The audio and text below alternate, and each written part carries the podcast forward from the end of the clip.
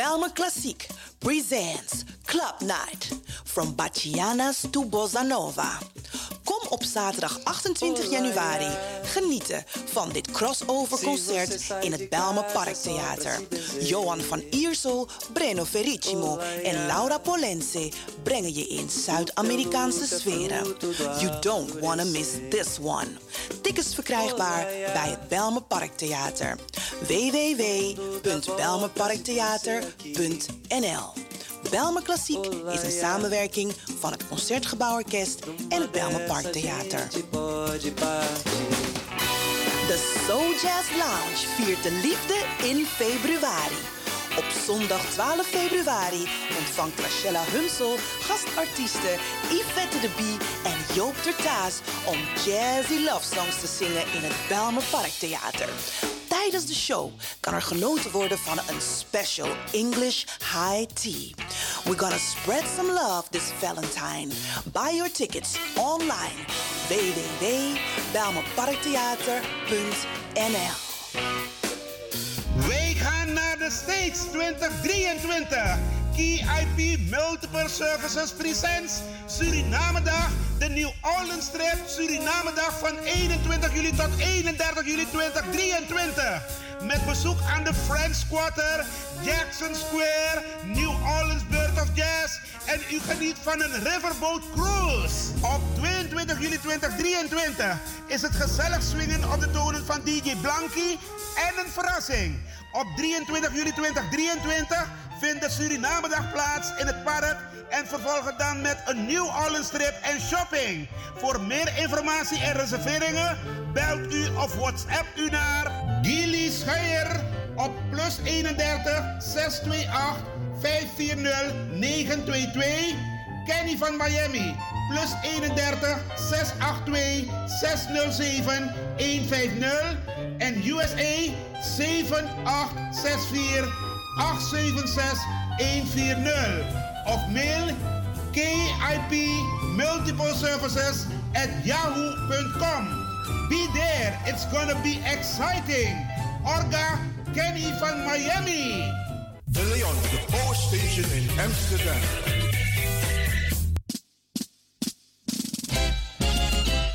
BIMS Event Spaces. Wist dat je bij BIMS Event Spaces een zaal voor jouw event kan huren al vanaf 95 euro? BIMS Event Spaces heeft verschillende ruimtes beschikbaar voor kleinere en grotere feesten up to 500 people. Geschikt voor verjaardagen, feesten, kinderfeesten, evenementen, workshops, repetities en fotoshoots. Onze zalen liggen maar op 10 minuten loopafstand van station Belmer Arena. Boek nu. Voor meer info contact BIMS Event Spaces op Facebook, eventspaces.bims op Instagram of neem telefonisch contact met ons op via het volgende nummer 061 295 5673. 061 295 5673. Tot snel.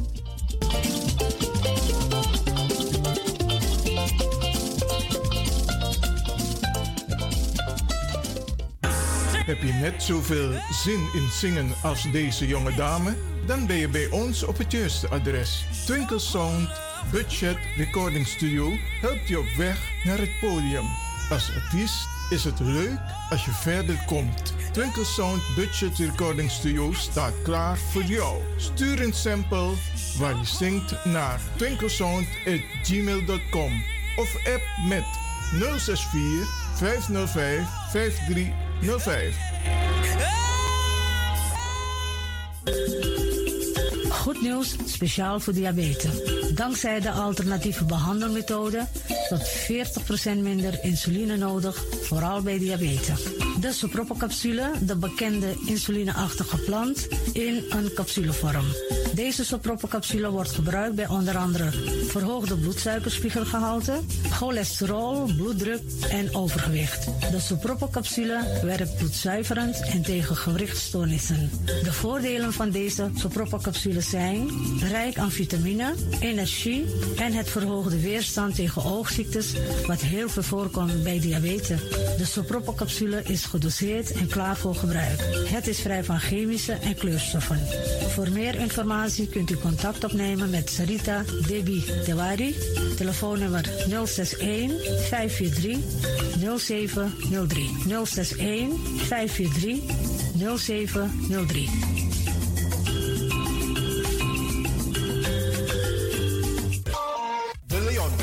Station in Amsterdam. Right now, I'm feeling like a lion. Tego na dapper strati, a voyo, bij Moesop Sana Melis Winkri. Dapper you alles aan sa van Odu. De volgende producten kunt u bij Melis kopen. Surinaamse, Aziatische en Afrikaanse kruiden. Accolade, Florida water, rooswater, diverse Assange smaken. Afrikaanse kalebassen, bobolo, dat na brood. Groenten uit Afrika en Suriname, verse zuurzak, yamsi, Afrikaanse gember, Chinese taier, we karin kokoyam van Afrika, kokoskronten uit Ghana, ampeng, dat naar groene banaan, uit Afrika, bloeddrukverlagende kruiden zoals white hibiscus, naar red hibiscus, tef, dat nou een natuurproduct voor diabetes en hoge bloeddruk en ook diverse vissoorten zoals bachao en nog veel meer. Kom gewoon even langs. Sakona Melis Winkri Tapuna Boyo. Melis Tropical voor African, Asian en Caribische producten. Dappermarkt aan de Dapperstraat 289 in Amsterdam Oost. Telefoonnummer is 064 256 6176 of 065 091 2943. Melis Tropical.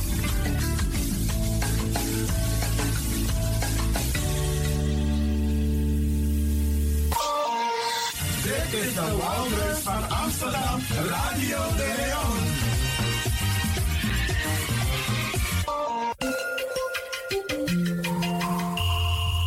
Je luistert naar Caribbean FM, de stem van Caribisch Amsterdam. Via kabel salto.nl en 107.9 FM in de ether.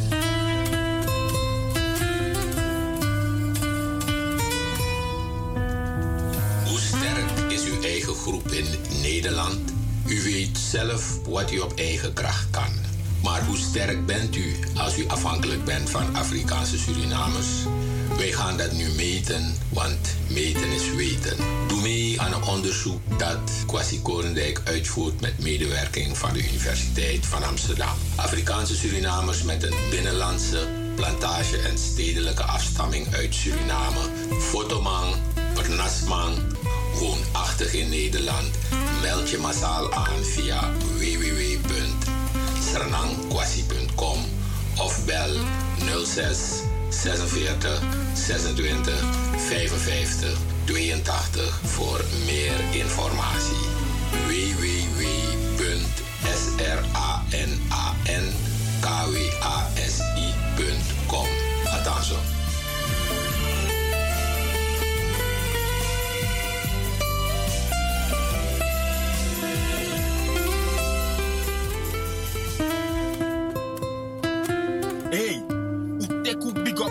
Umasma.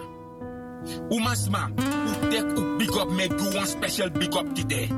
Lukuno, mon leg u san uit dat alle umasma moest tegen me if ma bledi of niet. En ook to de masma, um piki, um tegen me if na true of niet. Jereja, vroeger toch, mi no besap libi nanga umasma. Ja, mi no besa faim go om wa umasma. Maar isabi, naarmate je komt biggie, je komt moro verstandiger, je komt moro wijs, je ziet bepaalde san, dan je trekt conclusie. En mi conclusie sami trek, dat daki, umasma, anofu bari. Nee, umasma, anof kosi, no doe sref srefi. Umasma, anof naki, ano ubuntu if if you naki uma of you sana you face ano. Wa umasma toe, anof yagi noto. Wa umasma, anof tegi ala sot sani. No, no, no, no, no, no, no. Mutaigi sana wa umasma, sa wa umasma ap fanodu. Wa umasma abi compliment fanodu. Brit me, compliment wa umas ma abi van nodu. Omdat die, a je sa e den de sili, isabi toch, de swaki de abwan so swaki gevoelens. Toch? Dat if go kosing, dat je bikit brok ai virus refi, teleurgesteld, virus ref zo minder waarde. Maar terwijl die big op a umas ma, ik een compliment, dat umas ma virus refi thuis. En dat breed me, ai probeer flipi so bunanga you. Hey, namotaigi, isa peliki sa moro en inspiratie. Asan sa inspireer mi stress strefi. Na taki mi go diki diki. Da mi ko yere wa poko.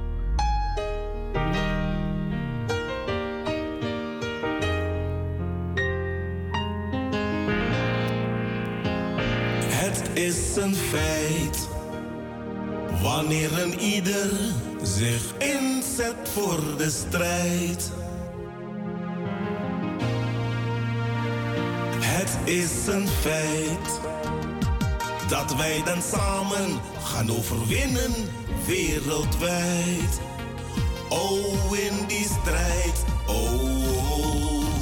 Samen staan we sterk, want in je eentje moet je niet beginnen. Samen maak met z'n allen één vuist, dan kun je makkelijk overwinnen. Superkracht van iedereen uit jouw diepste, diepste binnen.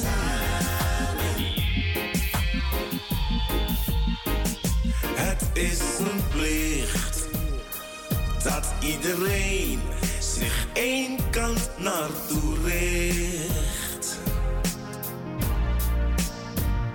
Het is een plicht dat je blijft staan en niet te snel voor pressie zwicht.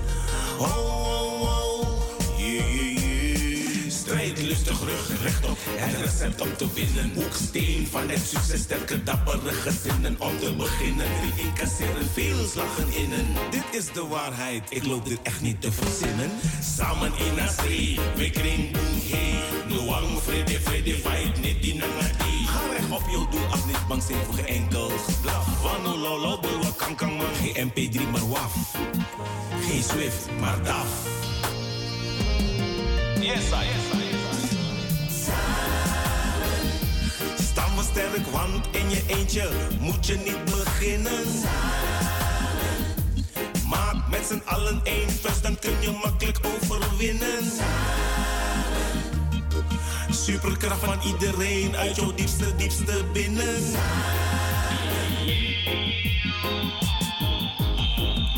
Het is een feit dat we met z'n allen gaan overwinnen in die strijd. Oh, yeah, yeah, yeah, yeah, yeah, yeah, yeah, yeah. Staan we sterk, want in je eentje moet je niet beginnen.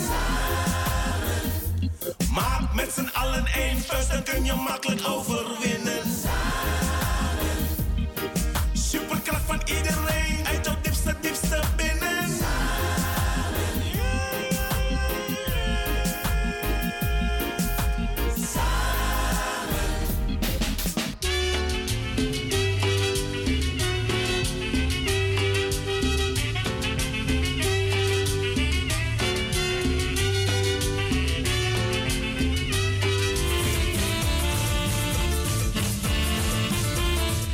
En beste luisteraars, u gelooft het niet.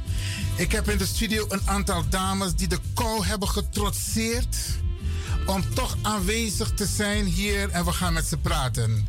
En ik kan u beloven, ehm, de dames die ik hier in de studio heb, die hebben wel degelijk iets te vertellen. Ik ga ze even introduceren. Want ik praat met een aantal dames. Op zijn Sernatongo gezegd zijn het trangasisas. Krachtige dames, krachtige zusters. En ik ga ze zelf veel aan het woord laten. Wat ik ook ga doen, ik ga ze vragen of ik ze mag tutoyeren. Ik gooi de microfoons open en ik hoop dat ik allemaal hoor. Mag ik jullie tutoyeren? Ja, ja hoor. Uiteraard. No problem. In koor, in koor. Oké. Oké, en dan um, even, dan ga ik meteen de de eerste dame vragen om zich even voor te stellen. Is het geluid goed te horen? Ja, zeker. Ja. Oké. Okay. De eerste dame. Vertel, wie ben jij? Um, ik ben Nancy Rijssel, uh, 52 jaar, woonachtig in Almere. Ik heb twee dochters van 23 en 18 jaar. Oké, want eigenlijk ehm, willen de luisteraars weten... waar kom je vandaan? Wie is je vader? Wie is je moeder? De, plant, de naam van de plantage bijvoorbeeld. ja. Maar als je het niet weet, geen probleem. We kunnen het tijdens de uitzending opzoeken. Dus die informatie, wat zijn je talenten, je interesses... Mag je zelf bepalen of je wat over wil vertellen? Je sport, welke beoefen je en iets over je carrière. Oké. Dus dit geldt voor iedereen die bepaalt zelf wat je met de luisteraars wilt delen. Ja. Want ze willen altijd weten wie zijn die dames die in de studio zijn. Oké, nou dan ga ik wat uitgebreider. Nou, ik ben in Suriname geboren. Paramaribo, ik was twee toen ik naar Nederland kwam. Eh, mijn vader is Humphrey Rijssel. Kijk eens aan. en mijn moeder is uh, Henriette Duurvoort. Ehm, nou ja, we- ik, ben in eh, Rotterdam, Vlaardingen opgegroeid. Ehm, heb veel meegemaakt. Ehm, ben zelf ook eh, dakloos geweest toen ik eh, twintig was. En vanuit daar ben ik eigenlijk nou ja, door Nederland gegaan. Ik heb in Rotterdam gewoond, Utrecht, Amsterdam. Ik woon nu in Almere. Ik heb een stichting. En ja, ik, ik doe eigenlijk zoveel. Ik ben even een beetje zoekende. Wat ik nou precies allemaal ga vertellen. Nou ja, in Almere heb ik een stichting. eh, stichting JAL, Young Adult Life Coaching. Eh, ik heb gemerkt dat toen mijn dochter heel ziek was... er eigenlijk geen hulp voor haar was. En nou ja, we eigenlijk ook niet goed werden geholpen door de medische wereld. Ik eh, heb daarvoor 19 jaar bij een, eh, een creditcardbedrijf gewerkt. En daar heb ik me eigenlijk zo opgebouwd als eh, proces- en projectmedewerker. Daardoor kon ik mijn dochter ook wat beter helpen om, ehm, om de weg wijs te krijgen door de medische wereld. Want ze hadden best wel wat fouten gemaakt bij haar. En door wat zij heeft meegemaakt en ook een beetje, nou ja, een kleine hel wat ze heeft. Nou eh, ja, wat, wat ze heeft ondervonden, heb ik gemerkt dat er eh, voor jongeren en jongvolwassenen eigenlijk heel weinig hulp is. Eh, weinig ondersteuning. Soms weet je het als ouder ook niet meer. Je weet niet welke kant je op moet. Je bent zo afhankelijk van andere mensen. dat je daardoor eigenlijk altijd luistert wat een andere te vertellen heeft. Ik ben niet zo'n volger. Ik, ik, ik, volg toch altijd of ik zie ook altijd van nee, dingen kunnen anders. Dat heb ik ook bij haar gedaan. Er zat ontsteking in de buik. We zijn er na zes jaar pas achter gekomen dat ze dus de ziekte van Crohn heeft. Eh, ze heeft twee operaties achter de rug.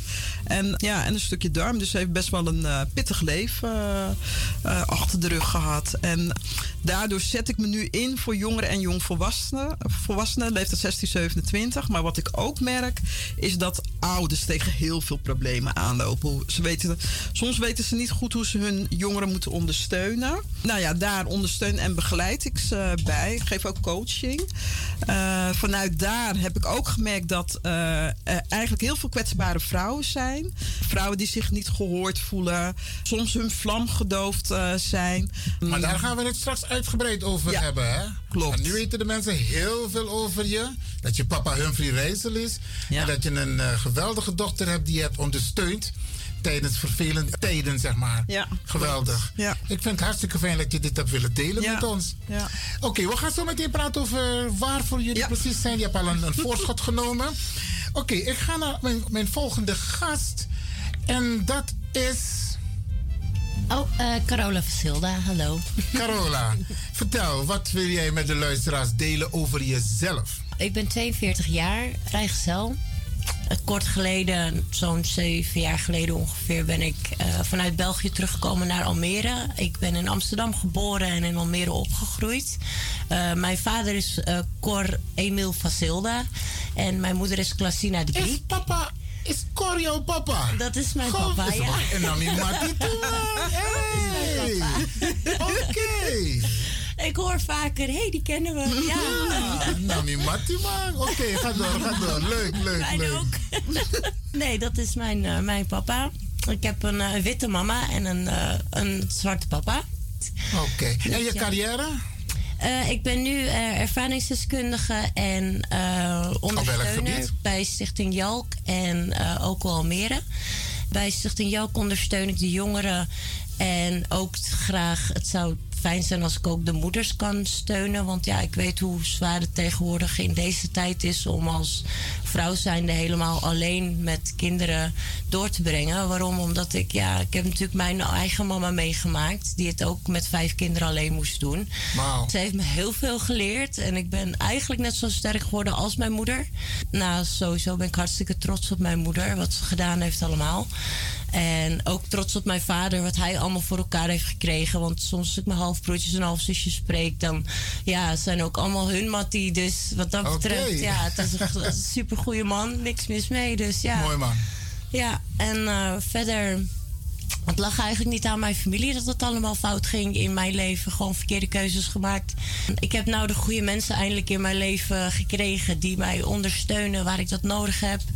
Eh, die mij advies geven waar ik dat nodig heb. Nancy is een soort van aangenomen oudere zus van mij geworden.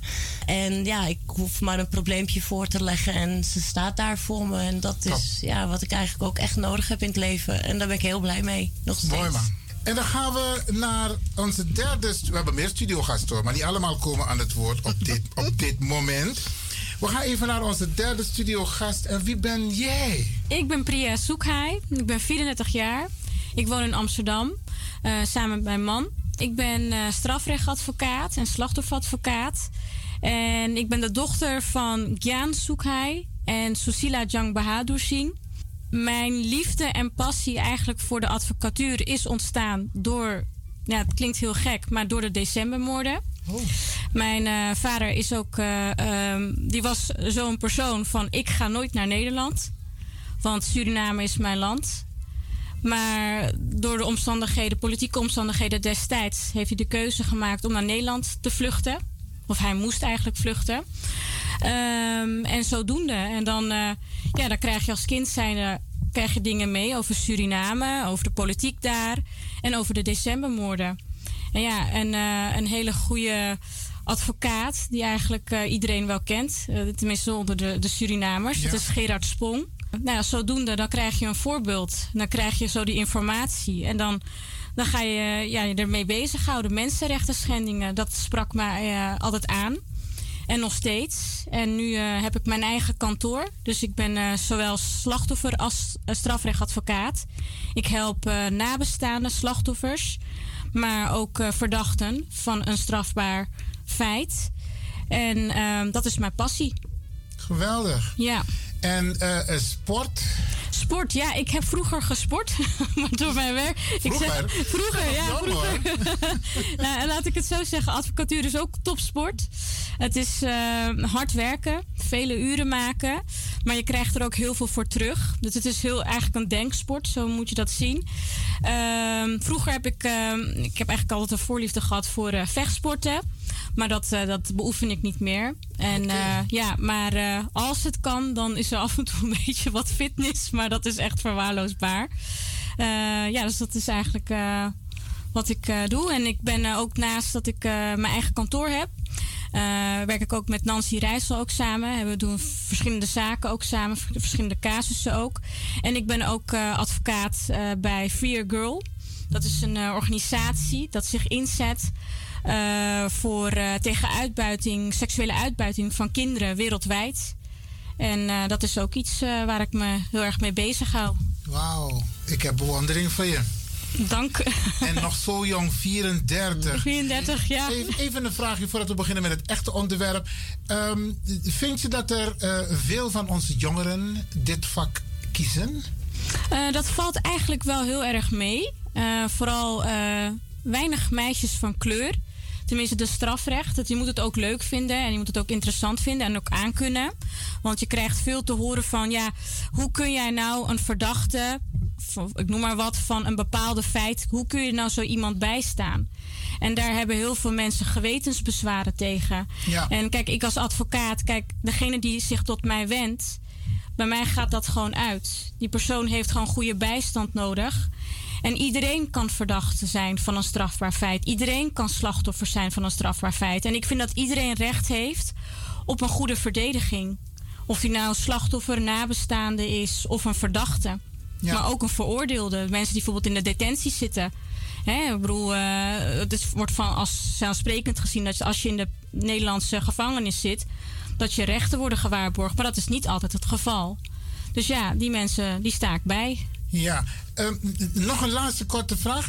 Um, wat is jouw ervaring als het gaat om mensen met een kleur in de juridische wereld, slachtoffers of verdachten, dat ze anders worden behandeld? Is dat ook een, een gevoel of is het een feit? Dat is een gevoel en dat is een feit. Er zijn ook onderzoeken naar gedaan. Ook uh, je ziet dat mensen van kleur ook bijvoorbeeld zwaarder worden gestraft. Mensen van kleur die bijvoorbeeld aangifte doen van een ernstig strafbaar feit, dat ze niet serieus worden genomen. Dus dat aangiftes niet worden opgenomen. En dat is iets waar ik dus mensen bij uh, kosteloos ondersteun. Dat die aangifte die ze willen doen, dat hun verhaal wel wordt gehoord. Dat het opgepakt wordt door de politie. Maar hetzelfde geldt ook dat er ook heel veel fouten worden gemaakt als jij iemand van kleur bent. Dat mensen dan bijvoorbeeld dat hun zaak niet goed wordt uh, door het Openbaar Ministerie of door de politie wordt uh, onderzocht. En dat ze misschien wel als onterecht als verdachte worden aangemerkt. En daarom is het altijd, zeg ik tegen iedereen, hè, zoek een advocaat die jouw belangen kan behartigen en met jou kritisch kan meekijken. Want degene die aan de andere kant zit, de politie, justitie, maar ook de rechters, ja, die hebben niet altijd oog voor jouw verhaal. Of, hè, en je ziet gewoon, het is niet alleen een gevoel, dat is ook echt wel een feit. Er is ook onderzoek naar gedaan er wordt gewoon anders naar je gekeken. en ik heb het ook wel meegemaakt hoor. Ik bedoel dat ik dan bijvoorbeeld dan zelf binnenkom en dan uh, bijvoorbeeld, er zit dan een voorgeleiding. En dan heeft de rechter even niet door. Dan zit er bijvoorbeeld iemand van uh, hè, een blanke huidskleur en dan ben ik uh, met mijn donkere huidskleur. En dat de rechter dan zegt: Oh, verdachte zoek hij is aanwezig. Maar dan zeg ik: Nou, misschien moet u eventjes heel goed kijken in het dossier. Oh nee, sorry, sorry. Of dat ik ergens bijvoorbeeld de rechtbank binnenloop en dan denken ze dat ik een getuige ben van een onderzoek. Of in een onderzoek. Vreselijk. Terwijl ik dan de advocaat ben. Dus ja, mensen zijn, uh, hebben wel een bepaalde vooringenomenheid. En dat is er nog steeds. En dat is zeker iets wat wij, uh, waar we voor ons moeten inzetten. En uh, een awareness voor moeten gaan creëren. Wauw. Ja. Nou, bedankt voor deze informatie. En ook naar de luisteraars toe. Dat ze weten van, hé, hey, let op als jouw zaak enigszins of als je een zaak hebt en het moet enigszins aan de orde komen, let op, wees scherp. Dat jouw zaak zorgvuldig wordt behandeld. Want dat is wat je eigenlijk aangeeft. Zeker. En dat is altijd. Kijk, als je erin zit, dan is het lastig om scherp te blijven. Dus vraag iemand die daar verstand van heeft. Want door de emoties kun je ook hè, even uh, niet meer uh, doorhebben of wat je moet doen. En als er iemand is die dat, hè, bijvoorbeeld zo'n advocaat, dat is gewoon een, een, een beroep van, die, die, die, dat is het werk.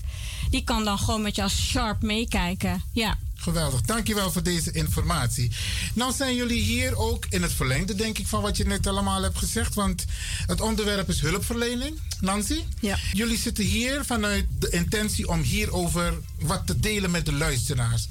Bewust ga ik niet inhoudelijk op in, maar ik wil jullie de ruimte geven waarom jullie het belangrijk vinden om op de radio te praten hierover. En wellicht dat je ook een casus kunt aangeven waarover, waarop mensen, waarover het gaat en waarop mensen kunnen letten en moeten letten.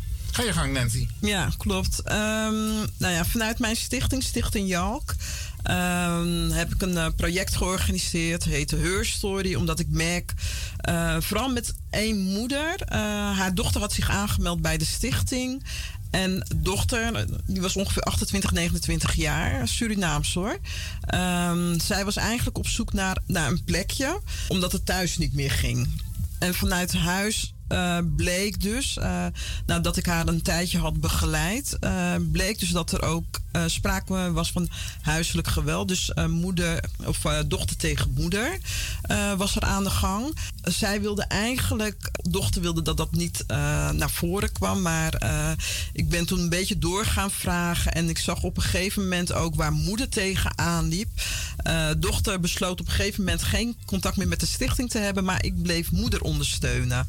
En, en uh, wat moeder meemaakt, ook met Veilig Thuis. Weet je, we zijn naar de organisaties geweest uh, waar je naartoe gaat om, uh, om de veiligheid te borgen voor, voor moeder. Maar ik merkte daar echt dat zij in de steek werd gelaten. Dus ehm, nou, ik werkte al met Priya samen. Dus ik had Priya ingevlogen om, um, weet je, samen naar, de, naar deze casus, deze zaak te kijken. Um, en op een gegeven moment was het weer geëscaleerd tussen, uh, tussen moeder en dochter. Ja, en toen is het inderdaad toch een uh, strafzaak geworden. Ja, wat eigenlijk heel sneu is. Maar dit zijn wel de dingen die plaatsvinden, ook binnen onze gemeenschap. Weet je, alles gebeurt heel veel achter gesloten deuren. Omdat de stichting ook heel laagdrempelig is, um, heb ik natuurlijk veel sneller contact met de mensen die, um, ja, die ergens in zitten, zeker de jongeren. En toen we merkten wat daar dus gebeurde, ook met de moeder en dochter. Uh, nou, toen hebben we besloten van oké, hier moeten we iets mee gaan doen. Uh, we hebben nog een andere expertise erbij uh, gedaan. Vanessa Veldwachter, die er vandaag niet bij kon zijn. Zij is verpleegkundige. En we merken gewoon um, de um, specialisme wat we met z'n drieën hebben, dat dat echt een toegevoegde waarde is. En nog wordt gemist in, um, nou ja, in de hulpverleningslandschap. Want we zijn preventief bezig. we doen een stukje overbrugging en nazorg. Um, zeker als je juridische ondersteuning uh, nodig hebt, is het zo belangrijk dat er ook preventief wordt, um, weet je, wordt gehandeld. Maar ook als, als het stukje, het juridische stukje voorbij is, is nazorg zo belangrijk. En um, daar, gaan, ja, daar spelen we echt. Uh, echt veel meer op in.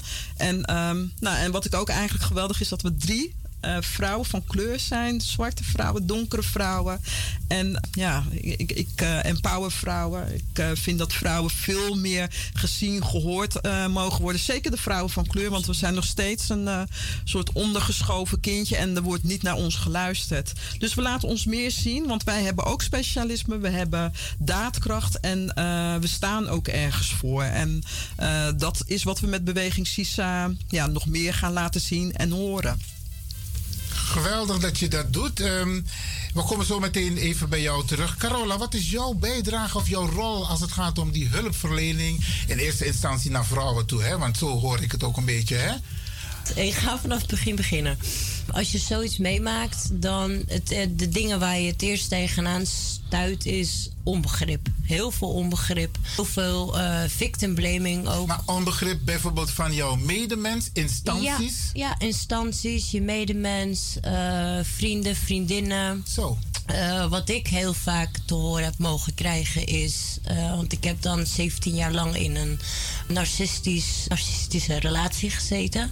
Waar ik niet meer uit weg kon. Ook al had ik mogelijkheden om weg te komen.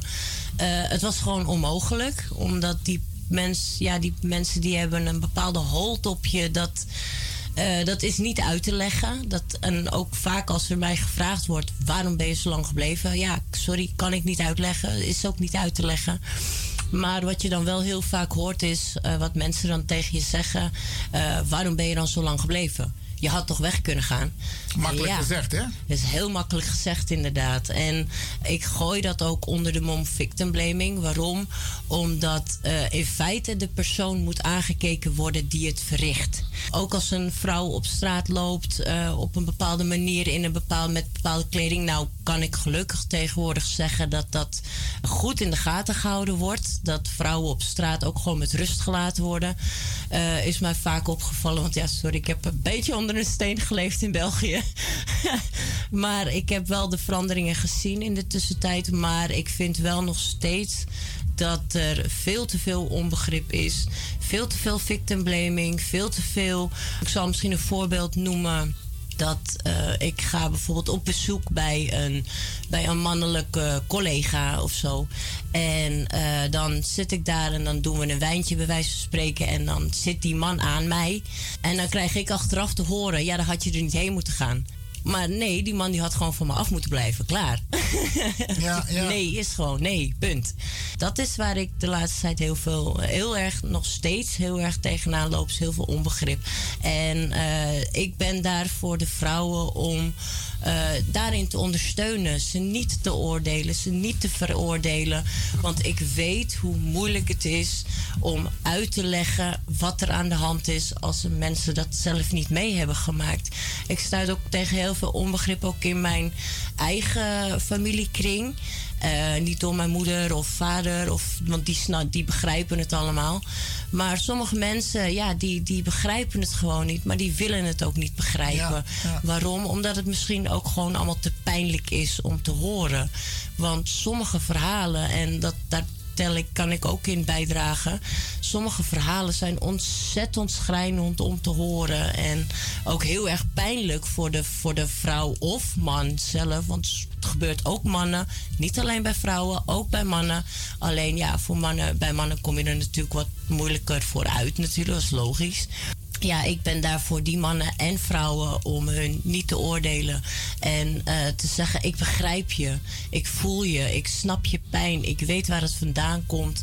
En um, um, doe alles uh, voor jezelf. Want dat is, sorry dat ik even vandaag op de tak ga. Geef niet. Ik heb, mijn moeder heeft mij, toen ik net terug uit België kwam en net uit de relatie kwam, heeft mijn moeder mij het advies gegeven om zoveel mogelijk eraan te doen om uh, de, de, de pijn, het verdriet, de, het alles uh, middels therapie, middels mensen, middels je vrienden, familie, om het zoveel mogelijk die issues bij jezelf weg te werken. Want uh, zo, zolang dat je dat die pijn en dat verdriet en die woede ook, die boosheid, want we zijn ook heel erg boos natuurlijk. Door het leed wat ons is aangedaan. En dan kan iedereen altijd wel zeggen: je moet positief blijven. Maar ja, als je nog heel veel herinneringen op je netvlies geschrift staan, dan wordt het lastig om positief te blijven. Wauw. En ja, daar ben ik er eigenlijk voor, die mensen. Om, ja, ook al ben ik niet lekker, die mensen die mogen mij appen als er een probleem is. En ik vind ook persoonlijk, en dat is misschien een beetje mijn mening, ik vind mensen als het echt niet gaat in je leven, vraag om hulp. Je staat zo sterk als je durft om hulp te vragen. Soms zitten mensen in een zodanige isolatie dat Klopt, ze dus ja, dat ze het niet, durven. ja. ja, en, en, maar ook bang omdat ze inderdaad heel veel veroordeeld worden, beoordeeld en uh, uh, ja, uh, beschuldigd worden van dingen. En daarom durven mensen op een gegeven moment niet meer naar anderen toe te gaan om hulp te vragen. Waarom? Omdat ze bang zijn om veroordeeld te worden. Okay. En ja, dat is wel gewoon heel belangrijk, vind ik. Om niet veroordeeld en beoordeeld te worden, maar gewoon dat er naar je geluisterd wordt. En met je meegevoeld wordt en meegedacht wordt in wat is je volgende stap. En dat is wat ja, bij Stichting SISA, eh, Stichting Jalk, uh, ja, eigenlijk gebeurt. En dat is wat tegenwoordig, vind ik, meer, uh, meer gedaan moet worden. Dankjewel voor jouw uh, open bijdrage. Beste luisteraars, ik praat hier in de studio bij Radio de Leon met een paar interessante trangasisas. Nancy Rijssel, uh, Carola Vazelda, allemaal bekende namen in mijn netwerk, ja. En uh, Priya Sukai. En die ga ik nu even het woord geven, want kijk, wat we net hebben gehoord, wat de stichting doet van Nancy, maar ook hoe Carola haar bijdrage levert. Jij zit in het juridisch gedeelte. En daar zie je ook heel veel dingen gebeuren. Je hebt al net aangegeven dat onze zaken vaak niet serieus worden aangehoord en ook niet worden behandeld. Maar wat is jouw aandeel als het gaat om de stichting en de wijze waarop jullie met z'n drieën dit soort zaken aanpakken? aanpakken schuldhulpverlening, schuldhulpverlening als het gaat om, in dit geval, zowel fysiek als uh, psychisch geweld. Ja, zeker. Dat is een hele goede vraag. Het punt is, kijk, het is net als hè, wat voor uh, uh, rechtszoekende krijg je voor je. Want bijvoorbeeld bij slachtoffers is het net ietsjes anders dan bijvoorbeeld bij verdachten. Maar als er bijvoorbeeld een slachtoffer bij ons zeg maar zich aanmeldt, um, dan is het even kijken van hè, heeft de persoon al aangifte gedaan? Nou, vaak durven mensen door vele omstandigheden geen aangifte te doen. Of hebben ze aangifte gedaan en wordt de aangifte door de politie niet in uh, behandeling genomen? Uh, en dat is ook, daar is ook recent ook onderzoek naar gedaan. Dat uh, heel veel aangiftes gewoon op de plank blijven liggen. maar wat heel veel mensen niet weten, is dat staat gewoon letterlijk in de wet. Een aangifte moet opgenomen worden door de politie. Dus de politie mag niet tegen jou als aangever of aangeefster zeggen: nee, uh, te weinig bewijs of nee, kansloze zaak. Nee, daar gaat de politie of, niet over. Of dat ze zeggen, we hebben op dit moment geen tijd. Dat ja, kan dat dus ook, niet. Dat kan dus niet. als je naar het bureau gaat om aangifte te doen, dan zijn ze verplicht om het aan te nemen. Dat, Begrijp ik het goed? Ja, dat staat letterlijk in de wet. Ik okay. zal ook even heel moeilijk maken. Artikel 163 wetboek van strafvordering staat het letterlijk in. De politie is verplicht om de aangifte op te nemen.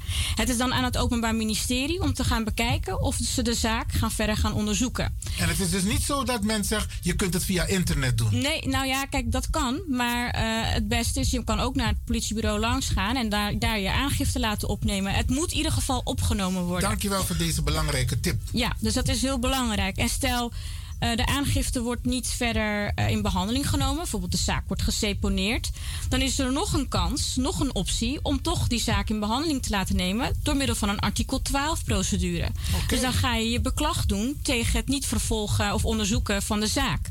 Weten ook heel veel mensen niet. Nou, daar, dat klopt wat je zegt, want ja. mensen nemen daar genoegen mee. Ja, die denken dat zal wel, zal wel zo zijn. Hè? En uh, ik bedoel, ik bedoel als, ik, als we kijken van hoeveel cliënten bij mij komen en die zeggen van ja, ik ben bijvoorbeeld slachtoffer van een zedenfeit. Uh, dat de politie dan ook uh, dat ze te horen krijgt, ja, dan had je maar niet inderdaad dit moeten doen, had je maar die foto's niet moeten sturen. Ik heb laatst een hele uh, grote zaak, het is een bekende, dat is eigenlijk een geschiedenisboek ingegaan. Dat was de grootste lugubere kinderpornozaak van Nederland. Het heet, de verdachte heet Mr. Dark. Um, en daar hebben heel veel meisjes die aangifte hebben gedaan. Daar werd er gewoon gezegd: ja, dan had je maar geen foto's moeten sturen.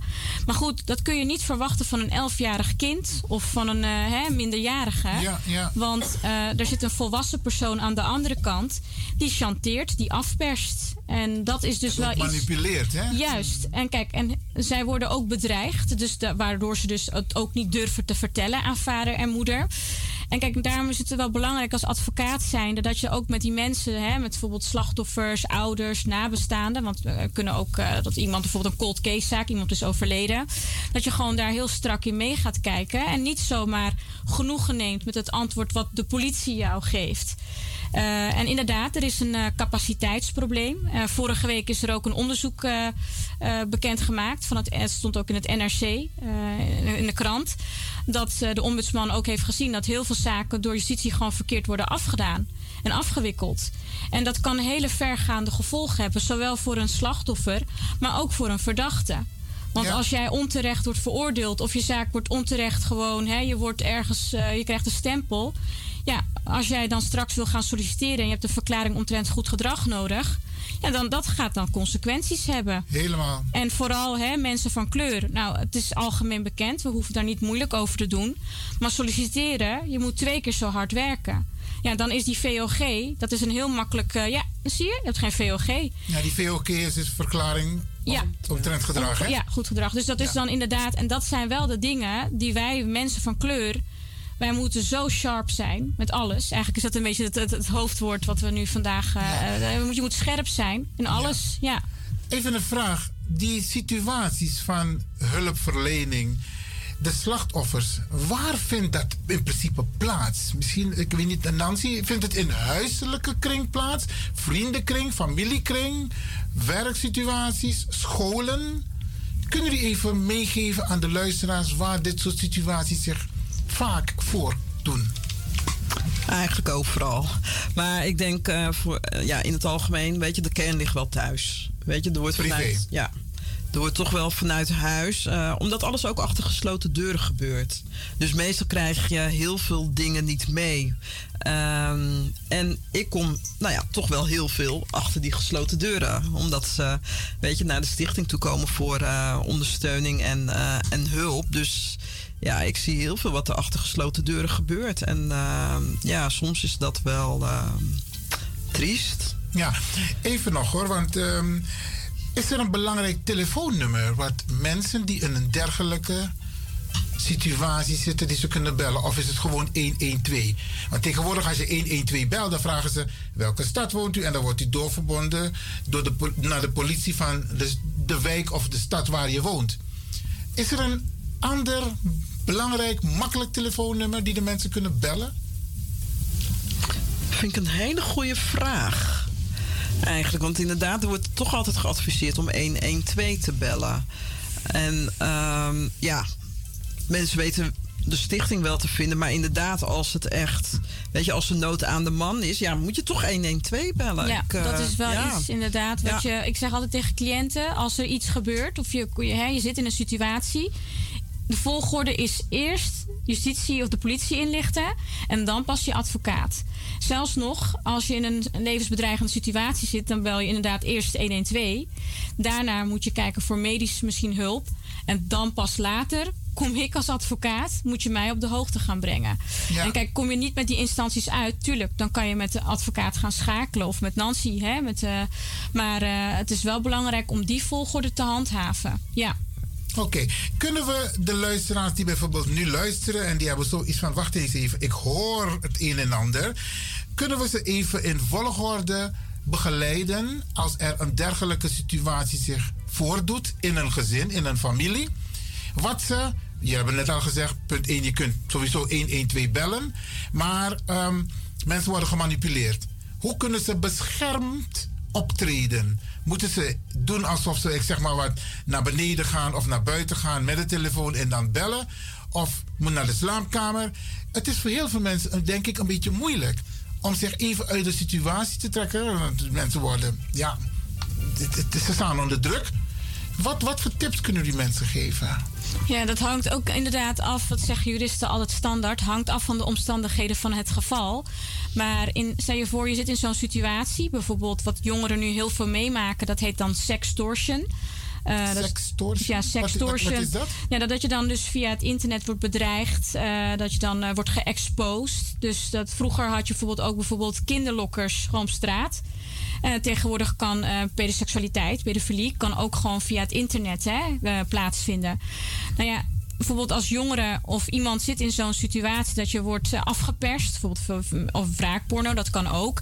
Ehm, belangrijk is om wel bewijs te verzamelen. Want dat is één. Dus probeer al die nummers en dat soort dingetjes, probeer dat allemaal hè, te, registreren, screenshots te maken. Gesprekken opnemen. Bijvoorbeeld, zeker. Gesprekken opnemen, ja, inderdaad. En dan is het ook uh, uh, een vertrouwenspersoon misschien dat je je moeder in vertrouwen kan nemen, of je vader of een vriendin. Dat je het in ieder geval kan vertellen. En ga dan, als je dit allemaal zo je eigen zaak hebt gebouwd, ga dan dan inderdaad uh, uh, het melden bij de politie. En dan niet alleen melden, maar dan ook daadwerkelijk aangifte, doen. Zeker. Ehm, maar kijk, dat is ook inderdaad, met sextortion, dat is een, een, ander geval dan als je bijvoorbeeld daadwerkelijk verkracht wordt. Ehm, dan is het inderdaad meteen uh, uh, van belang om zo snel mogelijk ja, de, de, spoedeisende diensten en dat soort organisaties in te schakelen. Dus 112. Uh, dus dat is inderdaad afhankelijk van de situatie. En bij huiselijk geweld probeer dat ook te documenteren. maak daar melding van ook bij je huisarts. Probeer hè, dat soort instanties ook of organisaties ook bij te betrekken. documenteer ook de, de mishandelingen. is er een getuige? Heeft iemand iets gezien? probeer dat vast te leggen. En hoe vindt dan de begeleiding plaats? Ik dacht dat Carola daar ook een beetje betrokken is. De begeleiding van de slachtoffers. Want uiteindelijk moet je, denk ik, dat denk ik, als iemand op een bepaalde manier iemand mishandelt, dan wel fysiek als uh, psychisch, dan kan je niet meer bij elkaar. En hoe begeleid je iemand want je zal dan een flinke stap moeten nemen of in een andere stad te gaan wonen, een andere naam. Hoe vindt die begeleiding plaats? Uh, nou, sowieso natuurlijk als iemand uh, weggaat, dan moet sowieso een onderdak hebben natuurlijk. Uh, spulletjes moeten meegenomen worden, de belangrijke papieren, paspoort, et cetera. Ik kan misschien een, even uit mijn eigen ervaring vertellen. Uh, ik ben naar mijn moeder toe gegaan en ehm, ik ben eigenlijk, ik heb over eigenlijk, eh, ik denk twee maanden ongeveer bij mijn moeder in huis gewoond. Uh, ik heb veel therapieën gevolgd. Um, schematherapie, dat is de laatste. Ik heb EMDR-therapie gehad. Ik heb uh, exposure-therapie gehad. Ik heb ook heel veel boeken zelf ben ik gaan lezen erover om te herkennen waar dat de pijn zit, wat ik eraan kan doen. Slachtoffers van huiselijk geweld of traumatische, die traumatische dingen hebben meegemaakt, kampen ook vaak met paniekaanvallen, heel veel stress, uh, benauwde gevoelens, heel bang, nachtmerries noem het maar zo gek. En je, je, je, je bent ineens weer terug in een, in een herinnering. Je zit bij wijze van spreken met iemand te praten. En je bent ineens terug in een herinnering. En je hoort gewoon totaal niet meer wat die persoon vertelt. Want je bent gewoon helemaal weer terug in die, in die angstige situatie. Dus dat is het eerste wat eigenlijk meteen aangepakt moet worden. Zodra dat de persoon uh, daar uit huis is en onderdak heeft.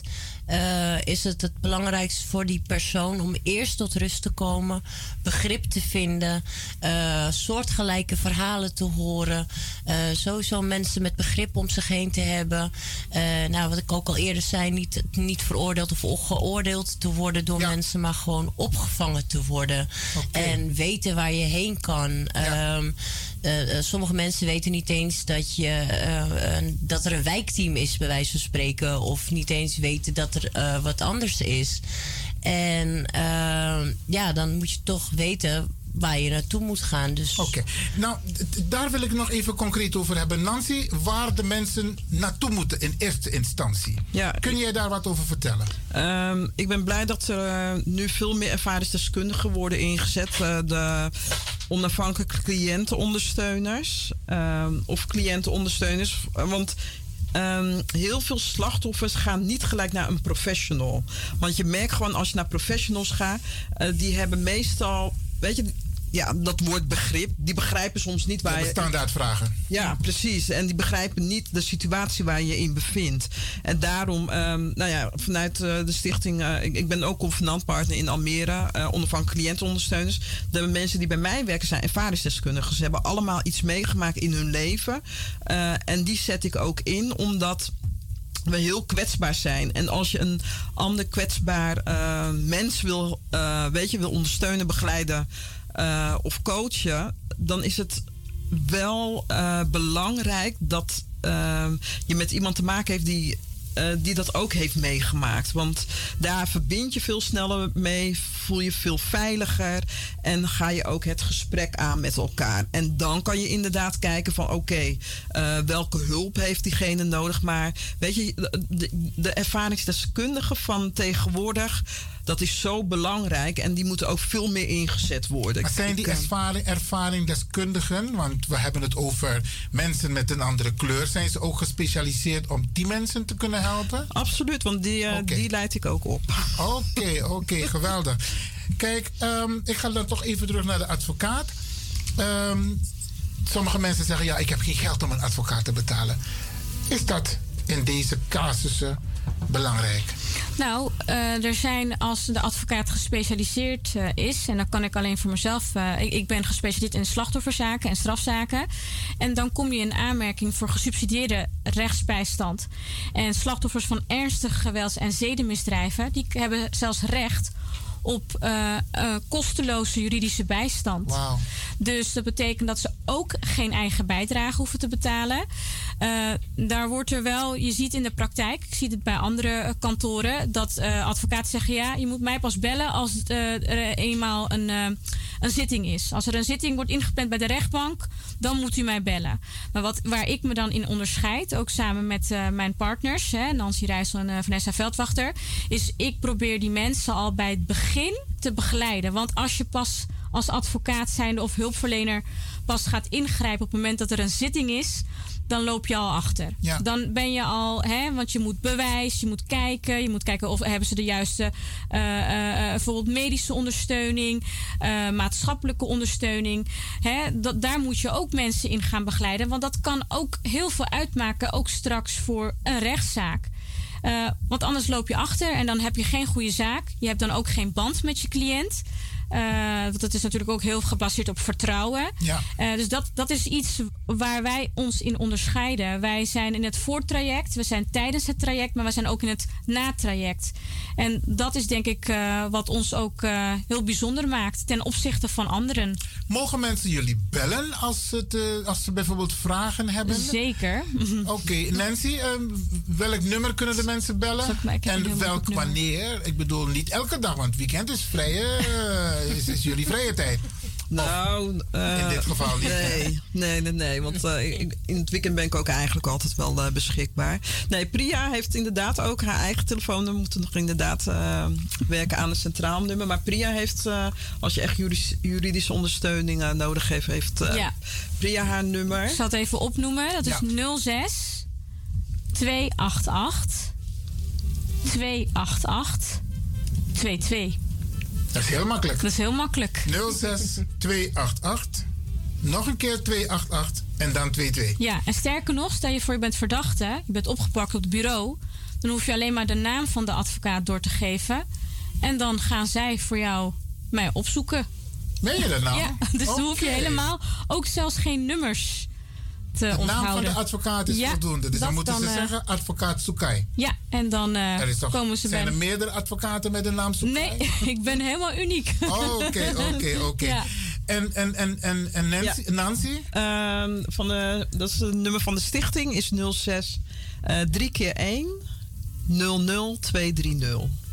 Ook een makkelijk nummer. Ja. Absoluut. Dus 06 3 keer 1 00 230. Ja. Dames, is er op dit moment nog iets waarvan je zegt van hé, hey, um, um, want voor mensen het moet, het moet het herkenbaar zijn, hè? Waar ze het, het, het, wat hun overkomt en waar ze terecht kunnen. Is er iets? We hebben nog een paar minuten, zie ik hier. Um, dat je nu aan de luisteraars wil meegeven? Ja, we zitten iedere woensdag van 11 tot 2 hebben wij een uh, spreekuur, uh, inloops, nee, een spreekuur in uh, No Limit. in Amsterdam? Ja, in Amsterdam okay. Zuidoost zitten we. en daar zitten we iedere woensdag van 11 tot 2 uur. Ehm, dus je kan altijd een afspraak met ons maken als je inderdaad ehm, ergens tegenaan loopt en je hebt maatschappelijke, juridische of medische hulp nodig. Ehm, kan je ja, bij ons terecht. Uh, Geweldig. Woensdags. Dankjewel. En u hoort het, uh, beste mensen. Deze dames die doen hun best om u te helpen, om ondersteuning te bieden. En ze zijn ook bereikbaar. U heeft alle telefoonnummers, neem ik aan, opgeschreven. En dan kunt u contact met hun opnemen. Voor het geval u hopelijk niet, maar mocht u of mensen kennen of u zelf in een dergelijke situatie verkeren, pak de telefoon en bel. Ja?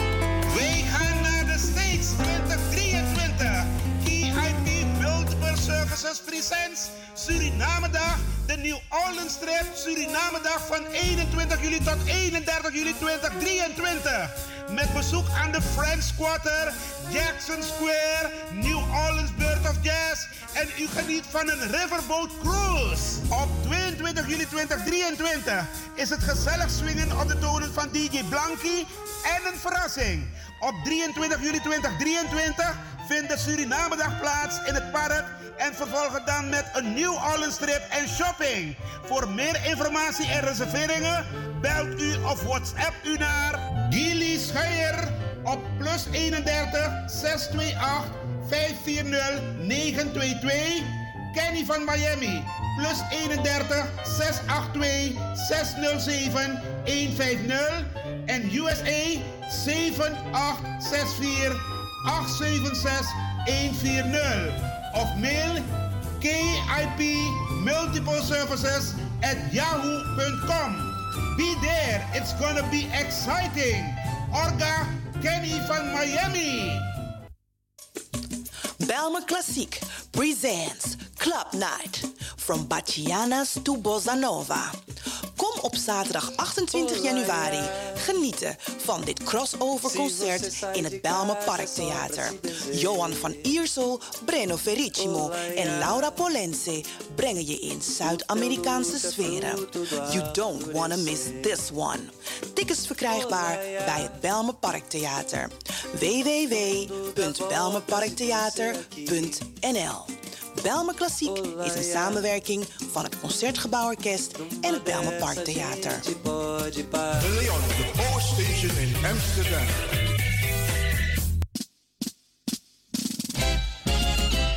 BIMS Event Spaces. Wist je dat je bij BIMS Event Spaces een zaal voor jouw event kan huren al vanaf 95 euro? BIMS Event Spaces heeft verschillende ruimtes beschikbaar voor kleinere en grotere feesten up to 500 people. Geschikt voor verjaardagen, feesten, kinderfeesten, evenementen, workshops, repetities en fotoshoots. Onze zalen liggen maar op 10 minuten loopafstand van station Belmer Arena. Boek nu. Voor meer info contact BIMS Event Spaces op Facebook, eventspaces.bims op Instagram of neem telefonisch contact met ons op via het volgende nummer 061 295 5673. 061 295 5673. Tot snel.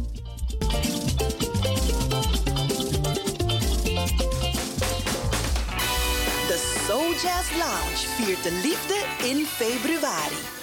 Op zondag 12 februari ontvangt Rachella Hunsel gastartiesten Yvette de Bie en Joop Tertaas om jazzy love songs te zingen in het Belmer Parktheater. Tijdens de show kan er genoten worden van een special English high tea. We're gonna spread some love this Valentine. Buy your tickets online www.belmerparktheater.nl Heb je net zoveel zin in zingen als deze jonge dame? Dan ben je bij ons op het juiste adres. Twinkle Sound Budget Recording Studio helpt je op weg naar het podium. Als artiest is het leuk als je verder komt. Twinkle Sound Budget Recording Studio staat klaar voor jou. Stuur een sample waar je zingt naar twinklesound.gmail.com of app met 064 505 5305. Goed nieuws, speciaal voor diabetes. Dankzij de alternatieve behandelmethode tot 40% minder insuline nodig, vooral bij diabetes. De soproppencapsule, de bekende insulineachtige plant, in een capsulevorm. Deze soproppencapsule wordt gebruikt bij onder andere verhoogde bloedsuikerspiegelgehalte, cholesterol, bloeddruk en overgewicht. De soproppencapsule werkt bloedzuiverend en tegen gewrichtstoornissen. De voordelen van deze soproppencapsule zijn rijk aan vitamine, energie en het verhoogde weerstand tegen oogziektes, wat heel veel voorkomt bij diabetes. De soproppencapsule is gedoseerd en klaar voor gebruik. Het is vrij van chemische en kleurstoffen. Voor meer informatie kunt u contact opnemen met Sarita Debi Dewari. Telefoonnummer 061 543 0703. 061 543 0703.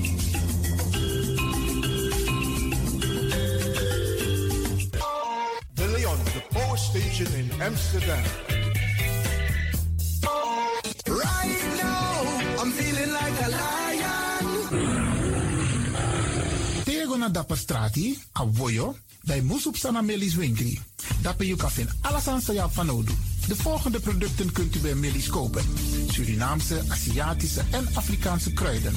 Accolade, Florida water, rooswater, diverse Assange smaken. Afrikaanse kalebassen, bobolo, dat na brood.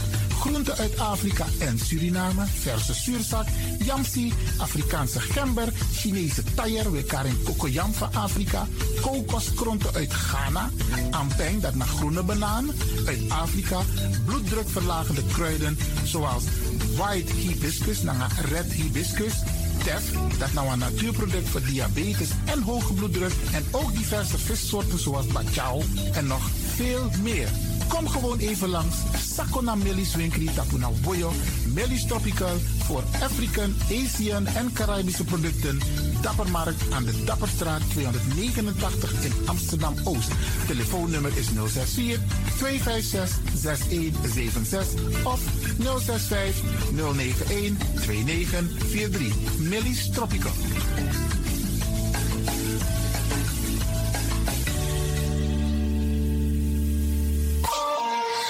Dit is de Wouders van Amsterdam, Radio de Leon.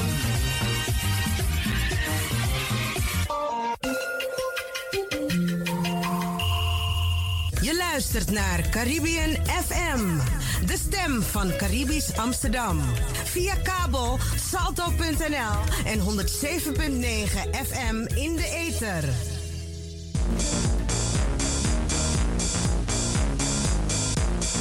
Ja, ja. Luister elke eerste twee zondagen van de maand van 6 tot 7 uur s'avonds naar jouw eigen muziekquizprogramma Denk Atori. Met uw gastheren Franklin van Axeldongen en jouw Macintosh. In Denkatori kun je steeds weer prijzen winnen. It's all up to you.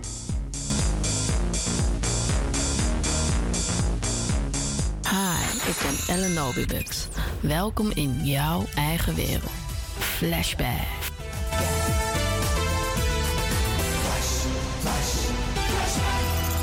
Feel the vibes.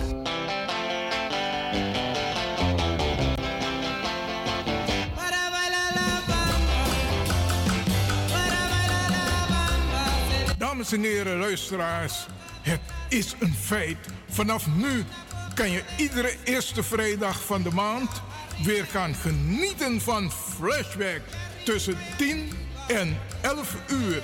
Ja, ja, je hoort het goed. Flashback is coming back. Zet dit in je agenda. Iedere eerste vrijdag van de maand. Flashback. Yeah, you're so welcome.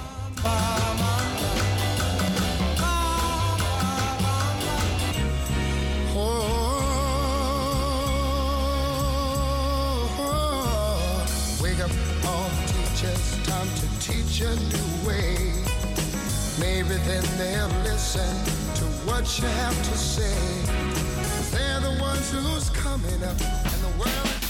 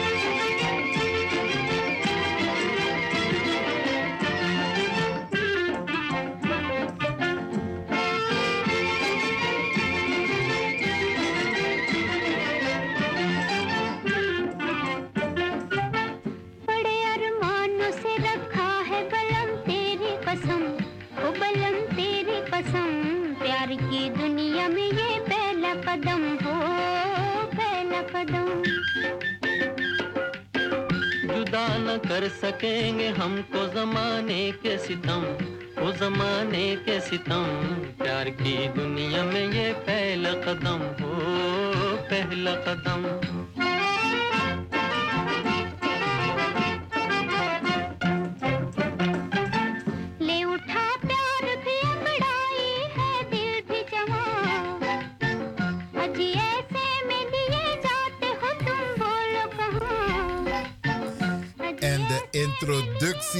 Ik aan onze lieve Zarita. Zarita, Hi, die, stemmen, die stemmen zijn bekend, maar Ja. ik geef jou de... You, you got the floor. I got the floor, thank you. Goedemorgen luisteraars. U luistert naar Radio de Leon, mm, programma Bollywood. Maar vandaag gaan wij het hebben over Bollywood, over de muziek. En u luistert nu naar een van de mooiste nummers van Mukesh en Lata. Bare Romanus Rekha Hepela. Dat betekent met heel veel hoop heb ik de eerste stap gezet naar de liefde. Wauw. Allemaal Maar-. Maar even voor de luisteraars. Mokis. Mukesh, Wat, ja. wat, wat, wie is Mokis? Wat zegt de naam Mokis? Ah, het zegt mij heel wat. Het zegt mij mijn hele jeugd. Want eh, ik eh, ben vanaf dat ik het, de muziekwereld, dus zeg maar, vanaf ik, vanaf ik het weet, ben ik een fan van Moekis. En dat zal altijd zo blijven. Het- Maar wie was Mokis? Mukesh was eh, eh, een Indiaanse zanger. En eh, ik heb de geboortecijfers en zo niet bij mij, maar hij was eigenlijk begonnen als een streetsinger. Deze streetsinger. Oh, dus street, op dat ze ergens op straat zingen en ontdekt worden. Dus hij eh, behoorde ook tot, eh, zoals Mohammed Rafi. En dus Mohammed Rafi is dus ook een zanger in India. Oké. En hij was eigenlijk ook gekozen door de RK-studio. Dat is Raj Kapoor, de Kapoor-studio. En want hij zong de, alle liedjes wat eh, Raj Kapoor ging acteren. Hij was dus de playback Sommige singer mensen, van kijk, Raj Kapoor. jij kent al die namen, maar die mensen weten niet wie Raj Kapoor was. Raj, Raj Kapoor moet je zien als een soort een Steven, legend. Steven Spielberg bijvoorbeeld. Ja. Filmproducent. Dat, eh, die, eh, de Kapoor zijn eh, generaties tot vandaag. Generatie tot generatie zitten zij dus in de filmindustrie. Zeg maar een van de grootste. Er is, er is geen grotere filmindustrie dan de RK-studio. RK, Raj Raj Kapoor. Kapoor, ja. Zijn ze nog steeds de grootste in India? Eh, ja, ze blijven groot. Want eh, wat nu ook, eh, de generatie van nu, zit nog steeds in de, zit ook in de filmindustrie. Oké. De kinderen die nu geboren worden, als ze Zitten allemaal 15 in- zijn, zitten ze allemaal erin. Het zit in hun genen.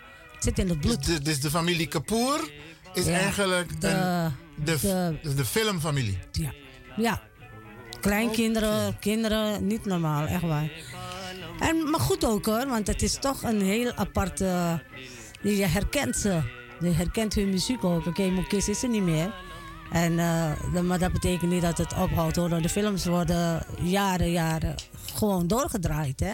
Maar ze hebben ook talent. Ze hebben vreselijk veel talent. klopt, en ze zijn goeie, eh, eh, goed uitziende mensen ook. Heel apart met lichte ogen. En eh, echt, je, herkent ze gewoon. Ja, ja, Al die ja, de herken je gewoon. Ja. Ja. Zoals Shami Kapoor, zoals eh eh, Rishi Kapoor. Ja, Rishi Kapoor. Dat Ja. is, eh, Rishi Kapoor is volgens mij... We komen zo bij. Mokis weer hoor. Maar even we het nu hebben over de Kapoors. de Kapoors. Ehm, Rishi Kapoor is ook bekend geworden met die film, hè? Bobby. Bobby. Ja. Zullen we een nummertje afdraaien? Aboe. maar het staat niet op die CD, maar die moet Nee, je dan nee, even. nee. We gaan hem zoeken, we gaan Ja. hem zoeken. En als ik het goed heb, komt hij eraan. Ja. En volgens mij zingt Mukesh hier ook, hè? Nee, dit is Shalinder Singh. Serieus? Oké. Shire Tunehi, ja. Maar je mag ook wat vertellen over deze film, hè? Want dit was zijn eerste film, hè? van de eh, zoon van Raj nee, nee, nee, Kapoor, Het was niet? zijn eerste film. Hij heeft ervoor al als kind ook een uh, Sangam, dacht ik. Als kleine jongen heeft hij dus ook eh, heel veel rollen mogen. Oké, maar deze film kent heel Suriname, Ja, Bobby. Ja, nog steeds heel populair. Vooral bij de jeugd is het ontzettend. eh, het gaat om hele jonge mensen die verliefd waren op elkaar. Ja, hè? En volgens mij 16, 16, 17 jaar waren ze toen. Ja. En eh, met de Nitu Singh, waarmee hij dus. eh, nee, niet met Nitu Singh. Dat, ja, nee, dat was, hoe heet ze weer? Ehm, Bobby? eh, nee, die actrice mijn Dimpel Kabadia. Oh ja. Zij was 16. En zij is later getrouwd met Rajesh Khanna. Wauw. Ook, eh, een grote superhero, ster. ja. En Rishi Kapoor was getrouwd met Neetu Singh. Ook een actrice. Ook een fantastische actrice. Ja, ja. En hun kind, eh, hun zoon is ook een hele populaire acteur nu. Ja, het, het, blijft maar doorgaan. Oké, we gaan even luisteren. Abom. Mijn leven I should be.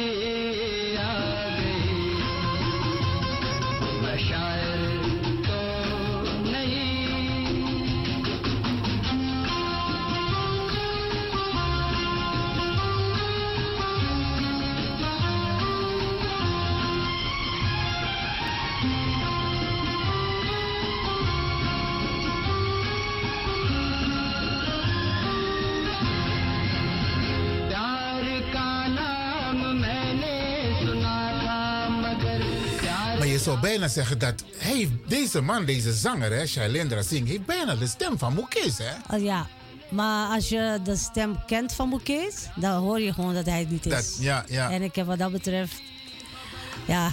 Israpu. nee, nee, maar, maar als je heel veel naar muziek luistert, dan, eh, dan hoor je dat, hè? Ja. Ik, ik, ik, ik weet gewoon wie eh, de stemmen bij, bij wie het hoort. Ja. En heel gek is het, acteurs zijn ook gebonden aan die stemmen, hè? Als Dus- je bijvoorbeeld eh, niet Mukesh, want dat is standaard. de Manoj. Kumar? Maar Manoj Kumar of, of eh, Khan nu. Ja. Ze hebben gewoon hun eigen zangers. zangers. ja. En als ze bijvoorbeeld, eh Raj Kapoor heeft een keer in een film Do Jasoos, heeft hij een lied van Rafi gezongen. Dat was zo- Rafi. Ja, Mohammed Rafi. En het was zo vreemd om dat te horen, dat wij gewoon niet gewend. Nee. Nee, het was heel raar om het te horen. Oké. Het viel ook meteen op van, hè, Rafi en Raj Kapoor, dat gaat niet. Ja, ja, ja, ja, ja. Maar even terug naar Mukesh en naar Lata Mangishkar. Zo, zijn, Ja. zo heten ze toch? Ja, Lata Want Mangishkar. Lata is volgens mij de queen of Bollywood songs. De Queen of Bollywood songs, ja. Helaas overleden. Maar ja, als je boven de 90 bent, dan verwacht je dat je Dan heb je het alles gehad. wat je hebt, eh, krijg je, is, is meegenomen. Maar eh, dat was ook een legend hoor.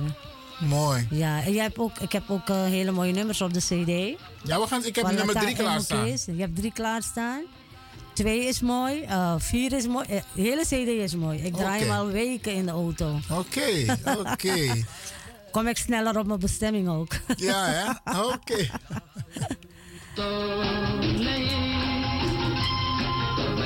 Shailender Singh heeft eh, niet zoveel liedjes gezongen. Maar dit is toch een van de populairste Dit, van dit, hem. ik heb deze film al zeker tien keer gezien. Ja, ja. Serieus, want in Suriname Ja. was ik ook fan van eh Bollywood films. Dus ik ging ook altijd naar de, de, de Parel en Empire en Yasodra. Yasodra, ja, Ja, ja, we gaan het zo meteen erover hebben. Oké, oké. Ja, Bradanga, je luistert dus naar Radio de Leon met het onderdeel Bollywood. Oké dan. Radio de Leon goes Bollywood. To nee.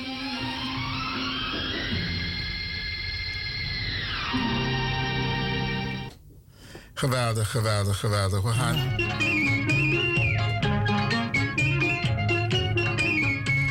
Vertel over wat over dit eh, nummer. Eh, dit is nummer 3 op de CD. Ja. Nou, speel even af. Ook een love song. De meeste liederen gaan over alles- de liefde, hè? Ja, alles is romantiek. Hele Bollywood is romantiek. Ja, matlab. Ja. Hij vraagt zich af wie degene is die zijn hart eh, zeg maar, heeft eh, ontroerd. Ja, prachtig eh, om de tekst goed te Ja, beluisteren. want de luisteraars begrijpen niet alles. dus het is leuk als je dat vertelt hè, waar het Ja, over ja, gaat. maar dan moet ik hem ook even, even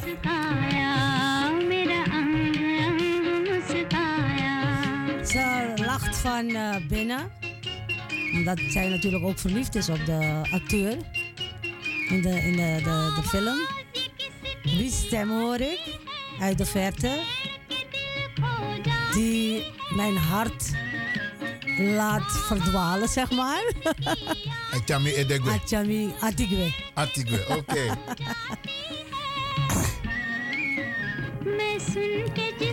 Maar even terug naar Suriname, hè? Ja. Ehm, want nu heb je bijna nergens op de wereld. Nou ja, je hebt zowel theaters. Heel sporadisch. Ja, maar in Suriname was het een, een uitje. Ja. Midnight films. Ja. Dus die film komt eerst midnight. Ja. En daarna première. Nee, Ja. première midnight. En daarna vrijdagavond. En dan de hele week. Ja, niet in Suriname alleen natuurlijk. Ook eh, in India was het zo. Als je naar de film kijkt, eh, film is eh, natuurlijk ook uit het leven gegrepen.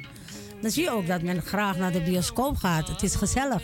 Ik kan mij dus niet veel, eh, ik heb niet veel meegemaakt wat de bioscoop betreft zelf. Ehm, omdat ik al hier ben vanaf mijn dertiende.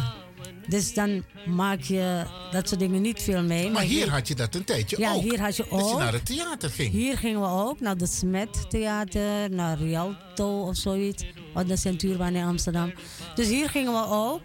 Maar eh, om op Suriname terug te komen. Ik heb één film gezien met mijn oma. En één Hindustaanse film. Of twee. Of als ik, toen ik met vakantie ging, gingen we ook naar de bioscoop met z'n allen. Maar dat vergeet je gewoon nooit, hè? Nee. Die, die, die, dat, dat mooie, dat gezellige, dat vergeet je gewoon Dat is nooit. uitje. Het is ook mijn favoriete film ge- eh, geworden daarna. En, en ik dra- draai graag de nummers uit Bahare Firbi Ainge de film.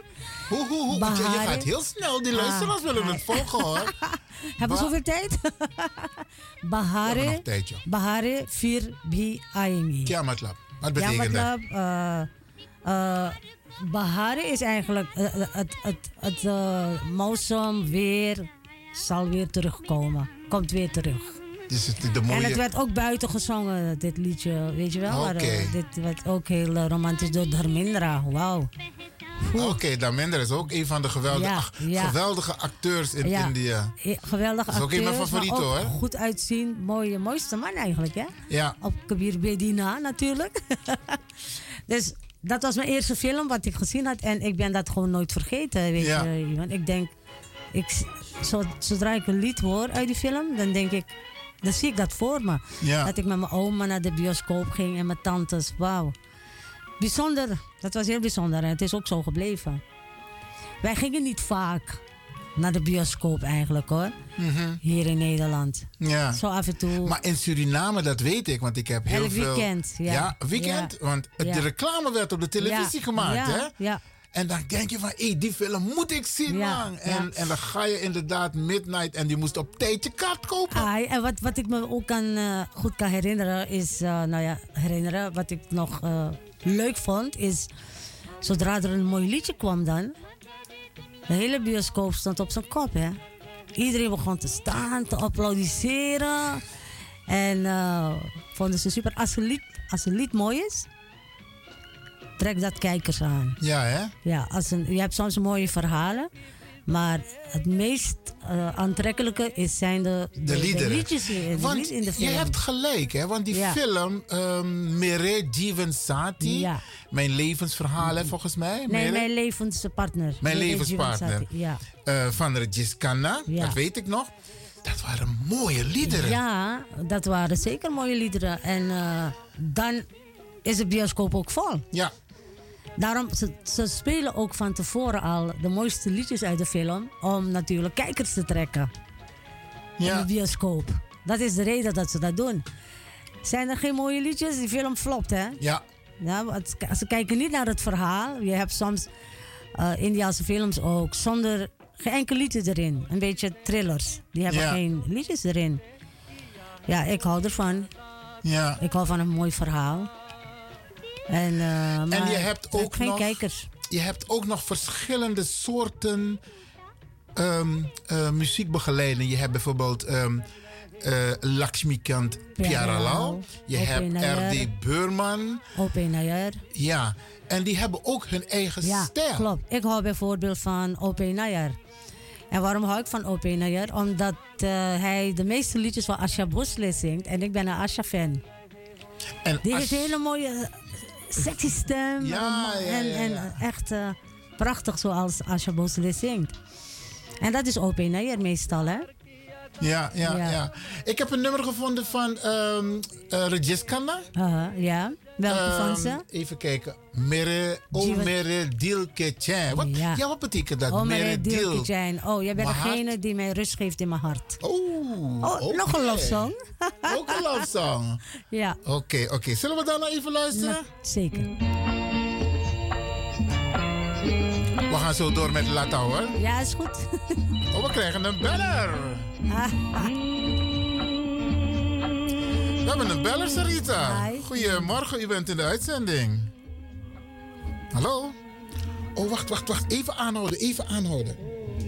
Eh, aanhouden, aanhouden. ik die liederen eh, naar de liederen luister, Ja. dan brengt het me terug in mijn jeugd toen ik eh, op Pad Vawanika woonde. Aha. Ik weet niet, had je een uh, theater daar of naar Parag, want had ook een bakkerij.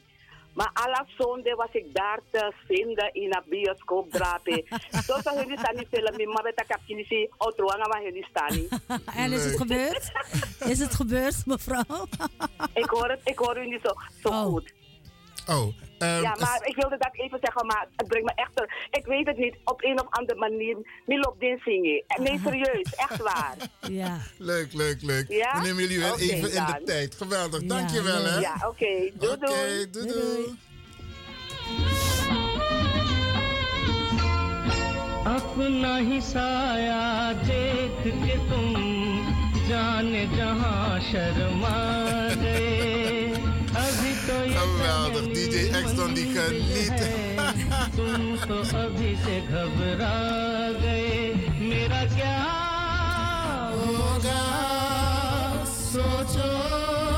Ja, mis ab, dit is niet हाय ऐसे न आए बरा कीजिए Onze eigen Regiskanna.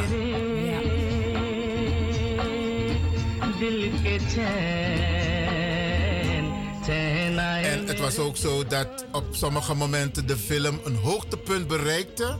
En dan had je de hoofdrolspeler die plotseling ook de, de hero werd van een film. Ja, hè? ja, ja. Bijvoorbeeld bij De, de situaties. hero van iedereen ja, eigenlijk. ja, ja. Oké. Ja, je hebt eh, sommigen die ook de hero blijven. Want een film kan je altijd afspelen, hè? Ja, ja. Wanneer je wil. Ja. Je houdt hem in leven. आपका नाम मेरा तराना और नहीं इन झुकती पलकों Wat ook een eh, hele mooie nummer was, wat elke Surinamer kent. Dat was Gori Gori, hè? Gori Gori. Gori Gori. Ja. En eh wie... Obake Chori is ook... eh, Oh, Gori- maar is het Suriname iets het gezongen? Ja, Gori, nee, nee, nee, Gori. nee, nee. Het is nagezongen door heel veel mensen. Maar origineel is Gori Gori en eh Gori Gori Obake Chori. Ja. Dat is gewoon door Mangeshkar. En eh, ik moet het even checken. Wil je, dus film Samadhi. Misschien kan je dat vinden. Ik ga kijken zo Samadhi, meteen. Ja. Ik ga zo meteen kijken. We krijgen hoog bezoek van de directeur.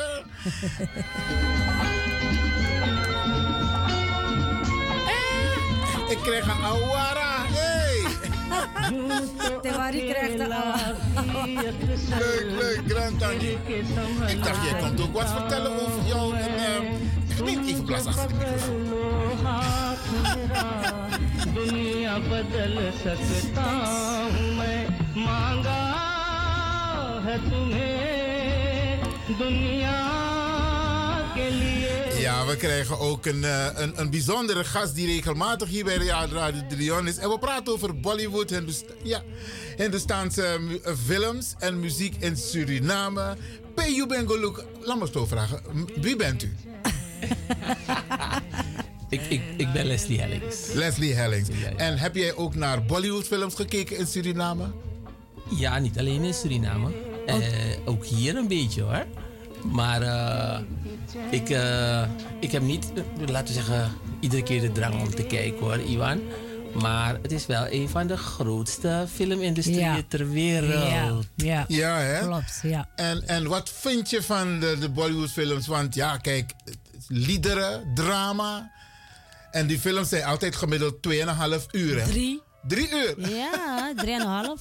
Dus je moet ook tijd maken om Naar die film te en om kijken. uit te kijken. Hè? Niet vandaag de helft, morgen de helft. Want dan gaat die spanning weg. Ja, ja. Welke leuke ervaringen heb jij, Leslie? Nee, want ik, heb toevallig, toevallig, Iwan, het is misschien echt zo toevallig. Ik heb gekeken naar een documentaire over Bombay. Mhm, Toevallig heb En- ik er ook naar gekeken vanmorgen. Ja. Oh. Oké, nee, maar ik heb het eerder gezien. Het was een paar dagen geleden. Ai. En daar lieten ze zien hoe ze die kinderen trainen voor die Bollywood films. Dus eh, wat, wat er gebeurt is dat van over het hele land komen kinderen daar naartoe. Want er is een meneer, sorry ik ken zijn naam niet. En die, dat is eigenlijk de beste trainer voor, voor Bollywood films. Lakshmikant Pyarelal, dacht ik. Ja, zoiets hè? Ja, ja. En dan... Oh, eh, oké.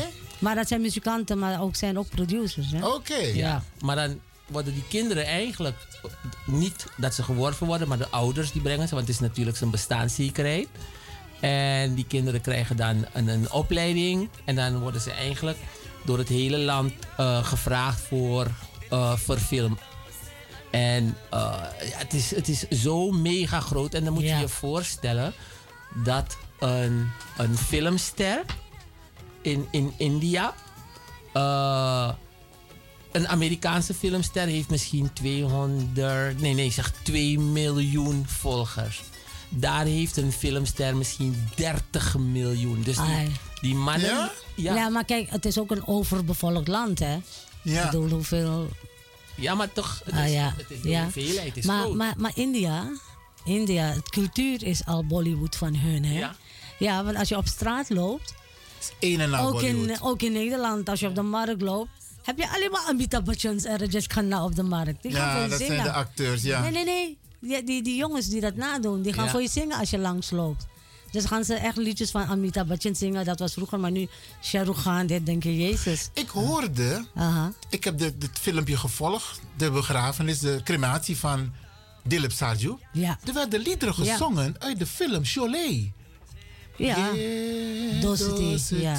Maar je weet wat, wat het betekent, hè? Ja, ja, vriendschap voor altijd. Voor hè? altijd, ja, precies. Wauw. Maar, en, eh, ja, maar kijk, die, die, die sterren, van die Bollywood-sterren, die echte sterren, die komen niet buiten, hè?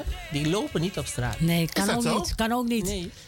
Je wordt Nee. op, je wordt, mensen stormen op je af. Je hebt, eh, je hebt, die hebben geen privacy Nee, als, eigenlijk. als je je voorstelt, je hebt 30 miljoen fans.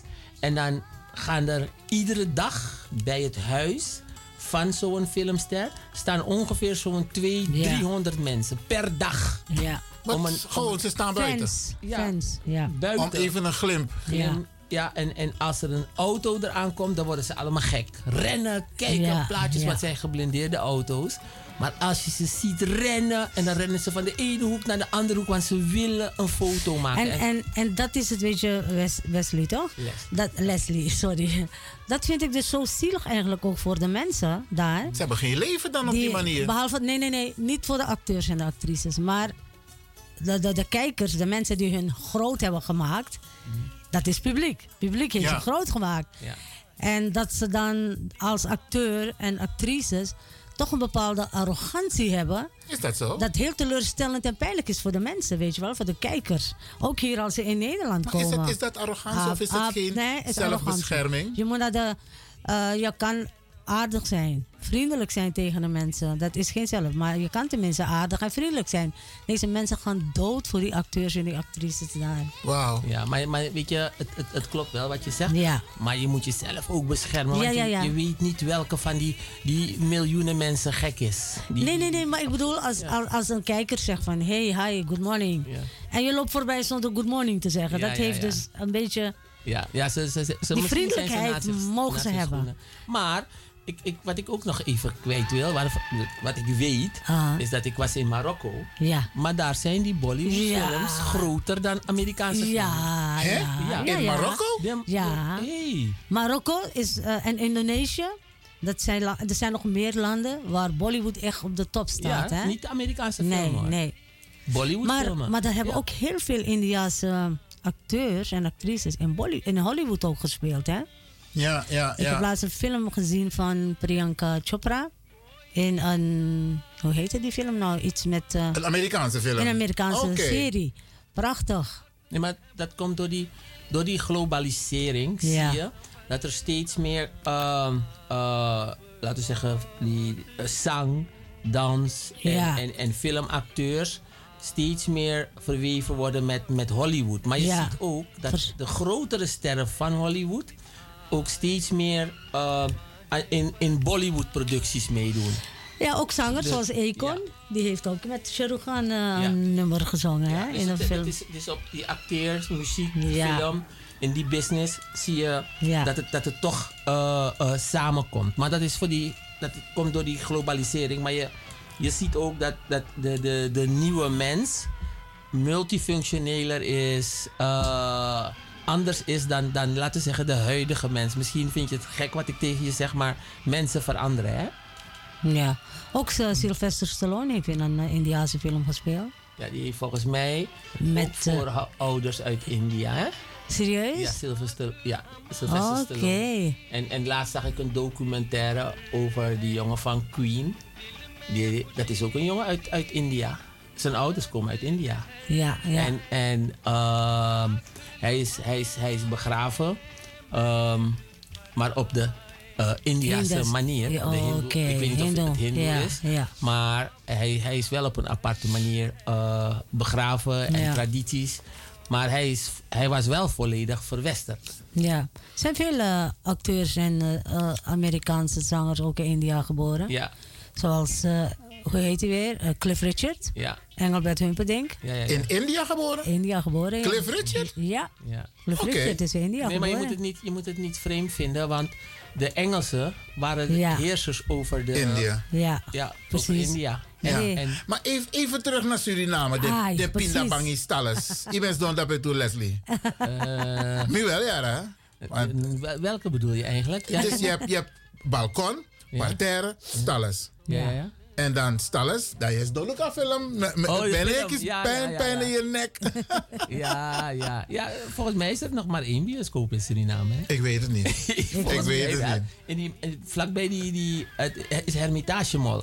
Maar ik ken, ik, dat is volgens mij de enige bioscoop die ik nog ken in Je hebt Suriname. Empire gehad, je hebt de Parel gehad, Ja. Yasodra, Ja. Star, Tower. Ja, maar dat waren tijden dat het wel kon, hè? Ja. Nu, nu door de DVD, door Netflix en noem maar op. Het wordt allemaal achterhaald, hè? Ja. Als we naar de bioscoop gaan, mijn kinderen gaan wel eens hier naar Pathé. Is gewoon om met matties, kiek. weet je, met vrienden, gewoon lekker het- de tijd van vroeger terugproeven. Ja, want Ik, ik, inderdaad, daar zeg je wat. Misschien moeten we eens een keertje doen. Ja, gewoon met de groep. Ja, Dat op Even plannen. die sfeer. Ja. Ah, ja, toch Leslie? Ja, ja, Even ja, een keertje ja, ja. weer naar de bioscoop. Alles, alles. Alles is mogelijk. Al, al, Popcorn. Al zou ik zeggen, nee. Ook, ook, ook in mijn bloed stroomt eh Hindustan. Oh ja, Giltori. Maar mijn, mijn, eh, mijn moeder, Ja. nee, mijn vaders moeder, was, de, was een Hindustaanse vrouw. En zij was de eerste vrouw in Suriname die Winti prijs gaf. Oh ja. Hindustaanse. Ja. Leuk. En zij, Leuk. zij, en, eh, zij organiseerde ook die, die Kasiko en al dat soort Nou, dingen. leuk. Heel mooi hoor. Oké, Ja, oké. ja, ja, ja, ja, ja. Straks kom je nog erachter dat we familie zijn misschien. Ja, maar, maar het is- kijk, Ja, zo je- gebeurt het. Als je gaat kijken naar de, Ja. eh, naar de DNA van Ja. heel veel Engelse mensen, Ja. daar zit. Ja. en of Indiaas eh, bloed. Ja. Dus het is niet, het is niet, het- ja, het is niet meer zo puur zoals, Nee. het, zoals het was. Nee, nee. Dat is het niet meer. Nee, als je goed gaat eh, kijken, inderdaad heel diep gaat onderzoeken, Ja. dan kom je heel veel tegen. Ja. Maar het, het zijn mooie tijden geweest. Het zijn nu andere tijden in Suriname. Maar die tijden van toen met, met, met Bollywoodfilms, dat was gewoon... Trouwens, niet alleen Bollywoodfilms. Alle films Ja, werden ja. groot Ja. gepromoot op de televisie, op de radio. Iedereen dacht van, hey, die film moet ik zien, ja, man. Ja, Eén film die heel Suriname heeft gezien, denk ik, 90%. Sangam. Hare Rama Hare Krishna. Oh ja, absoluut. Niet alleen daar, natuurlijk. Ja. Overal zo'n beetje. Ja. Dat is inderdaad ook eh, een mooie film. Ook de, de liederen erin zijn Ja, ja, Om ja. dat elke keer terug te zien. Ik heb een, een nummer klaarstaan, ook van eh Rajesh Khanna uit de film ehm eh Mere Jeevan Sati, Chalaja Tahu. Ja. Zullen we daarna Ja, even is luisteren? goed. En dan gaan we zo meteen eentje die van eh Hare Rama Hare Krishna afdraaien. Is goed. Oké. Leef je uit. Komt ie.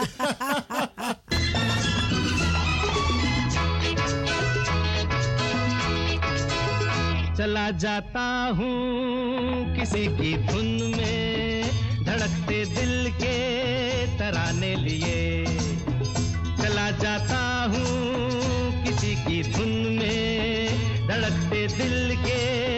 तराने लिए। मिलन की मस्ती भरी आँखों में, हज़ारों सपने सुहाने लिए हो चला जाता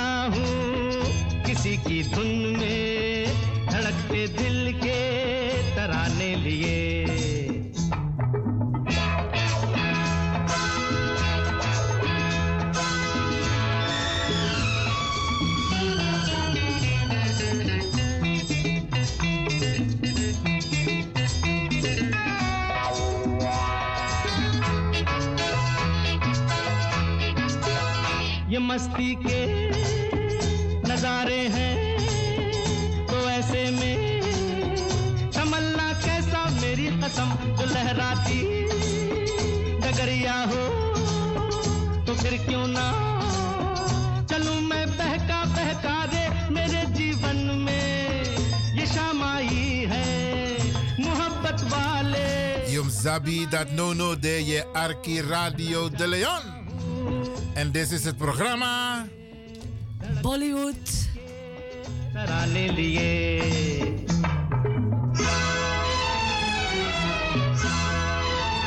En we hebben extra in de studio de directeur van Stichting Zorg voor Mij, de heer Leslie Hellings. En ook toen ben ik ook de Bollywoodfilm Isena. En ik denk, wat losser naam hè? Want het was, eigenlijk is het, we zijn een een voorbeeld van hoe een bevolking samengesteld Samen is eh, ja. en hoe men met elkaar omgaat. Ja. Want mijn vriendenkring bestond uit eh, mensen uit eh, van Javaanse afkomst, Hindoestaanse afkomst, Chinese afkomst, mensen uit het binnenland. Ja. Hoe ben. En we waren gewoon een Maar nog, vriendenclub. steeds, maar nog steeds, denk ik toch? Ja, ja, ja. Wij, eh, kijk maar hier, zitten al drie culturen aan tafel. Ja. Of meer. Ja, want hij heeft, eh, ja, hij heeft een mix. Meer, er zitten meer. Juist. Maar, maar, maar mijn beste vriend was ook een Hindoestaanse jongen. En, ik, Oké. en ik heb alleen maar, ik heb eigenlijk meer Hindoestaanse vrienden dan eh, Afro. Ja. Wat zeg je altijd, Iwan? je moet me Afro, verbeteren. afro. Ja, ja, Je ja. moet me verbeteren. Ja, ja, ja, maar niet- niet meer zo Afro openlijk, Suriname. toch? Oké, dan. Iedere keer ben ik hem eigenlijk aan het uitlokken. Maar ehm, ik heb meer Hindoestaanse vrienden. Eh, en, en het heeft er niks mee te maken dat ik geen eh, andere vrienden heb. Maar ehm, op, toen ik op school zat, hier op de Berlage Scholengemeenschap, Aha. waren er veel meer Hindoestaanse kinderen. Dan- Ik heb, ik heb met, dus wie bij mij in de klas heeft gezeten, maar dat moet je maar eens een keer apart doen. Dan moet je Prem Radikishun uitnodigen. Ah, Prem. Ik heb met Prem in de klas gezeten. Oh ja. Prem heeft met mij in de klas gezeten. Oké. En, ik, en zo had ik, er waren in, in mijn klas waren er toen de tijd, denk ik, zo'n zo'n een, een 15 Hindoestaanse eh, jongeren. Ook toevallig een Chris Debitewari erbij. En eh, heel, veel- heel mijn veel- broer, mijn broertje zat samen met Prem Chris. ook in de... Ja, is mijn Ja, hem. broertje. Hij woont nu in- David in- in- Purmerend. Purmerend. Ja, is mijn Hij broer. woont bij mij. Is mijn broer. Die, hij belt me de hele tijd. Les, wat doe je? Ik Ja. zie hem vaak In de microfoon, in de microfoon. Ja, nee. Ai. Ja. vraag hem Oké, dat is mijn broer, ja. Ze waren Zo. ondeugend, hè? Ja. Hij, hij, hij Leslie, zeker. Leslie, zoek maar nog bij Ogrida bij Ja, ik ook. Oké dan, oké dan. Ja. Ja. ja. Dat is Prem, zeg.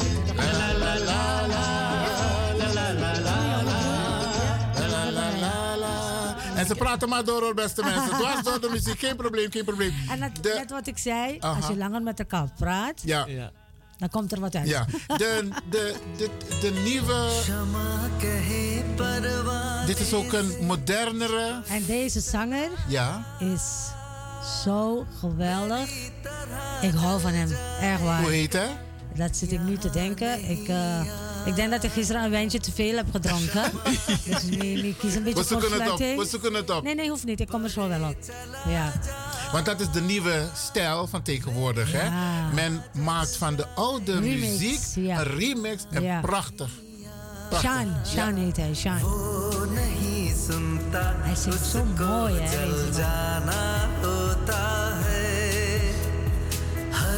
खुशी से हर गम से बेगाना होता है। प्यार दीवाना होता है मस्ताना होता है। हर खुशी से हर गम से बेगाना होता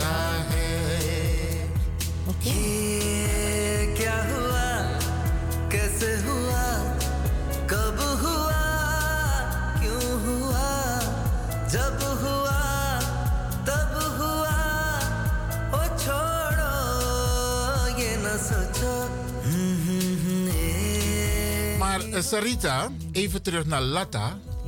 Latta heeft volgens mij meer dan. Hoeveel, mus, hoeveel liederen heeft ze Ik gezongen? de, ik heb de cijfers nu niet in mijn hoofd. We hebben een keer Latta gehad. Eh, hoeveel zij gezongen heeft. Ieder geval boven de 10.000, 20.000. Ze heeft ontzettend veel gezongen. Ze heeft Ze, heeft, ze staat in de Guinness Book of Records als de vrouw die het meest heeft gezongen. Hè? Op de hele wereld. Over de hele wereld. Ja. Wauw. Dat is Lata. Maar ja, we hebben het over Bollywood, die de meeste films per dag maken. Dus daar hebben ze dat nodig. Ja, ja, ja. Hoeveel films per dag wordt er niet in Bollywood gemaakt? Ja, Vandaar ja. dat het eh, de grootste filmindustrie is. Ja, klopt hè? Ja, en het zal ook zo blijven ook hoor. ja, het zal zo blijven. Die wedstrijd kunnen ze niet winnen. Nee, maar ze hebben, ze hebben genoeg mensen die naar die films kijken. Ik bedoel, is boven een miljard mensen Ja. wonen in India, toch? Ja. Meer dan een miljard. Ja. Ja. En Bollywood is hun eh, zuurstof. Wauw. Om van te leven. Wel eens geweest naar India, eh, meneer Leslie Hellings? Nooit hè? Nee, nooit Migo. Maar ik, heb me wel, ik ben me wel aan het voorbereiden hoor, om te gaan. Want Oké. ik wil, ik, wil, ik wil namelijk naar India, naar een, eh, ehm, hoe heet het weer? Hoe heet die andere? Bangladesh wil ik Ja. gaan. Denk, denk aan die vingers. Ja, oh ja. Nee, maar ik, ik, ik visualiseer Ja. met mijn handen wat ik zeg ook. Juist, ja. Dus, Lijkt me eh, ook leuk om naar Goa te gaan, hè? Ja. ja. Daar ben jij geweest, hè, Ik, ga, ik wil gaan. Oh, je Ik bent er ben- niet ik geweest? ben- nee, nee, nee. Ik ben, ik ben naar India ook nooit geweest. Oh. India komt altijd naar mij toe. en mijn handel en mijn dingen. Dan Oké. komen ze altijd naar mij toe. Maar ik zou dat graag een keer willen zien. Ik voel mij Surinaams natuurlijk. Maar toch weer weten waar je Je roots. roots eh, vandaan komen. En in India hebben ze dus eh, mijn familie, mijn vaders familie zeg maar, daar hebben ze wel wat eh, mensen gevonden. Oké. Families. De Oké. Devitawaris in Bihar. Wauw. Die onderzoek heeft mijn oom een keer gedaan. En die is dus families tegengekomen daar.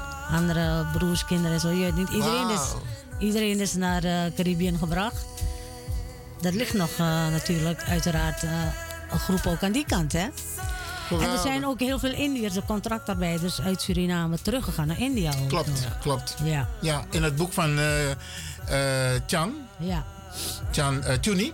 Ik heb het boek hier, ja. Hij Ja. geeft hier ook aan dat er mensen konden een vijfjarig contract tekenen. ja. En dan konden ze beslissen, bleven ze in Ja, Suriname of ja. gingen ze terug? Precies. En heel veel zijn, Heel veel zijn teruggegaan. Ja. Ja. Ja, maar, Ja. maar er zijn ook heel veel teruggekomen naar Suriname hoor. Ja. Ja? Vergis je niet. Oh, daarna teruggekomen. Ja. Oh, oké. Ja, ja, oh, dat ja. zei je net, hè? Ja, er zijn Ja. ook heel veel teruggekomen. Ja. En, en, en, en, en wat ik net eh, zei is dat ehm, de, de diversiteit onder de Hindoestanen is nu ook veel groter. Want ze verdelen zich namelijk ook weer per continent. Want je, je, je, je, je hebt de Hindoestanen uit... ehm, In de microfoon, eh, Leslie. ja, je hebt de Hindoestanen uit Suriname die naar Nederland zijn gekomen. Daar Ja. heb ik laatst een documentaire van gezien. En die, Ja. En het, het bood het niet 100%. Natuurlijk, ze praten als familie. Maar de mensen in Suriname vinden dat ze eigenlijk in de steek zijn gelaten door de Hindustanen die eigenlijk uit Suriname zijn weggegaan. En, Nou, ja, oké. Het is een die je het is een documentaire die ik gezien heb. En Ja. ik weet dat, dat dat is ook wat ze zeiden. En je had die, die, die hele oude eh, Surinaamse eh Hindustanen. Die, die, die nog eigenlijk in Suriname wonen. En ze wonen daar omdat ze ervoor gekozen hebben om voor hun ouders te zorgen. Ja. Voor hun broers, voor hun zusters. En zij vinden dat ze nooit gelegenheid hebben gehad om dan ook weg te gaan. Weet je? Dus er, er is een, een, een, een Het was ook niet voor iedereen mogelijk hoor, om te Nee. vertrekken rondom. Nee. Want je hebt het over die periode rondom de onafhankelijkheid. Maar dat is ook voor die Afro-groep zo. Ja, ja, ja, ja. En, het, en, en, en weet je wat ik ook heel leuk vind, iedere keer? Als ik naar Suriname ga en ik, ik, ik ga met mijn kinderen, dan neem ik ze eigenlijk overal naartoe mee. Ja. Maar de, de, de, de, de Hindustaanse cultuur en geschiedenis in Suriname is ook een cultuur waarvan ik denk van hé, hey, dat, dat moet je. En eigenlijk moeten ze in Suriname geschiedenislessen gaan geven. Mhm. En daar waarin alle culturen besproken worden. Net Ja, zoals ze het ja. hier moeten doen. Want de Hindustanen hebben ook eh, voor wat betreft de bevrijding in Suriname hun steentje bijgedragen hoor. En als je naar, als je naar Marienburg gaat, dan zie je, Zo. dan zie je precies wat daar gebeurd is. Ja, ik ben Ja, geweest, ik ben geweest. Je voelt die Wat, wat, wat, wat energie, zie je dan? Wat zie je dan? Wat voel je dan? Koud. Ja? Er moet hier heel veel gebeurd zijn. Je Ja. voelt het gewoon op je afkomen. Ja. Ik ben laatst geweest en dan kijk je toch met andere ogen nou, naar bepaalde plekken. En toen werd er, eh, zag je een bord met alle mensen die daar zijn overleden ook, hè? Dat is de eerste groep die toen de tijd hadden ze, als ik me niet vergis wat ik nu zeg, moet je me niet kwalijk nemen, maar op Marienburg heb je een, eh, een beeld, een heel groot beeld, Mhm. ehm, in eh, wit. En dat zijn eigenlijk eh, een groep Hindustanen die voor Ja. het eerst een blanke hadden vermoord. Een kapitein. Een witte, een witte. Een witte. Een witte. Ja, een witte. Je hebt gelijk, je hebt gelijk. Je moet het ook leren. Blanco maar, ehm, maar ze, ze, het was eigenlijk de eerste groep die, die dacht van... Hé, geen rotzooi met ons. Toen hebben ze hem vermoord. Maar daarna hebben de, hebben de, de witte mensen zwaar de, de, de, de Hindustanen toen eh, proberen uit te moorden. Hè? Dat is, Ja. Dus je moet de geschiedenis moet je goed gaan, Ja, ja. gaan leren. Iedereen heeft zijn, eh, zijn les geleerd. Zijn steentje En, eh, bijgedragen. Zijn steentje bijgedragen. Maar iedereen heeft zijn les geleerd hoe witte mensen kunnen omgaan met ons. En dat hebben ze in, in India gedaan, maar dat hebben ze ook in Suriname gedaan. Weet je? Dus net zoals ze het in Afrika hebben gedaan, hebben ze het ook in Suriname gedaan. Kan je nagaan. We zijn begonnen met Bollywood, met Lata Mangistker en Mukes. En we, we zijn dus nu aan het praten. Ja, omdat we maar van het een komt het ander, maar dat is heel we over mooi. Suriname hebben en Ja. over wat de witte mensen betreft. Ja. En, eh, gisteren heb ik een meneer gesproken, die is een therapeut van ons. En hij, zei, hij is naar Suriname geweest, ook een witte man. Maar hij voelt zich Indiaan. Vorige leven, zeg maar. Hij zei, hij vanaf hij uit Suriname terug is... en wat hij daar allemaal gezien heeft, bij eh, Marienburg en zo... En foto, Bakafoto, weet je, daar zie je ook eh, allerlei herinneringen, monumenten en zo. Ja. Hij zei, vanaf ik eh, terug ben uit Suriname neem ik witte mensen meer aan voor mijn therapie. Wat hij gezien heeft, Ja. wat er gebeurd is in Suriname. Ja, hè? ja, ja. Hey, ehm, de tijd zit er bijna op. Leslie, moet ik hier aan Kan je hem niet verlengen? En dit nummer komt ook uit de film Kan je Hare tijd niet Rama, Hare verlengen? Krishna. Wat zeg kan je je? tijd niet verlengen? Tijd verlengen. Was maar waar? Weet je, weet je Iwan? Ja. Dat zei ik net. Ehm, het is natuurlijk haar show. In de, in de microfoon. Onze, onze show. Het is haar show, niet jouw show. En, maar ik heb een meneer, meneer Kaan, die hier wel eens in de Kaan. rolstoel komt en heeft een aantal attacks gehad. Maar hij kon heel mooi Hindoestaans zingen. Oké. Dus ik heb haar gevraagd Ja. of je misschien een van die keren in haar show Ja. mag zitten. Leuk. En Nou. Ja, misschien wil hij zingen. Absoluut. Oké, nou geweldig. Ja. Absoluut. Hij komt zeker uit Pakistan, meneer Khan? Nee, uit Suriname. Suriname? Een, een, een, eh, Nikeri, maar een, ehm, een, eh, uit Guyana. Dus dat is Ah, een van de oké. Guyanese Surinamers. Oké, zeg maar. oké. We kunnen zo meteen verder hierover praten. Sarita, Ah, ja. je moet afkondigen. Nou, eh, beste luisteraars, ik hoop dat jullie genoten hebben van Krijgen we op de Bollywood. op En de al die- nog iemand die belt. Neem Eh, maar eh, op. Oké, oké, oké. Op de valreep. U bent in de uitzending. Goedemorgen. Ja, men vergeet over Bollywood. Goedemiddag, morgen. Mhm. Suriname was ook een Bollywoodstad. Film. Ja, hè? Vertel. Ja. Ja, wel, wel. Als je dat liedje gaat zoeken van Homer Hamrai van Mukesh. Ja, dat was Guyana. Nee, Suriname. En Guyana ook gemaakt. Nee, Suriname. Oké, oké, oké. Brianna de Wat, wat, is, wat, is, wat, wat is er aan de hand? Die Ram Ramjan die heeft die film daar gemaakt. Met Surinaamse acteurs. En jij mag verder gaan invullen. Oké, de- jammer genoeg, je hebt je te laat gebeld, want anders, anders hadden we ietsje Nee, uitgebreider geeft kunnen niet, geeft niet. Maar draai, die, draai dat liedje straks. Ik ga kijken of ik hem kan vinden. Ja? Homer Hamrai. Omer Hamrij. Abo, Grant aan je voor je belletje. Oké. Ja, Sarita, je was aan het groeten. Ja, ik was aan het groeten. En eh, nou, iedereen gegroet. Een hele fijne dag, fijn weekend. Hoop dat jullie hebben genoten van ons in de studio. Iwan Wilfred Lewin. Sam, oké. Okay. Nou, ik, Sarita en Leslie. Leslie. Oké, hey, bedankt. Ja, en, ehm, tot de volgende keer. Ja, man. En dit lied komt uit de film Hare Rama Hare Krishna.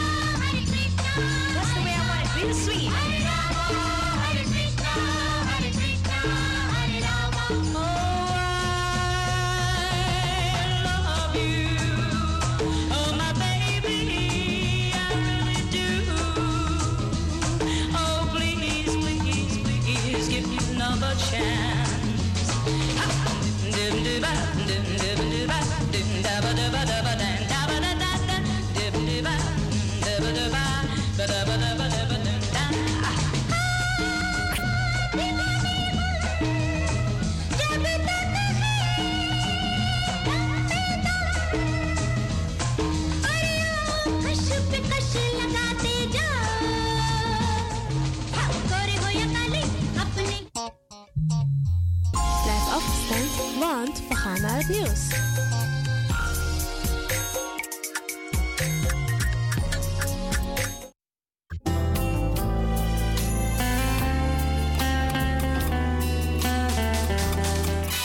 De Soul Jazz Lounge viert de liefde in februari.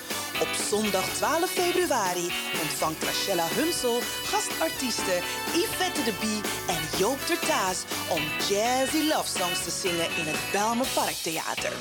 Tijdens de show kan er genoten worden van een special English high tea. We're gonna spread some love this Valentine. Buy your tickets online www.belmerparktheater.nl Belmer Klassiek presents Club Night. From Bachianas to Bossa Nova. Kom op zaterdag 28 januari genieten van dit crossover concert in het Belmer Parktheater. Johan van Iersel, Breno Ferricimo en Laura Polense brengen je in Zuid-Amerikaanse sferen. You don't wanna miss this one.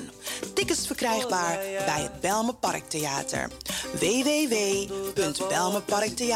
www.belmerparktheater.nl Belmer Klassiek is een samenwerking van het Concertgebouworkest en het Belmer Parktheater.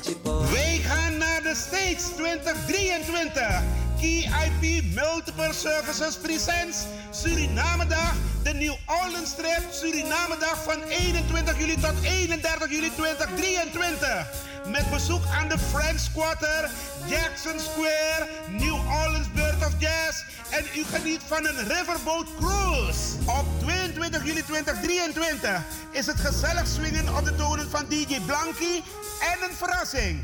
Op 23 juli 2023 vindt de Surinamedag plaats in het park en vervolgen dan met een New Orleans trip en shopping. Voor meer informatie en reserveringen belt u of WhatsApp u naar Gilly Scheier op plus 31 628 540 922.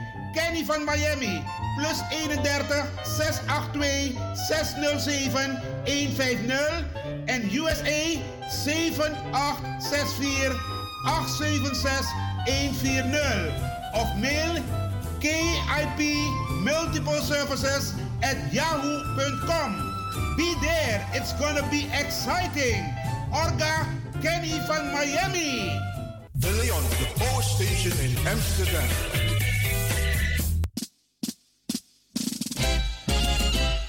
BIMS Event Spaces. Wist je dat je bij BIMS Event Spaces een zaal voor jouw event kan huren al vanaf 95 euro? BIMS Event Spaces heeft verschillende ruimtes beschikbaar voor kleinere en grotere feesten up to 500 people. Geschikt voor verjaardagen, feesten, kinderfeesten, evenementen, workshops, repetities en fotoshoots. Onze zalen liggen maar op 10 minuten loopafstand van station Belmer Arena. Boek nu. Voor meer info contact BIMS Event Spaces op Facebook, eventspaces.bims op Instagram of neem telefonisch contact met ons op via het volgende nummer 061 295 5673. 061 295 5673. Tot snel.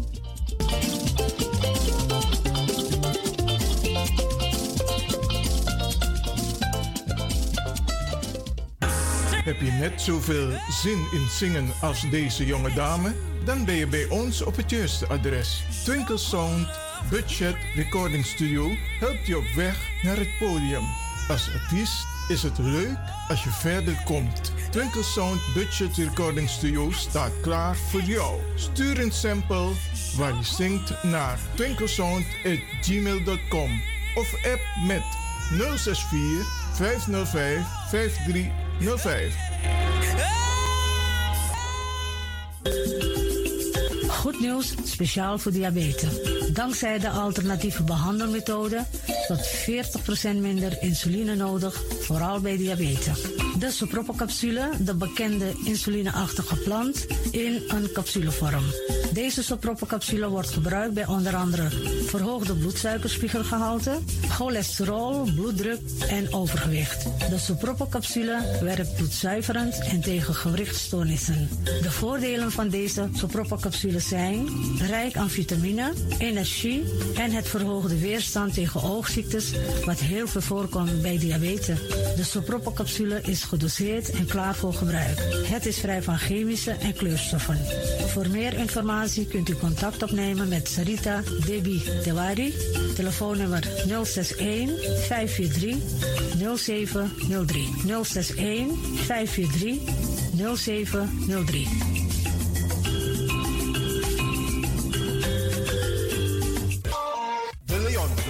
Station in Amsterdam.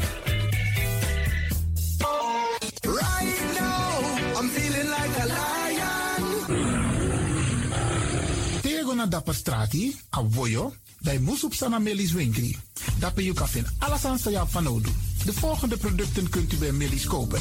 Surinaamse, Aziatische en Afrikaanse kruiden. Accolade, Florida water, rooswater, diverse Assange smaken.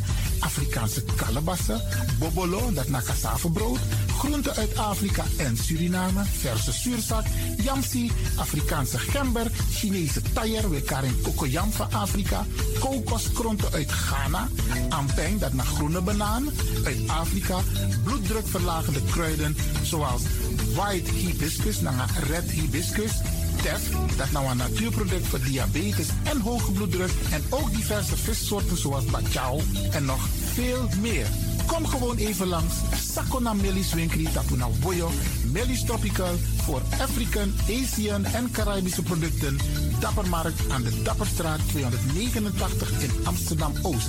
Telefoonnummer is 064 256 6176 of 065 091 2943. Melis Tropical.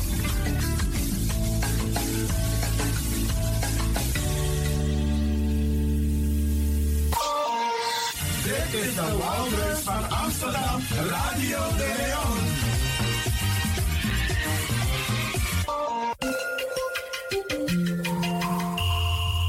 Je luistert naar Caribbean FM, de stem van Caribisch Amsterdam. Via kabel salto.nl en 107.9 FM in de ether.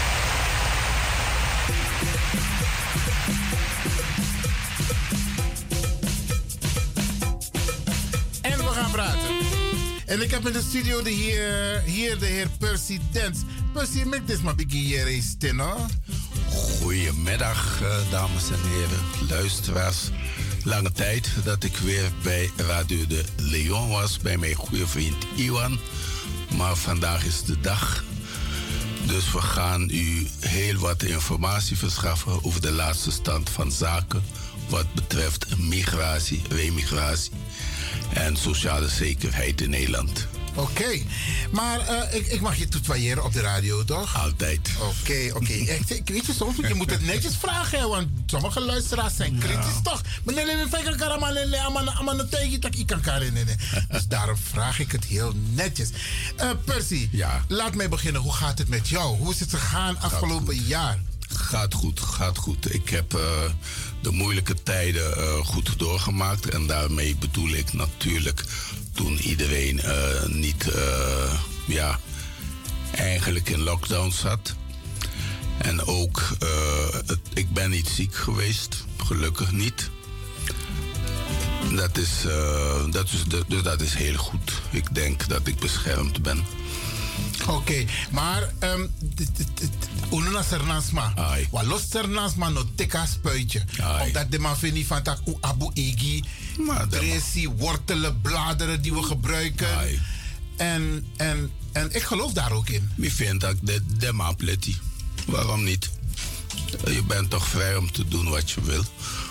In die zin dat je dus een, uh, in een vrij land leeft. Althans, daar gaan we nog steeds vanuit. En er mag geen dwang van bovenop gelegd worden. Nou, het ging bijna mis, hè? Ja, dat bepaalde dingen verboden werden. Dat je bijvoorbeeld niet op een vliegtuig mocht stappen. Je moest uh, ingeënt zijn. En um, de jongeren hebben zich massaal laten inenten. Want het leek alsof ze niet meer naar de discotheek mochten. Ja, en dat vind ik zo. Ik vind dat een on... Ik, ik praat nou op persoonlijke titel natuurlijk. Dit heeft niks met mijn werk te maken. Maar levende in een... Uh, in ieder geval op papier democratisch land... denk ik dat ik mijn uh, woord mag zeggen. Als de jongeren niet meer mogen vliegen... of als hun wordt verboden bepaalde uh, uitgangsgelegenheden te betreden onder het voorwendsel dat ze niet ingeënt zijn. Persoonlijk vind ik dat een foute zaak. Want het moet gaan om gezondheid. En dan hoor ik mensen mij gelijk tegenspreken. Ja, gezondheid, maar het is juist ter wille van de gezondheid dat al deze maatregelen zijn ingevoerd. Nou ja, achteraf uh, blijken dus de feiten uh, de theorie te weerspreken. Want ondanks dat er uh, heel goed is gevaccineerd, zijn toch heel wat mensen die gevaccineerd zijn, die zijn weer ziek geworden. En dat is een feit, dat kan niemand weerspreken. Ik zit hier geen, geen, geen hoe heet zo'n theorie, een conspiracy-theorie op te hangen. Want ik ben niet van het conspiratiesoort. Ik ben alleen maar voor feiten. Maar daar, tot zover. Dus dat is gewoon mijn mening. En, uh, ik maar een belangrijk advies wat je mij ook gaf net uh, van ja. Ivan, vitamine D. Ja, vitamine D. Ik heb zelf genomen vitamine D, vitamine K en dan vitamine D3 schijnt een bepaalde variant te zijn.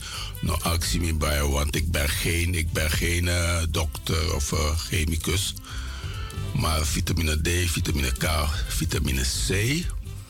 En dan heb je een bestand dat heet quercetine. Dat zit in uh, groene bladgroenten en overal. En dat schijnt ook een heel goed effect te hebben. Uh, als leek dacht ik, nou ja, ik uh, schaadt het niet. Baat het niet, dan schaadt het niet. Ik heb dat allemaal gebruikt. En misschien heeft het geholpen.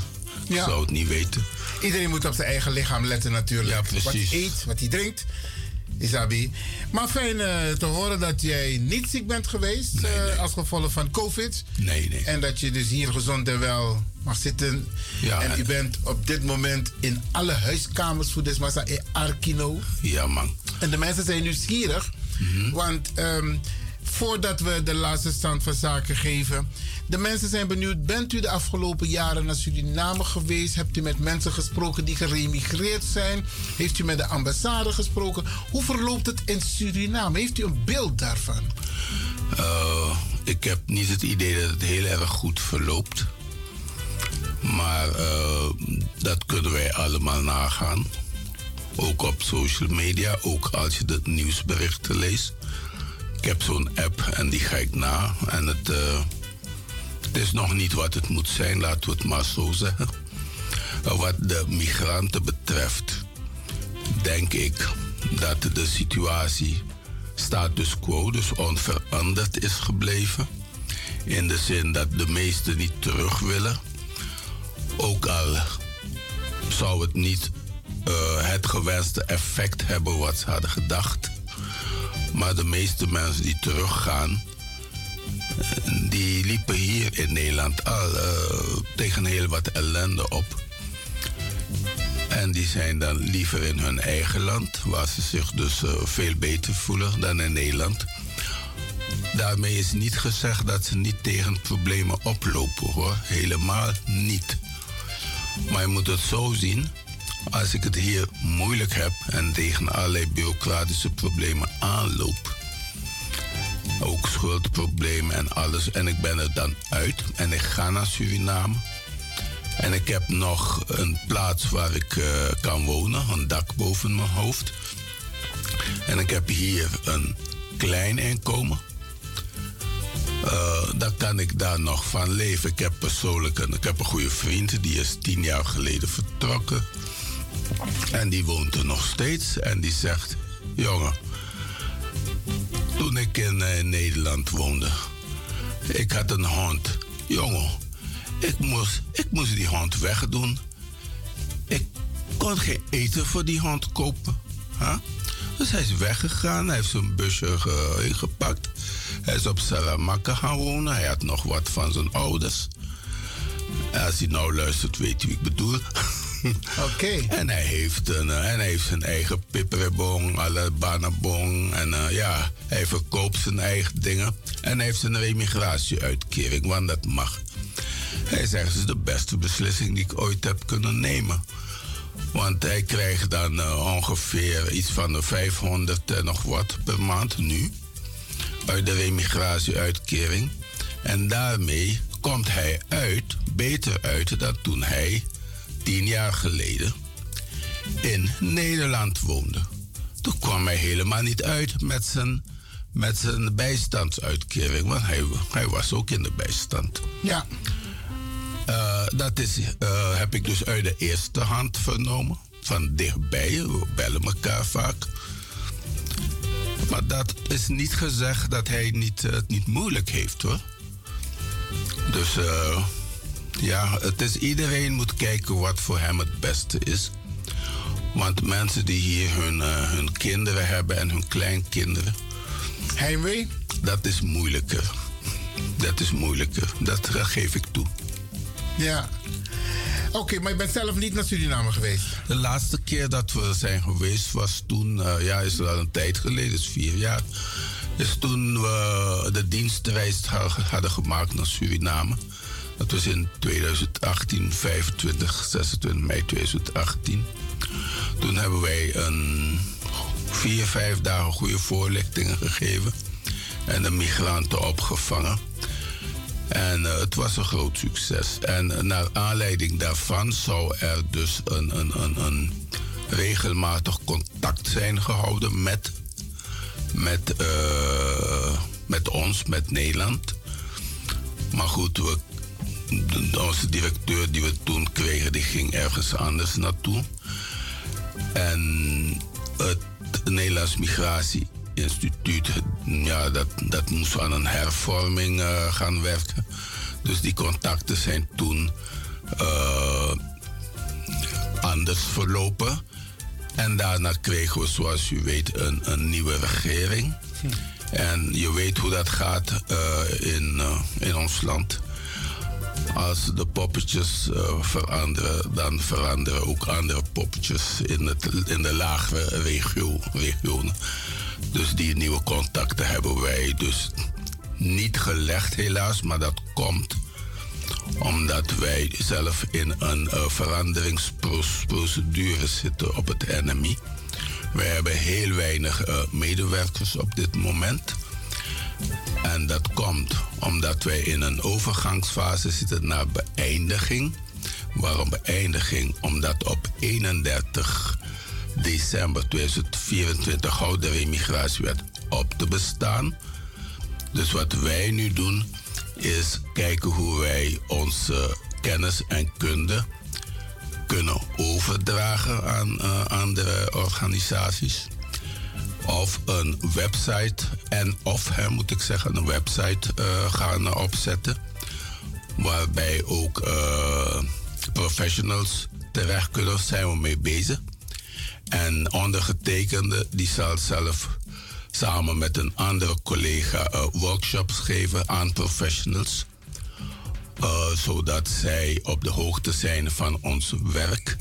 Want Iwan, je moet het zo zien migratie, remigratie en bewegingen, dat is, dat is iets dat altijd heeft bestaan.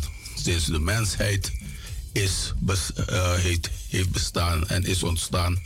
Zelfs de dieren migreren, vogels migreren, de mens, mens blijven niet stilstaan. Dus of er nou een migratiewet bestaat of niet, de mensheid zal blijven uh, zich blijven bewegen tussen verschillende landen en continenten. Dus de know-how die wij hebben, al is het beperkt tot Nederland en, uh, en bepaalde verdragen, die zal altijd nodig zijn. Dus, ja. dus dat, is, dat is de uitleg. Het is, een lange, het is een lange uitleg, maar ik wil dat de mensen goed begrijpen dat wij ze niet in de steek laten, maar dat we er voor ze zijn. Dus, en dat is het.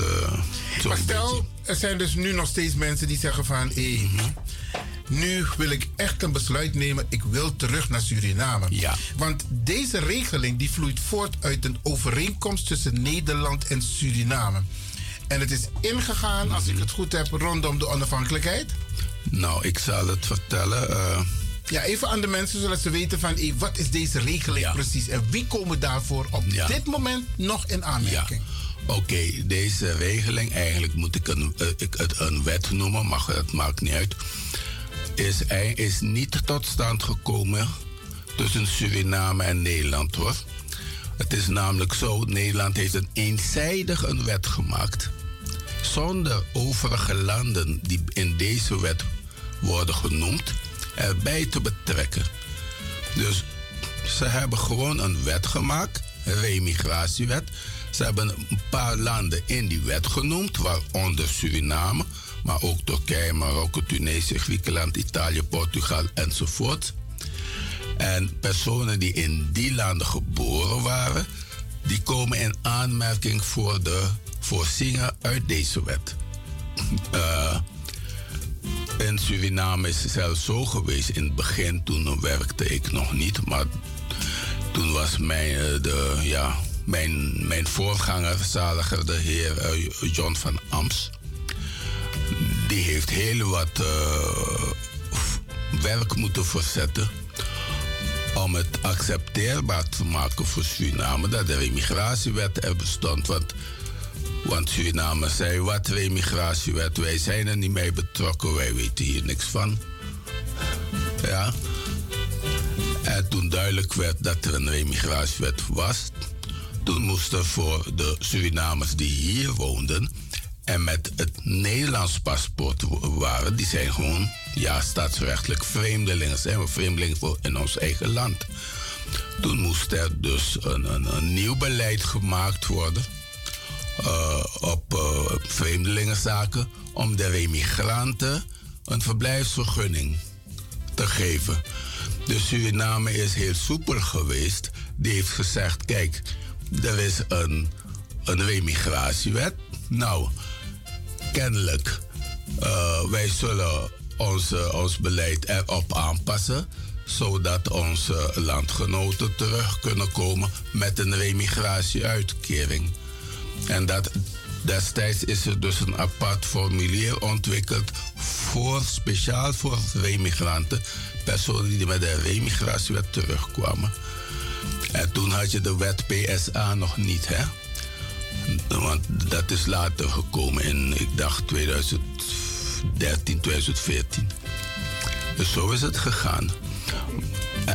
Oké, dat betekent dus dat um, Surinamers in Suriname geboren. Ja. Hier zijn komen wonen. Ja. En op een gegeven moment hebben gezegd van... ik wil hier niet meer blijven wonen. Ja. Ik wil terug naar Suriname. En dan krijgen ze, dus maken ze gebruik van de, de wet remigratie. Ja, de remigratiewet. Ja. En dan krijgen ze een uitkering. Ja, klopt. En met die uitkering is tot hun dood. Begrijp ik het goed? Je hebt het goed begrepen. Uh, tot hun dood. Dat zal ik uh, uitleggen. Ze krijgen sowieso die uitkering. Maar of ze die tot hun dood krijgen, is, uh, hoeft niet. Maar daarmee is niet gezegd dat ze zonder inkomen komen te zitten. Dus de mensen hoeven niet in paniek te raken. Ze krijgen altijd tenminste het bedrag van de remigratieuitkering. Ik ga een voorbeeld geven. Iemand die bijvoorbeeld, uh, laten we zeggen, 45 jaar of 40 jaar in Nederland heeft gewoond, die zal tegen de tijd dat hij remigreert, is hij nog niet AOW-gerechtigd, maar hij gaat alvast naar Suriname. Stel dat hij een alleenstaande is. En dan krijgt hij door de bank genomen, ja, iets van 500 euro per maand. Om in Suriname eh, van te leven. Vanuit de pot remigratie. Juist. Hij is nog niet gepensioneerd, maar hij maakt wel gebruik, dus hij krijgt daar uit die pot. Ik zal het precies zeggen, dan kunnen de mensen het zelf narekenen. Maar wij hebben de bedragen van 2023 nog niet, die komen altijd een maand te laat. Maar eh, vanaf vorig jaar was het 4,36 en 37 cent om van te leven.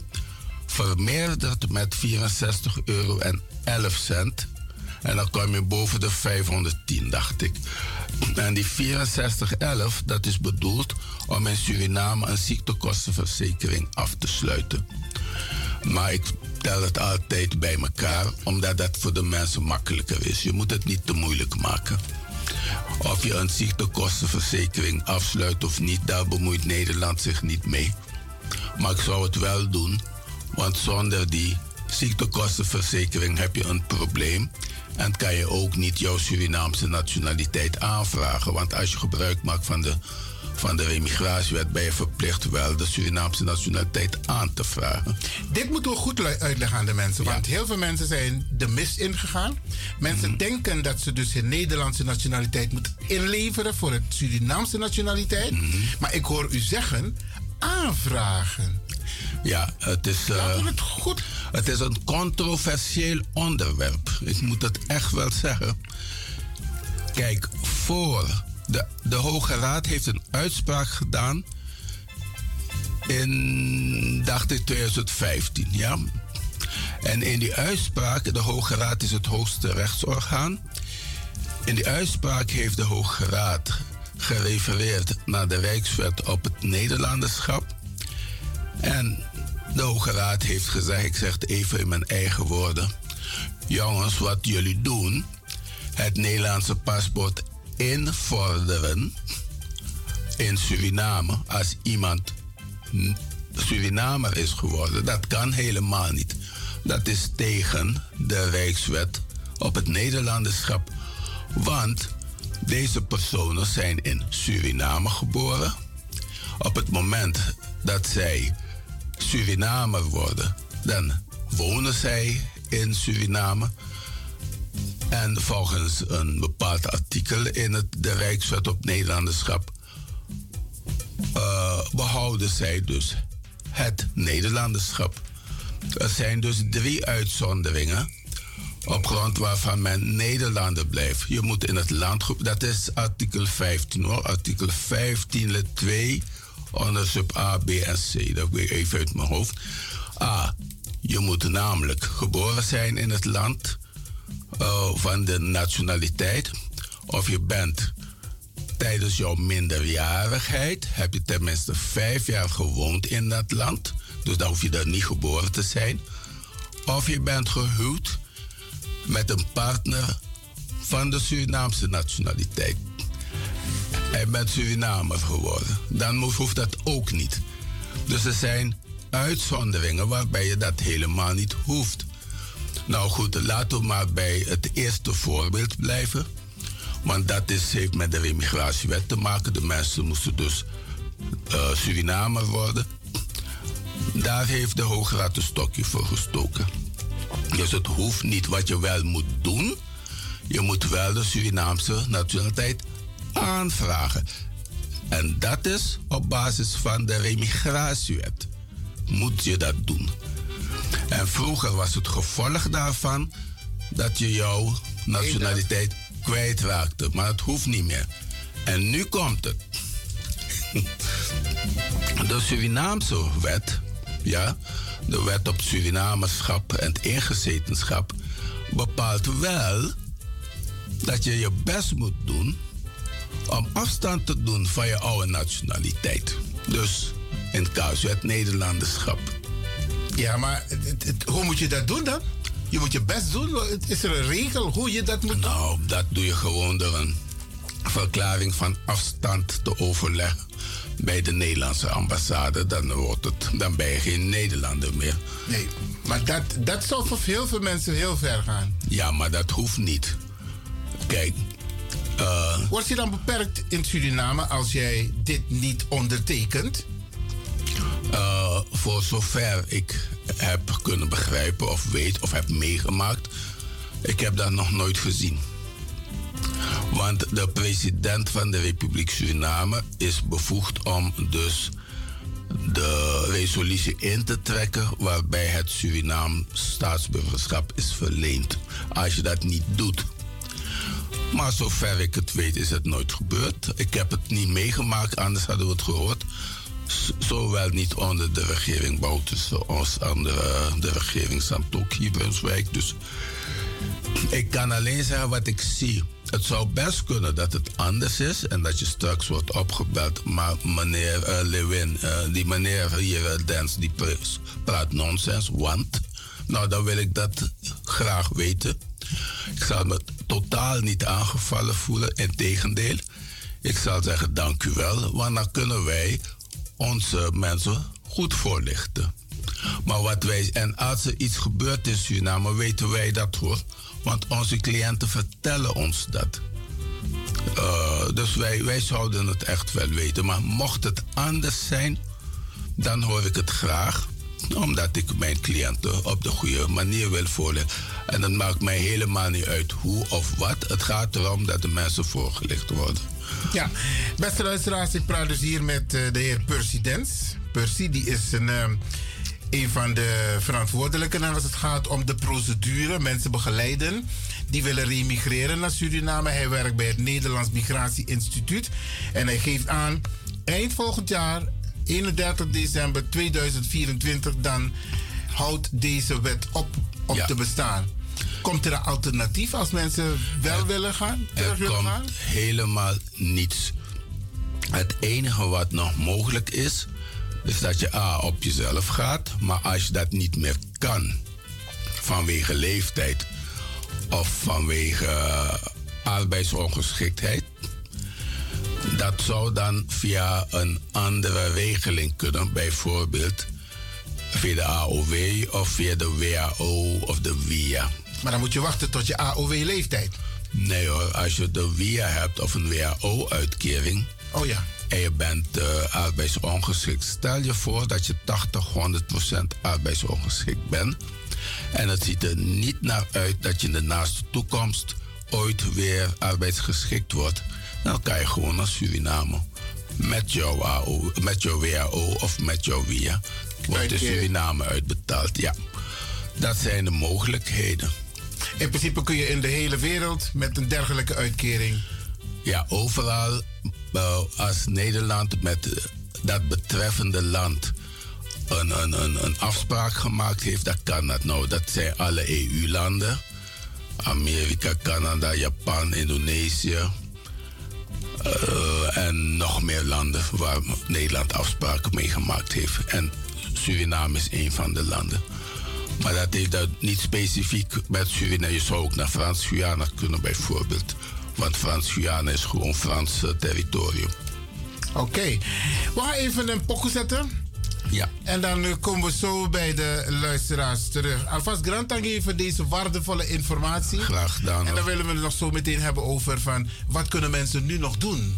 Okay. Maar we komen daar zo op terug. Ja, Beste luisteraars, dit is dus uh, Radio de Leon. In gesprek met de heer president van het Nederlands Migratie Instituut.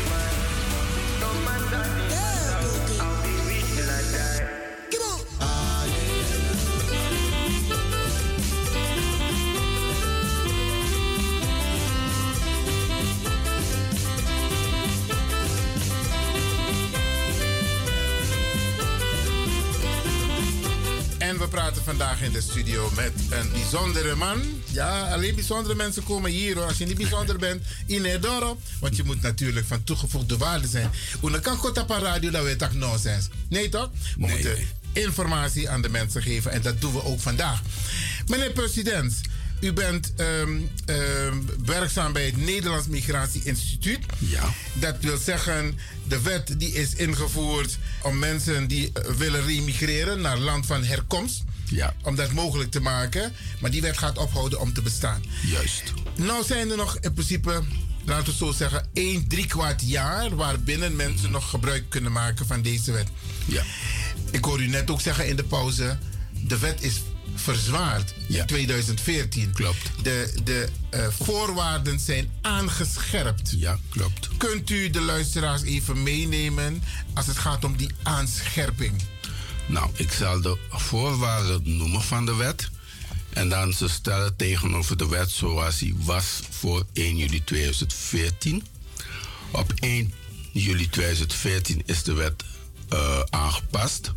En de voorwaarden om in aanmerking te komen voor de remigratieuitkering, dat zijn, je moet 55 jaar zijn op het moment van aanvraag. Of ouder, hè? Of ouder, ja, ja dankjewel, Iwan. Je moet 18 jaar of ouder geweest zijn op het moment dat je naar Nederland kwam.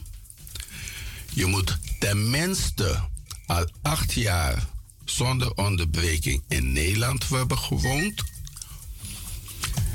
Uh, je moet bereid zijn de nationaliteit van het remigratieland aan te vragen.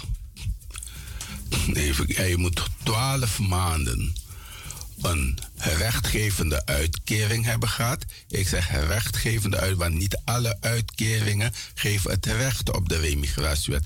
Ik zal de meest voorkomende noemen. Dat is de bijstandswet of participatiewet, de WW, eh, de WAO, de WIA, de AOW, de IOAW, IOAZ, etc. etc.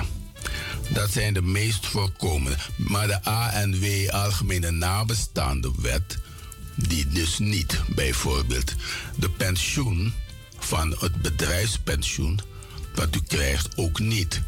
Dus niet alle uh, uitkeringen geven recht op een uitkering op de remigratiewet. Nou, ik heb eigenlijk de voornaamste zijn dus de de verhoging van de leeftijd van 45 naar 55 jaar. Uh, de, duur, de duur dat u in Nederland moet hebben gewoond is van 3 naar 8 jaar gegaan. Uh, de ondergrens van 18 of ouder, dat was, kwam niet voor in de oude wet. Dat is naderhand erin gezet. Uh, dat zijn eigenlijk de voornaamste. Dus En ook wat belangrijk is, u krijgt dus geen uh, reis- en verhuiskostenvergoeding meer. Dat is ook nog. Dat was vroeger wel het geval. Dat was vroeger wel dat het je geval. inboedel kon mee laten verhuizen. Ja, maar ook ten aanzien, maar daar hebben wij niks aan als Suriname. Van vluchtelingen zijn ook dingen veranderd. Maar dat laat ik maar voor wat het is, want wij aan die informatie hebben wij dus niks. Het, het maar zijn er alternatieven voor mensen als ze willen remigreren? Dat ze hun inboedel kunnen meenemen of moeten ze het gewoon betalen? Ze moeten het gewoon betalen. Laat het, ik zal het echt zeggen zoals het is. De regering is ervan uitgegaan, dat staat ook in een memorie van toelichting, dat men uit is gegaan dat de remigratiewet zou gelden voor de eerste generatie. En toen ontstond er een vraag, ja, wat is de eerste generatie? Leg uit wie, Want wie, wie vroeger, dat, ja. toen men naar Nederland kwam in, in de 70 jaren, toen ik naar Nederland kwam in de 70 jaren, toen was 21 jaar. Daar, dan pas was je meerderjarig. Dus waar moeten we nou van uitgaan? Nou, bepaald is toen dat 18 jaar, als je 18 jaar of ouder was, dan behoor je tot de eerste generatie. Dus dan kan je nog gebruik maken van de remigratiewet. Uh, nu zijn er mensen die. Dus als je 17 was, niet. Ja, ik was 17 toen ik uh, naar Nederland kwam. Dus dat zou niet kunnen. Nou, uh, nu zijn er mensen dus die 15 waren, dus minderjarig, die met hun ouders waren gekomen. Die zouden in beginsel niet in aanmerking kunnen komen. Maar deze persoon is bijvoorbeeld op zijn 25e naar Suriname gegaan. Of ergens op de wereld, maakt niet uit waar. Dus hij is uitgeschreven uit Nederland. Ja. En toen kwam hij terug naar Nederland voor 1 juli 2014. Want je moet ook voor 1 juli 2014 in Nederland hebben gewoond. Want dat heeft te maken met de, de, de wijziging van de wet toen, op die datum. Nou, laat zeggen dat deze persoon ergens in, in, in 2000 is teruggekomen. En dan kan hij wel gebruik maken van de remigratiewet. Ondanks het feit dat zijn eerste aankomst in Nederland 15 jaar was. Want je moet uitgaan van de laatste datum van binnenkomst. Nu heb ik een paar eh, zaken gezien waarbij de remigratiewet is geweigerd aan verzoekers, omdat ze nog geen, geen 18 waren. Nou, ik zou je aanraden om dan maar in bezwaar te gaan. Oké, daar is wel een mogelijkheid. Dus. Ja, dat moet je gewoon doen, want het gaat om 18 of ouder. Dus dat is makkelijk zat. En als je in 2000 bent komen wonen, nou, we zijn inmiddels in 2022, daar heb je al acht jaar in Nederland gewoond. Want dat is ook, die acht jaar, dat, eh, dat telde vroeger ook niet. Ja. Dan eh, kom je in aanmerking. En dan mag je een partner hebben met wie je samenwoont. Hoeft niet per se een, een gehuwd stel te zijn. Maar mag je een partner hebben en je geeft in het verzoek aan dat je samenwoont, of dat je gehuwd bent of een geregistreerd partnerschap hebt, dan moet de partner verplicht mee. Verplicht? Verplicht mee. Oké. En als je dat niet wil, ja, dan zou je je dus eh, geen, eh, geen, geen huwelijk meer moeten hebben of geen, geen relatie. En dat toon je aan door apart te wonen. Er komt wel een onderzoek. Je krijgt een onderzoeksformulier in huis. Want vastgesteld moet worden of de relatie inderdaad niet meer bestaat. En dat onderzoeksformulier moet je naar waarheid invullen natuurlijk. En aan de hand daarvan zal beoordeeld worden of er inderdaad sprake is van het niet hebben van een. of dat men duurzaam gescheiden leeft, laat me het zo zeggen. Je hoeft dus ook niet te scheiden hoor. Ik herstel mezelf even. Als je gehuwd bent, zijn veel mensen die gehuwd zijn, maar ja, die eigenlijk duurzaam gescheiden leven. Ja, maar op een of andere reden hebben ze dus de echtscheidings niet, eh, niet, niet doorgezet. En als je dat kan aantonen, ja. Soms, soms, soms willen de partners niet, ze zijn gescheiden, maar ze willen dus niet officieel gescheiden zijn. Ja, nou ja dat kan om religieuze redenen. Of iets op eh, de tikshing, of je weet, eh, je, je weet hoe ze zijn. Ja. Maar goed, dan moet je dat gewoon aantonen. En dat kan je aantonen als je bijvoorbeeld een, een eigen uitkering hebt en, eh, en met jouw ex-partner helemaal niks deelt. Dan, dan, is dat gauw aangetoond. Maar als ik u zo hoor, meneer Percy Dens, ja? dan is het advies, als mensen meer informatie willen, dat ze zich wel even wenden tot het Nederlands Migratie Instituut. Het zou wel verstandig zijn, want uh, veel mensen maken een fout door uh, op de Bonnefoy te vertrekken zonder dat men weet wat men moet doen. Maar u bedoelt op de Bonnefoy vertrekken. Zomaar. Ze laten zich niet goed informeren en dan vertrekken ze naar Suriname. Ja, ze schrijven zich ook niet uit. Ze gaan gewoon weg. Ja. Ik bedoel, mensen vergissen zich. Hè? Men denkt dat Suriname hetzelfde is gebleven als 30 jaar geleden toen men vertrok. Nou, dat is niet zo. Dus, uh, maar heeft het ook niet te maken met uh, die koppelingswet?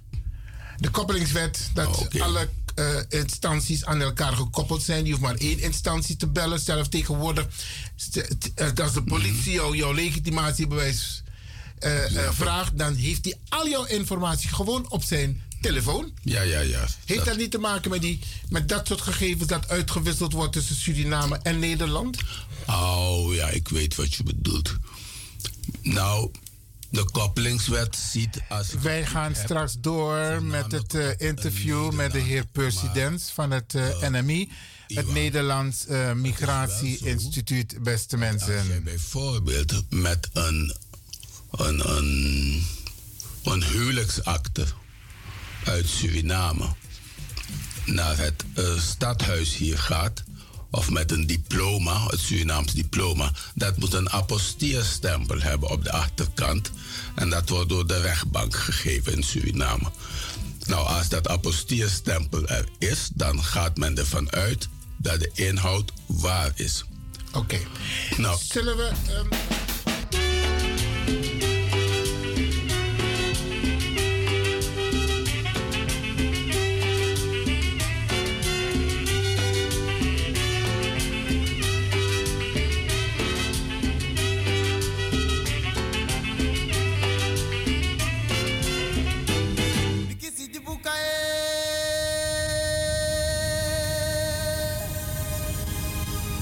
Lukumanda Damio.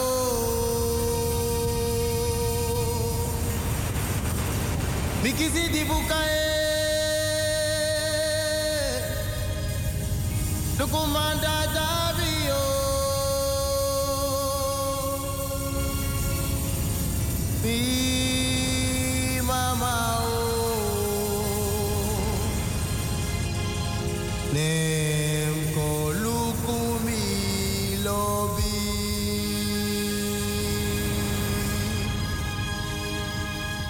Pakoga kamieba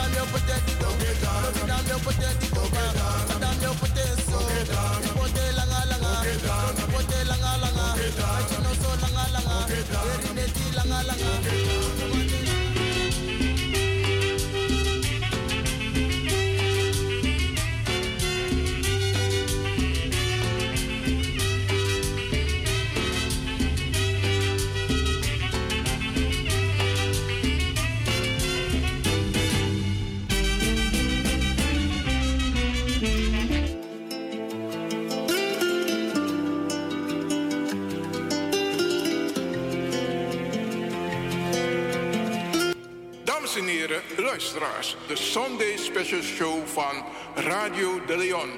En daarvoor zijn wij op zoek naar een collega. Die ons komt ondersteunen. Een speciaal programma. Heb je interesse? Neem dan contact op met Studio Radio de Leon gmail.com of radiodeleon.gmail.com.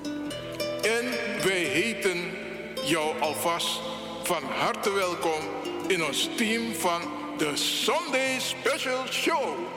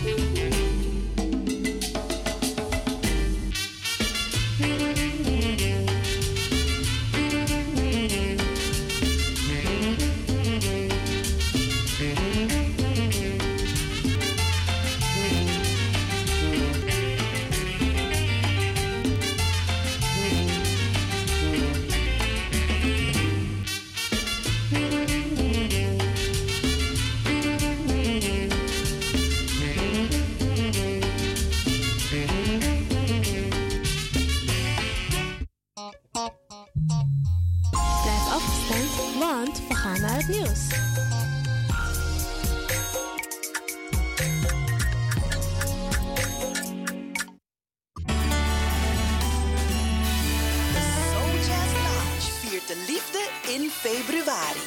Op zondag 12 februari ontvangt Rachella Hunsel gastartiesten Yvette de Bie en Joop Tertaas om jazzy love songs te zingen in het Belmer Parktheater. Tijdens de show kan er genoten worden van een special English high tea. We're gonna spread some love this Valentine. Buy your tickets online www.belmerparktheater.nl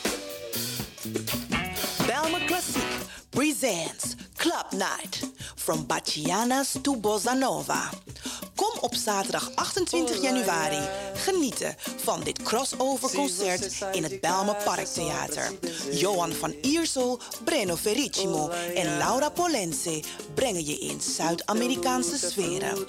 You don't wanna miss this one. Tickets verkrijgbaar bij het Belmer Parktheater. www.belmerparktheater.nl Belmer Klassiek is een samenwerking van het Concertgebouworkest en het Belmer Parktheater. Wij gaan naar de States 2023. KIP Multiple Services Presents Suriname Dag, de New Orleans Trip Suriname Dag van 21 juli tot 31 juli 2023. Met bezoek aan de French Quarter, Jackson Square, New Orleans en u geniet van een riverboat cruise. Op 22 juli 2023 is het gezellig swingen op de tonen van DJ Blanky en een verrassing. Op 23 juli 2023 vindt de Surinamedag plaats in het park en vervolgen dan met een Orleans trip en shopping. Voor meer informatie en reserveringen belt u of WhatsApp u naar Gilly Scheier op plus 31 628 540 922. Kenny van Miami plus 31 682 607 150 en USA 7864 876 140 of mail KIP Multiple Services at yahoo.com. Be there, it's gonna be exciting. Orga Kenny van Miami. De Leon, the Power Station in Amsterdam.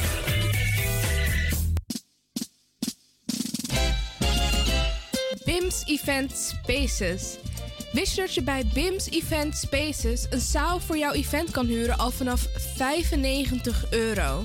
BIMS Event Spaces heeft verschillende ruimtes beschikbaar voor kleinere en grotere feesten up to 500 people. Geschikt voor verjaardagen, feesten, kinderfeesten, evenementen, workshops, repetities en fotoshoots. Onze zalen liggen maar op 10 minuten loopafstand van station Belmer Arena. Boek nu. Voor meer info contact BIMS Event Spaces op Facebook, eventspaces.bims op Instagram of neem telefonisch contact met ons op via het volgende nummer 061 295 5673. 061 295 5673. Tot snel.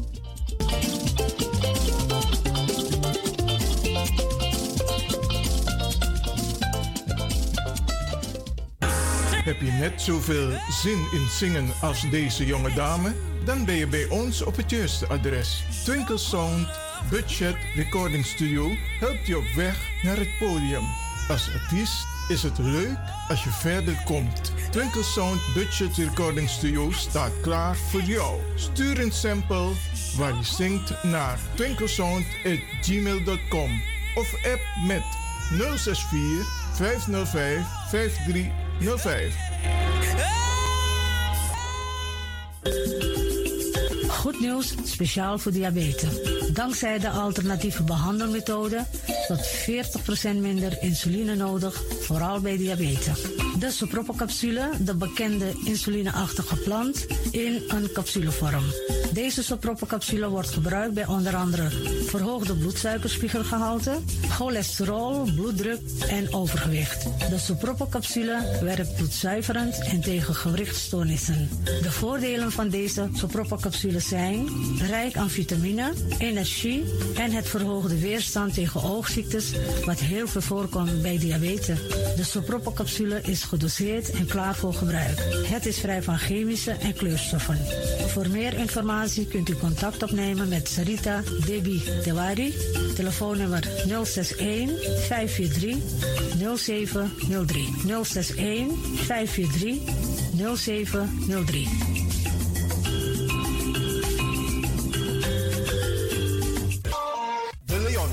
Station in Amsterdam. Right now, I'm feeling like a lion. Tego na dapper strati, a voyo, bij Moesop Sana Melis Winkri. Dapper you alles aan sa van Odu. De volgende producten kunt u bij Melis kopen. Surinaamse, Aziatische en Afrikaanse kruiden. Accolade, Florida water, rooswater, diverse Assange smaken, Afrikaanse kalebassen, bobolo, dat na brood, groenten uit Afrika en Suriname, verse zuurzak, yamsi, Afrikaanse gember, Chinese taier, wekaring kokoyam van Afrika, kokoskronten uit Ghana, ampeng, dat naar groene banaan, uit Afrika, bloeddrukverlagende kruiden zoals white hibiscus, red hibiscus, tef, dat nou een natuurproduct voor diabetes en hoge bloeddruk en ook diverse vissoorten zoals bachao en nog veel meer. Kom gewoon even langs. Sakona Melis Winkri Tapuna Boyo. Melis Tropical voor African, Asian en Caribische producten. Dappermarkt aan de Dapperstraat 289 in Amsterdam Oost. Telefoonnummer is 064 256 6176 of 065 091 2943. Melis Tropical.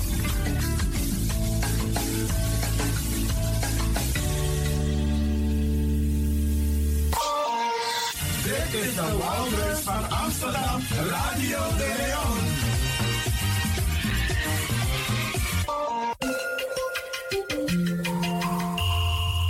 Je luistert naar Caribbean FM, de stem van Caribisch Amsterdam.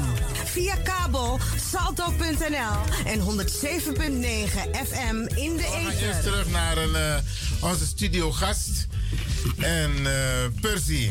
Yes. Trouwens, ik denk dat het goed is ja. om in aanloop naar 31 december 2024 een paar momenten te hebben Mhm. dat, dat, je, dat je welkom bent hier bij Radio de Leon om, om mensen te informeren over de gang van zaken Ja. en wat we gaan doen. Ja. Ja, graag, eh Iwan. Oké, dus eh, bij deze afgesproken, de luisteraars hebben je gehoord, het is vastgelegd. Ja hoor. Oké, Percy, nog even over ehm, de wet. Ja. Want de wet loopt af, de remigratiewet, dat Surinamangs kunnen remigreren naar Suriname met de remigratiewet. Maar Ja. ze kunnen ook teruggaan Met, een andere voorziening als de remigratiewet niet mogelijk is. Want er zijn heel veel Surinamangs in deze posities. Ja, heel veel. En ze kunnen dus ervoor kiezen. Kunnen we, kunnen we los van het feit dat je bij het NMI werkt, maar deze info, of hoort dat bij het pakket informatie wat je geeft aan de mensen? Dit hoort bij het pakket dat ik geef. Want het komt steeds meer voor dat eigenlijk de remigratiewet minder ter sprake komt. Vanwege de strenge voorwaarden, dat dus mensen er niet voor in aanmerking komen. Maar dan kijken wij automatisch altijd naar alternatieven. Als de alternatieven zijn dat er een andere regeling is waarvan de mensen gebruik kunnen maken, dan lichten wij ze ook graag daarvoor in. Dan informeren wij ze daarover. Het hoort wel niet tot de officiële toegewezen taak, maar wij doen dat en ook het ministerie dat vindt dat ook goed, want wij doen dat al meer dan 20, 30 jaar. En waarom zou je de laatste, het laatste jaar, anderhalf, twee jaar, dat mensen het niet meer doen? Dus dat, eh, dat maakt niet uit. Trouwens, je ontkomt er niet aan om jouw cliënten volledig te informeren. Anders doe je maar half werk. Nou, dan kan je liever helemaal niks doen, is mijn mening. ja, want ehm, ik weet niet, dit is wel politiek misschien, maar... Nou, doe maar, we zullen kijken. Wat ja, kijk, ehm, de wet loopt af uh, 2024, eind 2024. Ja. Komt er een alternatief in de wet? Nee, de wet uh, besloten is dat de wet volledig wordt afgeschaft. En dat er geen alternatief is. Maar je weet, Iwan, onder druk is alles vloeibaar. Dus het kan best zijn dat er in de toekomst uh, iets soortgelijks weer uh, uit de hoge hoed komt van de politiek. Maar dat zien wij dan wel, dat is speculeren. Want onder druk van omstandigheden ja, is alles mogelijk. Maar nou, als wij het over de remigratiewet hebben, is het echt het einde. Ik, ik, ik stel deze vraag omdat nu op dit moment uh, Suriname actueel is in de politiek als het gaat om het Nederlands slavernijverleden. Ja. Ik noem het bewust Nederlands slavernijverleden, ja. omdat heel veel mensen het koloniaal verleden eraan willen koppelen. Nou, nee. Terwijl die die twee dingen echt gescheiden moet houden. Ben ik met je eens. Maar in deze discussie, mm -hmm. waarbij zaken bespreekbaar zijn, ja. denk ik ook bij de politiek in de Tweede Kamer, ja. dat misschien ergens een belletje gaat rinkelen van hé, hey, wacht eens even. Ja, dat We zijn kan. bezig voor die Sernamangs. Mm -hmm. Kunnen wij dit niet op een of andere manier dan, dan zou je ze wakker moeten schudden. En dan is het aan de actiegroepen en de, en de die dus politiek actief zijn om uh, de Nederlandse politiek hiervoor wakker te maken. Maar je weet, men gaat pas iets doen als men denkt er zelf voordeel aan te hebben. Bijvoorbeeld in de vorm van uh, het electoraat, stemmen trekken, ja, dan zou dat kunnen. Maar ik denk dat het een goede suggestie is. Dat in het kader, dat heeft even uh, niks met remigratie te maken wat ik doe. Dat we dat even goed scheiden. Want anders volgen de, de, de, de luisteraars ons niet meer goed. Maar mijn mening is dus dat in het kader van de reparations. Uh, stel je voor dat er goede opleidingsmogelijkheden worden uh, geboden. En faciliteiten voor uh, nazaten van de tot slaafgemaakten. die in een achterstandpositie zitten en dat is rechtstreeks te, te relateren aan het slavernijverleden. Nou, dan zou je dus in dat kader uh, een, een, bepaalde regelgeving kunnen, kunnen ontwerpen. Dat zou wel kunnen, maar daar moet een politieke wil achter zijn. Ja, maar de remigratiewet zelf niet. Dus dat, uh, ja. Okay. Daar moet je gewoon voor inzetten, waarom niet? Ja.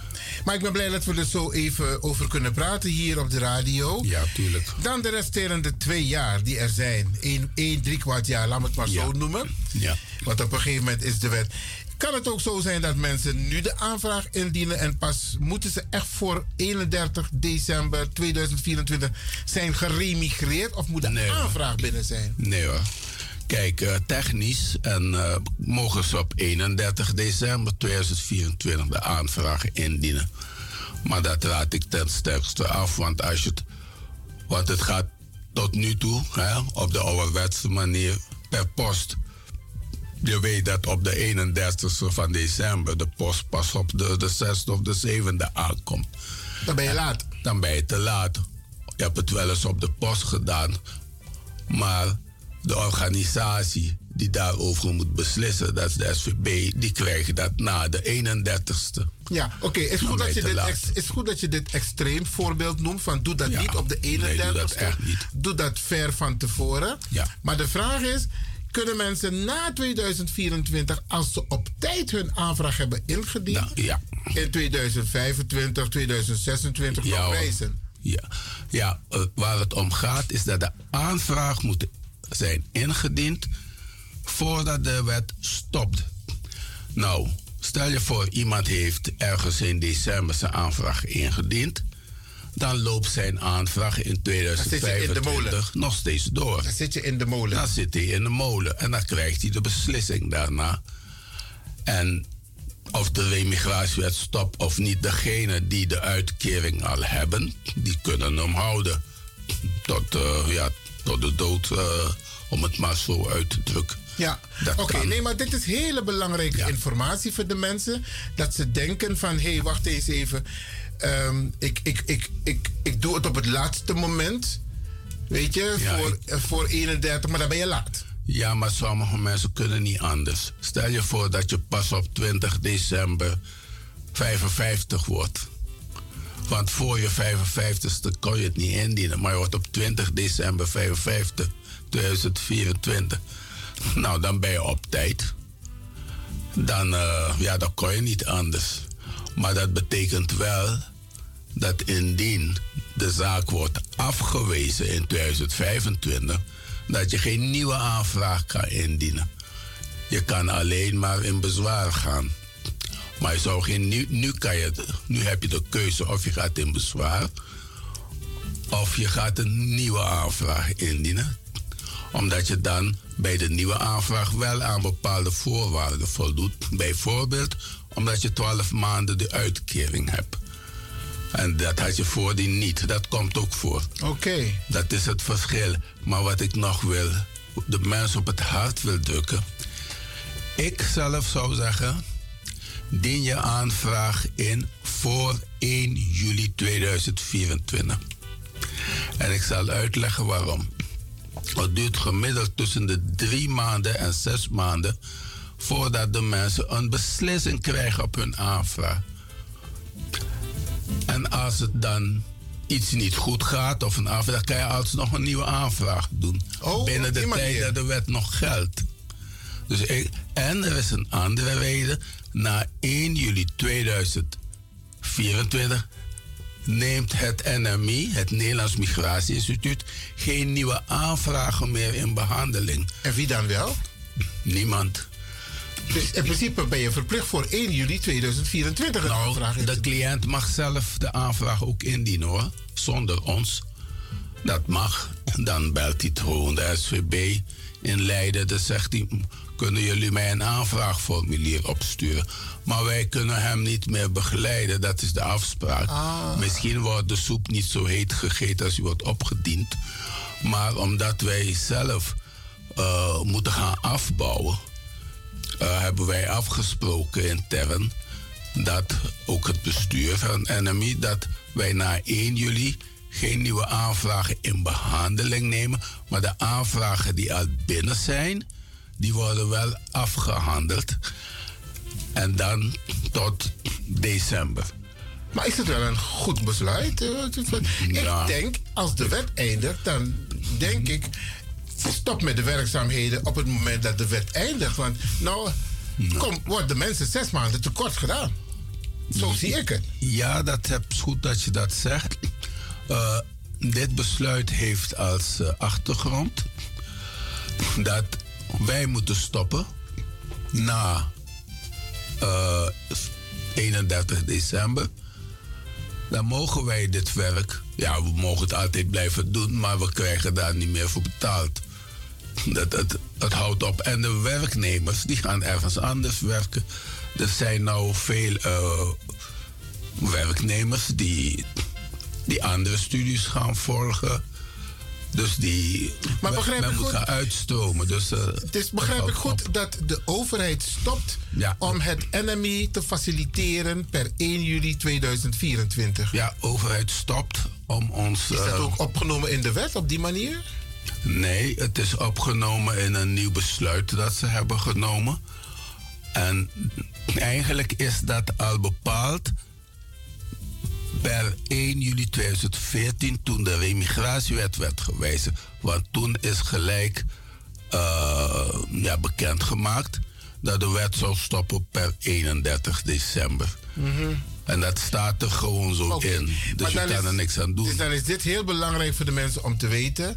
Dat als ze ideeën hebben, als ze willen remigreren, dat ze dat moeten doen voor 1 juli 2024. Nou, dat ze de aanvraag moeten indienen. als ze remigreren, daadwerkelijk op het vliegtuig stappen in, januari, februari of maart 2025, dat kan. Maar de aanvraag heb je al ingediend. Want nadat je dus de, de, de besluit hebt gehad hè, dat je mag remigreren, heb je nog zes maanden de tijd om je zaken in orde te maken voordat Oh, je dus je bent, je bent ook gehouden aan een bepaalde tijd. Dus stel, stel, 1 januari 2024 krijg ik te horen... aanvraag is goedgekeurd. En ik zeg, oké, ik blijf nog twee jaar in Nederland Dat wonen. kan niet. Dan moet je voor 1 juli 2024 vertrokken zijn. Alleen onder zwaarwegende omstandigheden te beoordelen door het bestuursorgaan de Sociaalverzekeringsbank kan je een verlenging vragen. Met de COVID-periode is dat vaak gebeurd omdat mensen niet konden vliegen, mensen konden niet meer weg, allerlei beperkingen. Toen is men soepel geweest en heeft men dus, eh, ja, heeft men eigenlijk. De maatregelen een beetje ja, een be- ja, ja, precies. Dus sommige mensen zijn pas na anderhalf jaar vertrokken, omdat het niet anders kon. Ja. Dus zoiets. Maar als je zegt van eh, er was geen plaats op het vliegtuig, of ik kon geen huurhuis vinden, of ik was ziek, nou, dan gaat het niet. Oké. Nog even, beste luisteraars, ik praat dus hier met de heer Percy Dens van het Nederlands Migratie Instituut. Zoals u weet geeft hij aan dat per 31 december 2024 de wet ophoudt te bestaan. En het advies wat hij geeft is, doe tenminste je aanvraag als je wilt gaan remigreren voor 1 juli. Dus in principe hebben de mensen nog maar een jaar, anderhalf jaar eigenlijk, om hun aanvraag in te dienen. nog, ja? nog even over die controle. Want ehm, je moet de informatie invullen naar waarheid. Ja. En ik, het is wel eens voorgekomen dat de informatie niet correct was. Ehm, wat zijn de consequenties? Want een van de belangrijke consequenties was dat bijvoorbeeld, nou weet ik niet of het met die AOW te maken heeft of met Nou, MI, moet eh, moet ik even kijken. Maar je mag bijvoorbeeld geen eigen huis hebben. Dat is, Volgens mij haal ik twee dingen door elkaar. Dat geeft niet. Nee, dat is goed dat je dat zegt. Eh, Want uit die controle bleek, bleek dat heel veel mensen een uitkering kregen. Ik snap waar je naartoe gaat. Ja. Eh, het is goed dat je dat zegt, Ivan, want dan kan ik het ook uitleggen. Als het gaat om de remigratiewet, die bemoeit zich er niet mee of je een eigen huis hebt of niet. Je mag multimiljonair zijn. Maar ja, als je heel veel geld hebt voor jezelf en bent zakenman, dan heb je die remigratiewet helemaal niet nodig. En dan doe je de aanvraag ook niet. Maar in principe bemoeit de remigratiewet zich daar niet mee. Maar welke wet bemoeit zich wel daarmee? Dat is de participatiewet, de bijstandswet of de AIO, de Algemene Inkomsten. eh, ja, ouderdomsvoorziening. Bovenop je AOW om toch het minimum te krijgen. Want dat is, alleen, dat is gewoon de bijstandswet. Dan gaan die normen gelden. Dus. Maar die AIO mag je toch niet exporteren? Die mag je niet exporteren. Maar als je die ontvangt, je mag dat gedeelte van de AOW exporteren. Maar als je die ontvangt, dat is gewoon bijstand. Dat is gewoon participatie. Dus die is onderhevig aan dezelfde controlemechanismen als voor de normale bijstandswet. Dan mag je inderdaad geen huis hebben. Of je mag het hebben, maar je moet het aangeven. Dan gaat men kijken, wat is het waard? En als het te veel waard is, dan moet dat verrekend worden met de participatiewet. Of je krijgt de participatiewet helemaal niet. Dus dat is wat anders. Oké. Maar eh, ik begrijp dat de mensen in de war komen. Omdat je een, enerzijds hebt de participatiewet. En dan heb je dus eh, bezit en controle. En anderzijds heb je de remigratiewet. Maar de remigratiewet bemoeit zich helemaal niet met je bezit. Het is de participatiewet die zich daarmee be- bemoeit. Ik, ik was bijna in verleiding gekomen om het te... Maar laten we het toch nog hebben over die controle. Op welke manier vindt de controle plaats? Want we hadden het ook over die koppelingswet daarnet. Ja, ja. Ehm, dat de Nederlandse overheid inzage krijgt. Ik weet of het zo is hoor. Ja. Ehm, in, in, het, in, het burgerlijk, eh, in de burgerlijke stand van Suriname. Het is wel zo. Vanuit hier kunnen ze gewoon Ja, alles ja, zien. ja, het is zo. Ik heb het met eigen ogen gezien, dus ik, ik, ik weet het. Eh, je hebt bijvoorbeeld een, een huwelijksakte. Die moet een, een apostillestempel hebben. Hetzelfde geldt voor een echtscheidingsakte. Het geldt voor een, diploma dat je Suriname hebt gehaald. Eh, nou, die worden hier gecontroleerd. De dame of de heer of de ambtenaar, die legt dat apparaat in een soort scanner. En die maakt rechtstreeks contact met CBB in Suriname.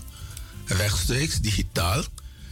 En dan komt er een groen vinkje als het oké is. En een rood kruisje als het niet oké is. Dus alle gemeenten hier in Nederland kunnen rechtstreeks in de... Bij het CBB? Bij het CBB. In Suriname? Ja, dat is zo. Is dat altijd dat- zo geweest met die dat- Nee, dat heeft niet met immigratie te maken. Het heeft te maken met een, ja, ik neem aan, overeenkomst tussen Suriname en Nederland. Dat, dat dat gecontroleerd mag worden. Waar ik niet zeker van ben, is of ze ook binnen het glis kunnen controleren op dezezelfde manier. Want wat ik heb meegemaakt, kijk, ik werk daar niet, dus ik kan het niet beamen. Maar wat ik wel weet, dat heb meegemaakt, is dat gevraagd wordt om officiële stukken waarbij aangetoond moet worden of er van wie een bepaald perceel is of woning is waar de betrokkenen remigrant gaat wonen. En met name is dat zo als de remigrant een bijstandsuitkering heeft gehad of een AIO-uitkering en een bepaald adres opgeeft. Dan moet de SVB is verplicht op grond van de wet te controleren of dat bezit is of eigendom. En als het dus, als je bijvoorbeeld bij je broer of je zus of je neef, nicht, of het is een huurwoning, het staat niet op je naam, is er niks aan de hand. Maar de bewijslast ligt aan jou. Dan moet je dat stuk opsturen naar de SVB, zodat je dus gevrijwaard wordt van eh, allerlei problemen. Oké, Dat heb ik wel gezien. Dus Ja. daarom ga ik ervan uit dat de controle zoals het bij de gemeente gebeurt, waarschijnlijk niet. Ik neem aan, niet op die manier gebeurt bij het glis. Gewoon op grond van wat ik zie. Oké, want het heeft ook te maken met... Soms heb je te maken met boedel. Ja. Dan is het nog ingewikkelder. Ja, maar als je boedel hebt, dan ben je geen eigenaar van. eh daar heb je geen eigendom. Dan ben je mede-eigenaar, toch? Ja, dat had ik ook gedacht vroeger, maar het is onverdeeld. Dus je kan geen eigenaar zijn. Nee. Dus mensen kunnen op basis van het feit dat er boedel in het geding is, is niet in de pro- problemen komen. Nee, nee. Ik vind, deze, ik vind deze informatie wat u net geeft heel belangrijk voor mensen. Hè? Want er zijn heel veel mensen in de problemen gekomen. Nee, boedel niet. Nee, niet, specifiek boedel, maar dat ze bijvoorbeeld formulieren anders hadden ingevuld. Nou, wat er speelt is dat men, en dat heeft niks te maken met, eh, met ontwikkeling of dat soort zaken, want de Nederlanders begrijpen ook een heleboel dingen niet. De ambtelijke taal die gebezigd wordt in documenten is voor de mensen vaag en schimmen.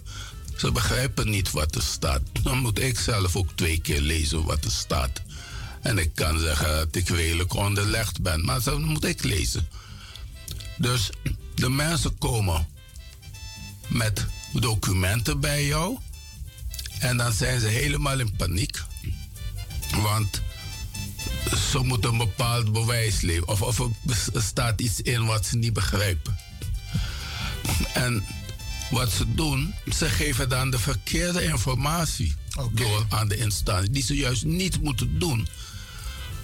Ja, omdat ze de zaak verkeerd begrijpen.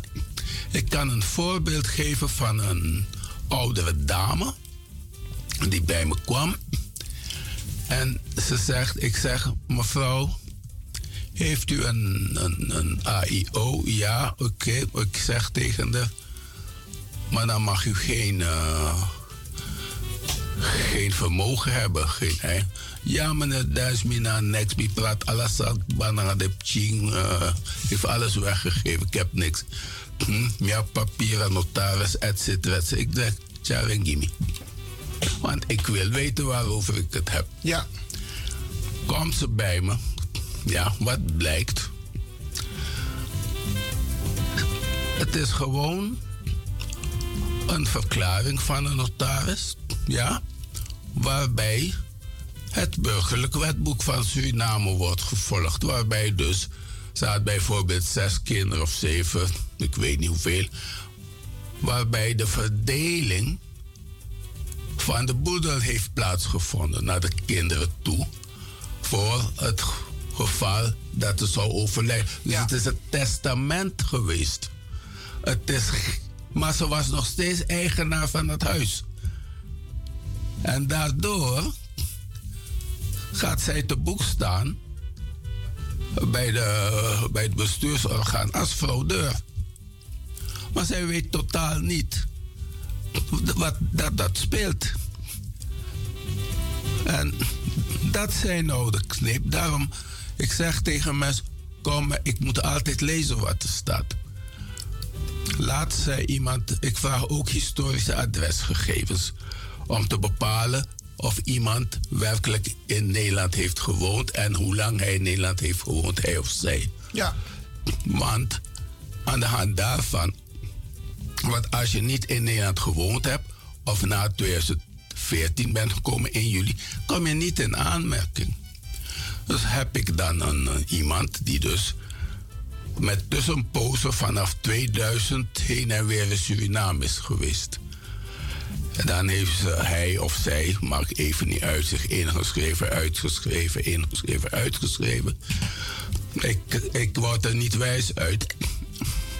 De cliënt beweert bij hoog en laag. Ja, ik woon hier al uh, acht jaar. Ik, ben, ik heb. Uh, nou, ik zeg, gaat u het historisch adresgegevens voor me halen? Ze stuurt het op.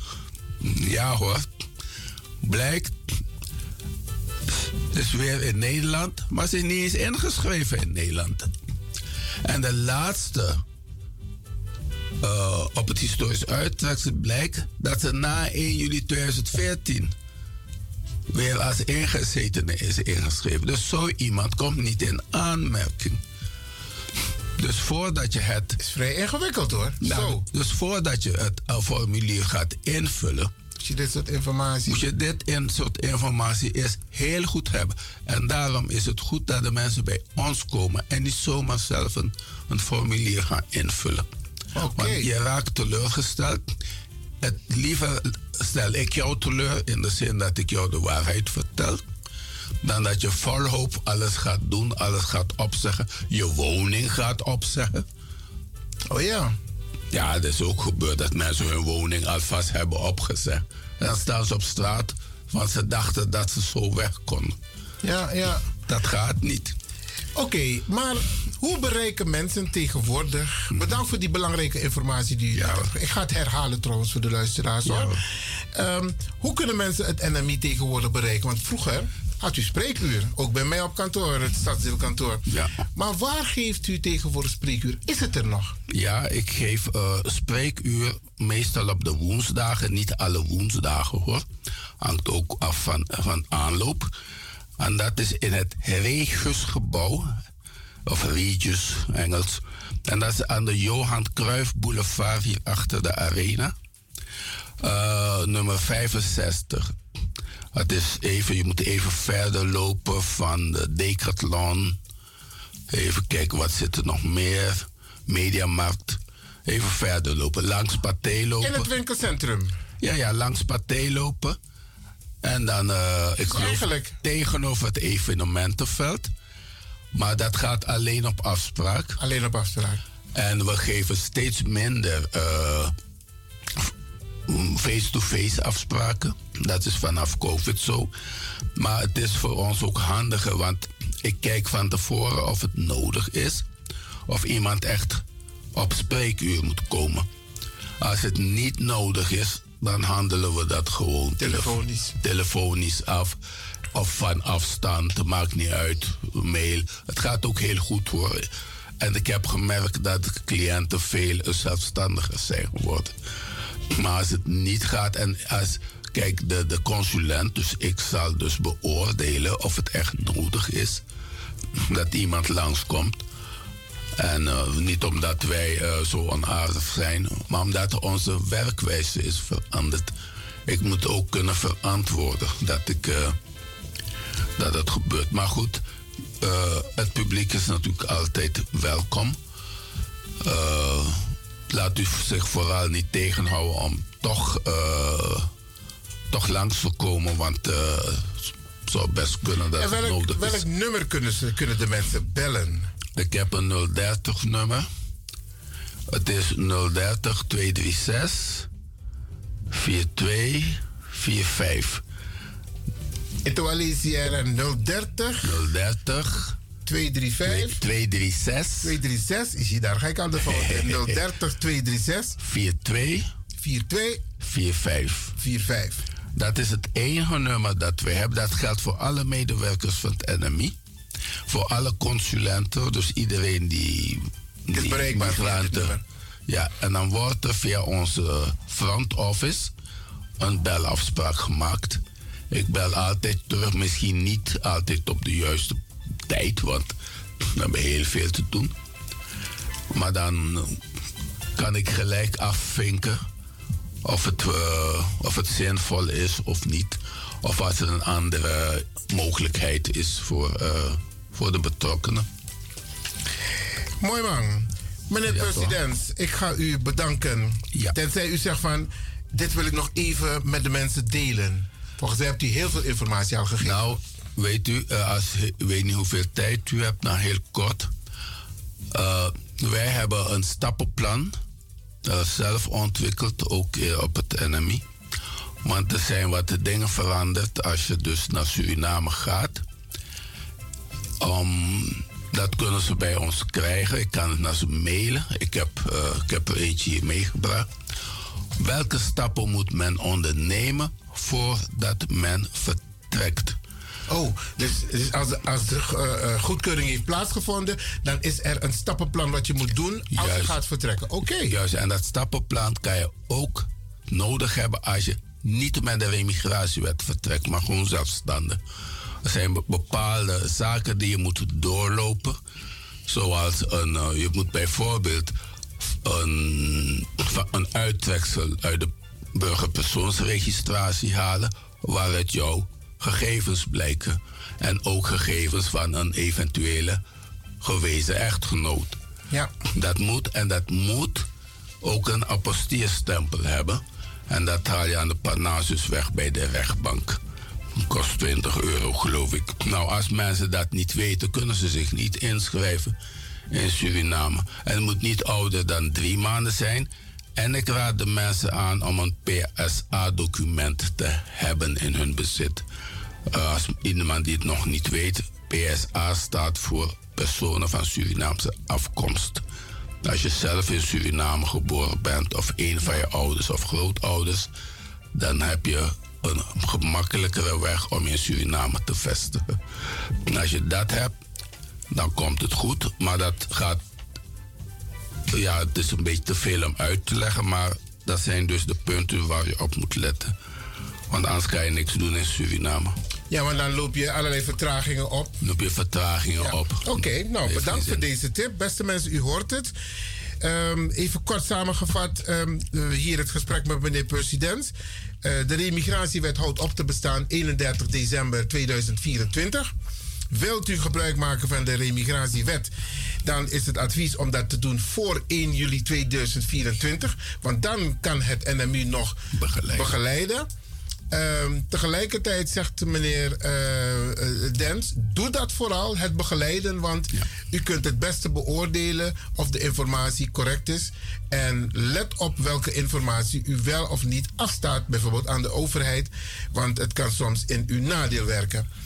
En het laatste wat meneer Dens net aangaf is van maak gebruik van het stappenplan. Wat zijn de noodzakelijke handelingen die je moet plegen als je daadwerkelijk gaat remigreren? Of het nou met een remigratieuitkering is of een, een, een hoe noem je die andere regelingen weer? eh? Ja, of een, een exporteerbare uitkering. Oké. Exporteerbare uitkering. En u heeft keurig uitgelegd welke dat allemaal zijn. Ja. Abu, dan moet ik hier Abong, uh, ook toe. Hè?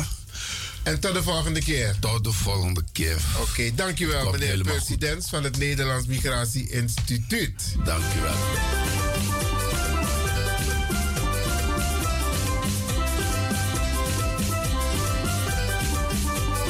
birthday to you.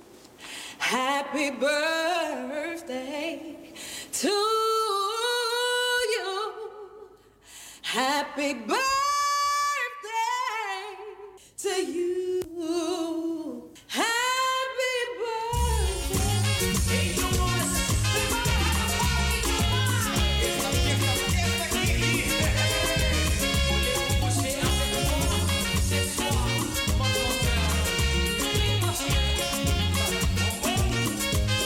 En hopelijk heeft u de informatie tot u genomen van het Nederlands Migratie Instituut.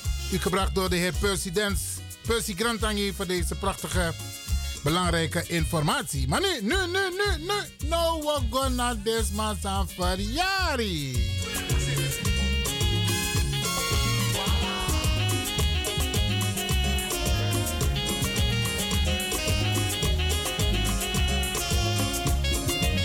Jawel, van You day. Oké.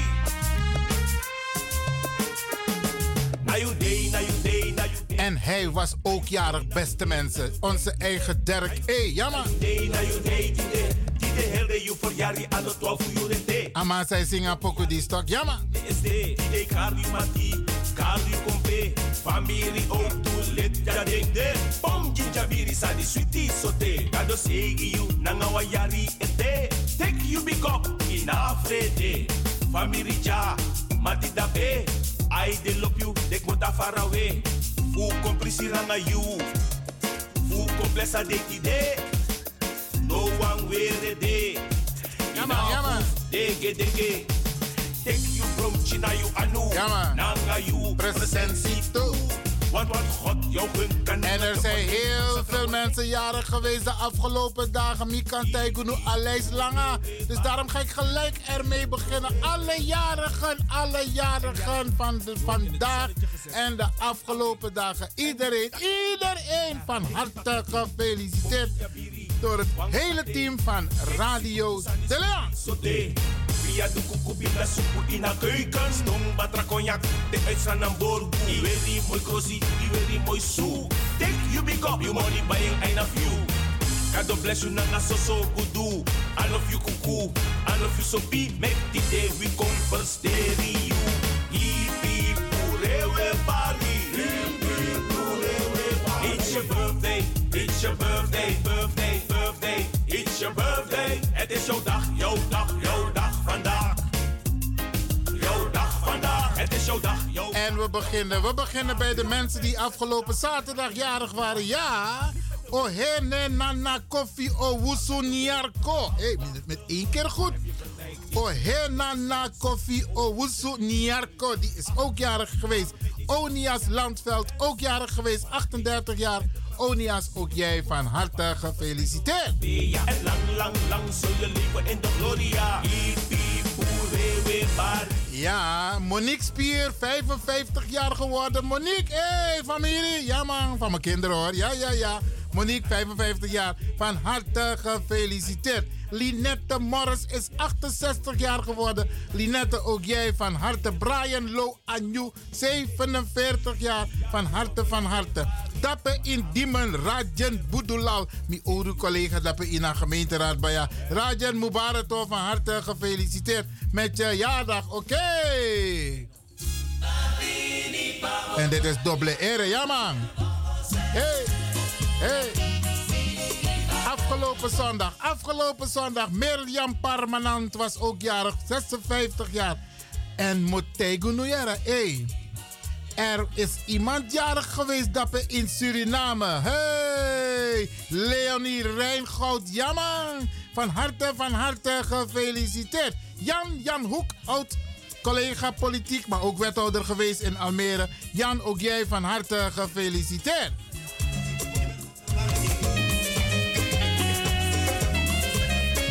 Jenny, Jenny, Jenny, Wouden, lang niet gezien. Hé, hey, Jenny, waar ben je? Jenny, ook jij van harte gefeliciteerd. Brian Marengo is 55 jaar geworden. Brian, ook jij van harte. En dan mijn ouders Koromatiama. Iwan, Iwan, mijn naamgenoot ook, ja. En we hebben dezelfde klas gezeten. We hebben dezelfde leraren gehad. Ja, Iwan Goresen, ja. 65 jaar. Ja man, hé. Hey, Iwan Mimati, van harte gefeliciteerd, oké? En wie waren er maandagjarig? Maandag was Mama Pauls jarig. Ja. Yvonne Held, 75 jaar. Hé, hey, Boy. Marcia Breslow, 45 jaar. Marcia, ook jij van harte gefeliciteerd. Erik Zeder, Erik Zeder, ja, 25 jaar. Ja, Bigiari man. En ik ga ervan uit dat de mik naar je, oké? Lisbeth Meiland Bijlhout is ook jarig geweest. Lisbeth, ook jij van harte gefeliciteerd. En Jase in Bemrebaya. Kuno Nimmermeer, die was afgelopen maandag ook jarig. Kuno, ook jij van harte gefeliciteerd. En dan een van onze koninginnen bij Rinja Kamperveen, 85. Nee, mevrouw Rinja Kamperveen, Ivan. Ja, ja, ja, ja. 85 jaar van harte gefeliciteerd. Patrick. Patrick Tilborg is 54 jaar geworden. Patrick, ook jij van harte gefeliciteerd. En dan een van onze onderneemsters bij Carmen Breveld, 58 jaar. Carmen, ook jij van harte gefeliciteerd. Rustig, rustig, rustig. Want was mijn bel niet zo net. Meneer Lewin, die, dit, lied van Glen Snow. Rustig, rustig. Het komt eraan. Rustig, ja? Oké. Wie waren er woensdagjarig? Ja, Dappen in Amsterdam-Noord. Morena La Laurens. Ja, ja, ja, ja. Die is jarig geweest. Die, de May, Marlon de May is ook jarig geweest. 96 jaar. Klopt het? Ja? Oké, in elk geval van harte gefeliciteerd. Clyde Menso, 47 jaar. Van harte, van harte gefeliciteerd. Ilse Winter is 70 jaar geworden afgelopen woensdag. Van harte gefeliciteerd.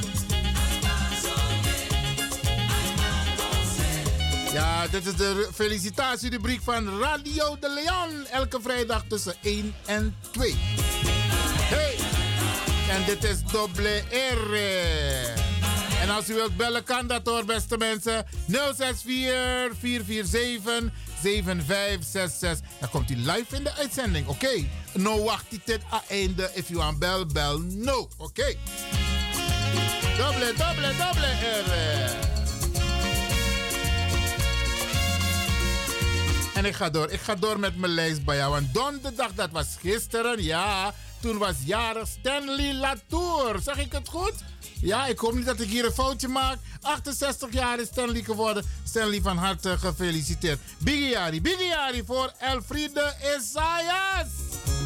Grote familie hoor. Dus eigenlijk de, de, de, familie die is op feest. In Afgo. Want a familie wa efura heersa.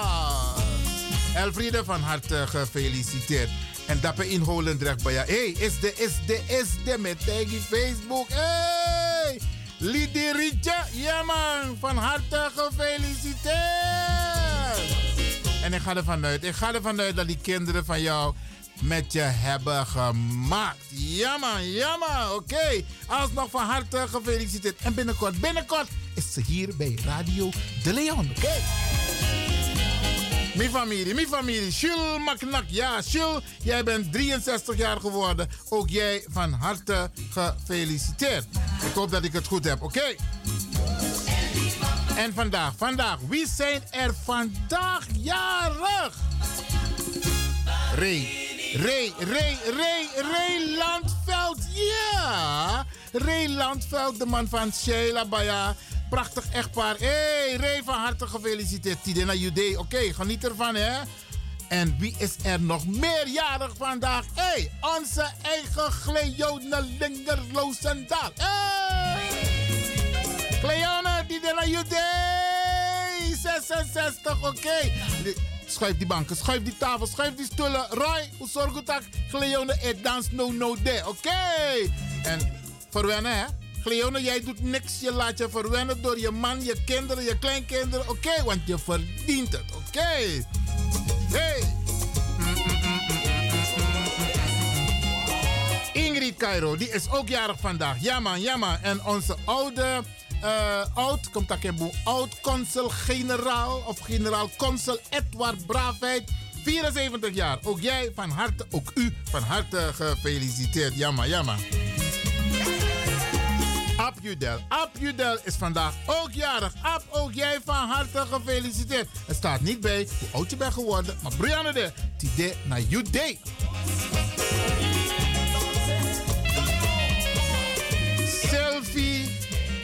Nee, nee, nee. Die, die zou jarig zijn vandaag. Die zou jarig zijn. Ja, ja, ja, ja, ja, ja. Mohamed Sidan is ook jarig vandaag.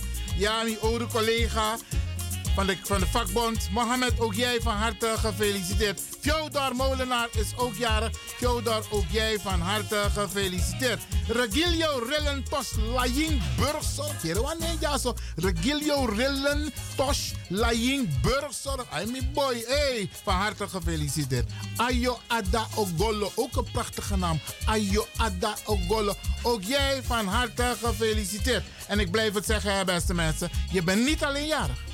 Je partner is jarig en je kinderen zijn jarig. Ja, ja, ja, ja, ja, ja, ja, ja. Bijna, je bent vergeten, bijna. Alla fiari wa fukide en voor alla ten. One nation again.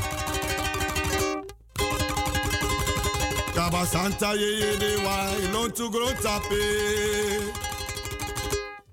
Santa ye de wa ilon to grow tapo. If I wire, opa wire below. Beja pasa you also too. Santa ye ye de wa ilon to grow po. Santa ye ye de wa ilon to grow po.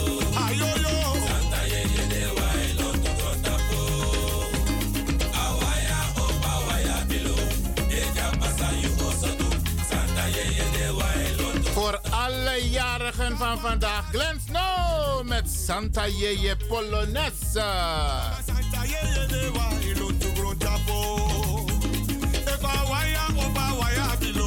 Beja pasa. Santa de wa. Zondag, hè. Zondag zijn we er niet in de uitzending, beste mensen. Dan neemt onze broeder Kwamimba het over. Dus blijf afgestemd, hè. Oké? Okay?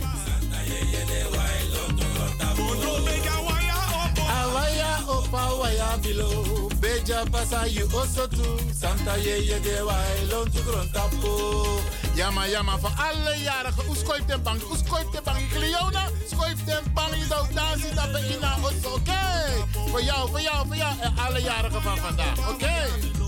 Beja pasa you also too Santa ye ye de wailon to grontapo En ik heb je uitnodiging gehad voor die soul party Ja man, hey. Santa ye ye de wa ilon to gron tapo. Awaya opa waya bilo. Beja pasa you also too. En komende week, komende week zijn twee van mijn kinderen jarig. Ja, ja, ja, ja, Charisse en mijn jongste Baya. Ja, oké. Okay. Santa ye ye de ilon to En noem ik, noem ik naar de jarige, hè? En if i tuku choko toko naar je mama of papa, Tek haar telefoon. Want mama of papa is jarig vandaag. Pak die telefoon en bel mama of papa om hem of haar te feliciteren. Is jouw taak, ja man. Santa ye ye de wa ilon to grotapo. Helaas, helaas. Unoman Dregelen helemaal. Ja, ja, want Ayuru bij Play Partij. Oké. En we hopen dat je hebt genoten van de uitzending van vandaag. Ja, man. Ja, man, ja, man. Tide is dit, tra is dit. Hey, Tamara, tra Tamara. Hey. Tide nou was zomaar. Ben verjari. Dat we pari wa ureje.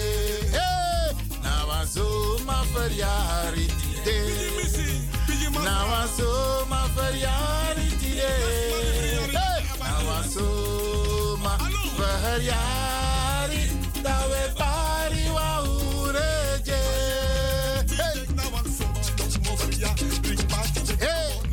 Ja man, oké?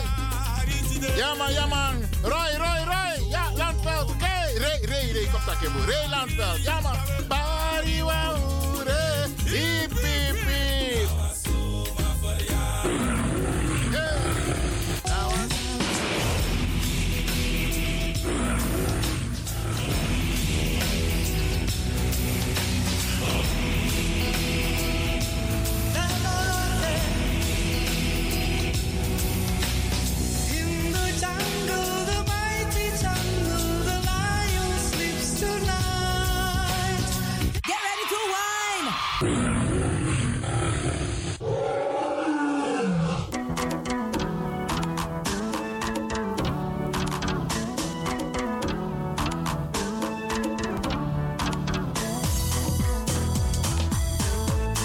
Potro switi, oni switi, maar abari mustapu ja, ja, ja, ja.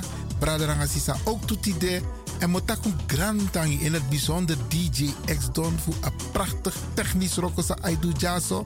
Jana Radio de Leon. En mo baru een sweet weekend. Mi sabitak een weekend sa ik kom na mooi sani opesa. Want toes ma of de verjaardag. Dus maak er wat van. Ik ga u een fijn weekend toewensen. Wacht u, wacht u, En- wacht u, wacht u, maar. Je onderbreekt me. Ja, je tak zo voeren in takitanta odi. Jongen, niet jaren. Abo tante Eileen, dan tante Sylvie, met Baru een sweet odi en met Wisu ook toe een sweet weekend. En natuurlijk met Bar alles pasa e arki, alla brada na sisa. Maar gezond en gezellig en een mooi weekend. En maak er het beste van. Iedereen tevreden nou, DJ X-Don? Asari, Asari. Jere, jere, jere. Abo, tjaka. Luisteraars, hm, blijf afgestemd voor de volgende aanbieder. Maar voordat ik weg ga, dag Tante Lena, dag Oom Sjors. Tem tegi alas malubuno. Maar goed, DJ X-Don is going home. kurumamwe takauraya kusvika pachobheki apa anzi watochona kani osta varona The way back on, bongo buffini kuti, kuti aite. Ready for them, bongo ready for them. Show. Ready for them, bongo ready for them. Show. Downtown massive, are you ready? Yeah. Oh Lord. Downtown massive, are you ready? Yeah. Fuck. Oh,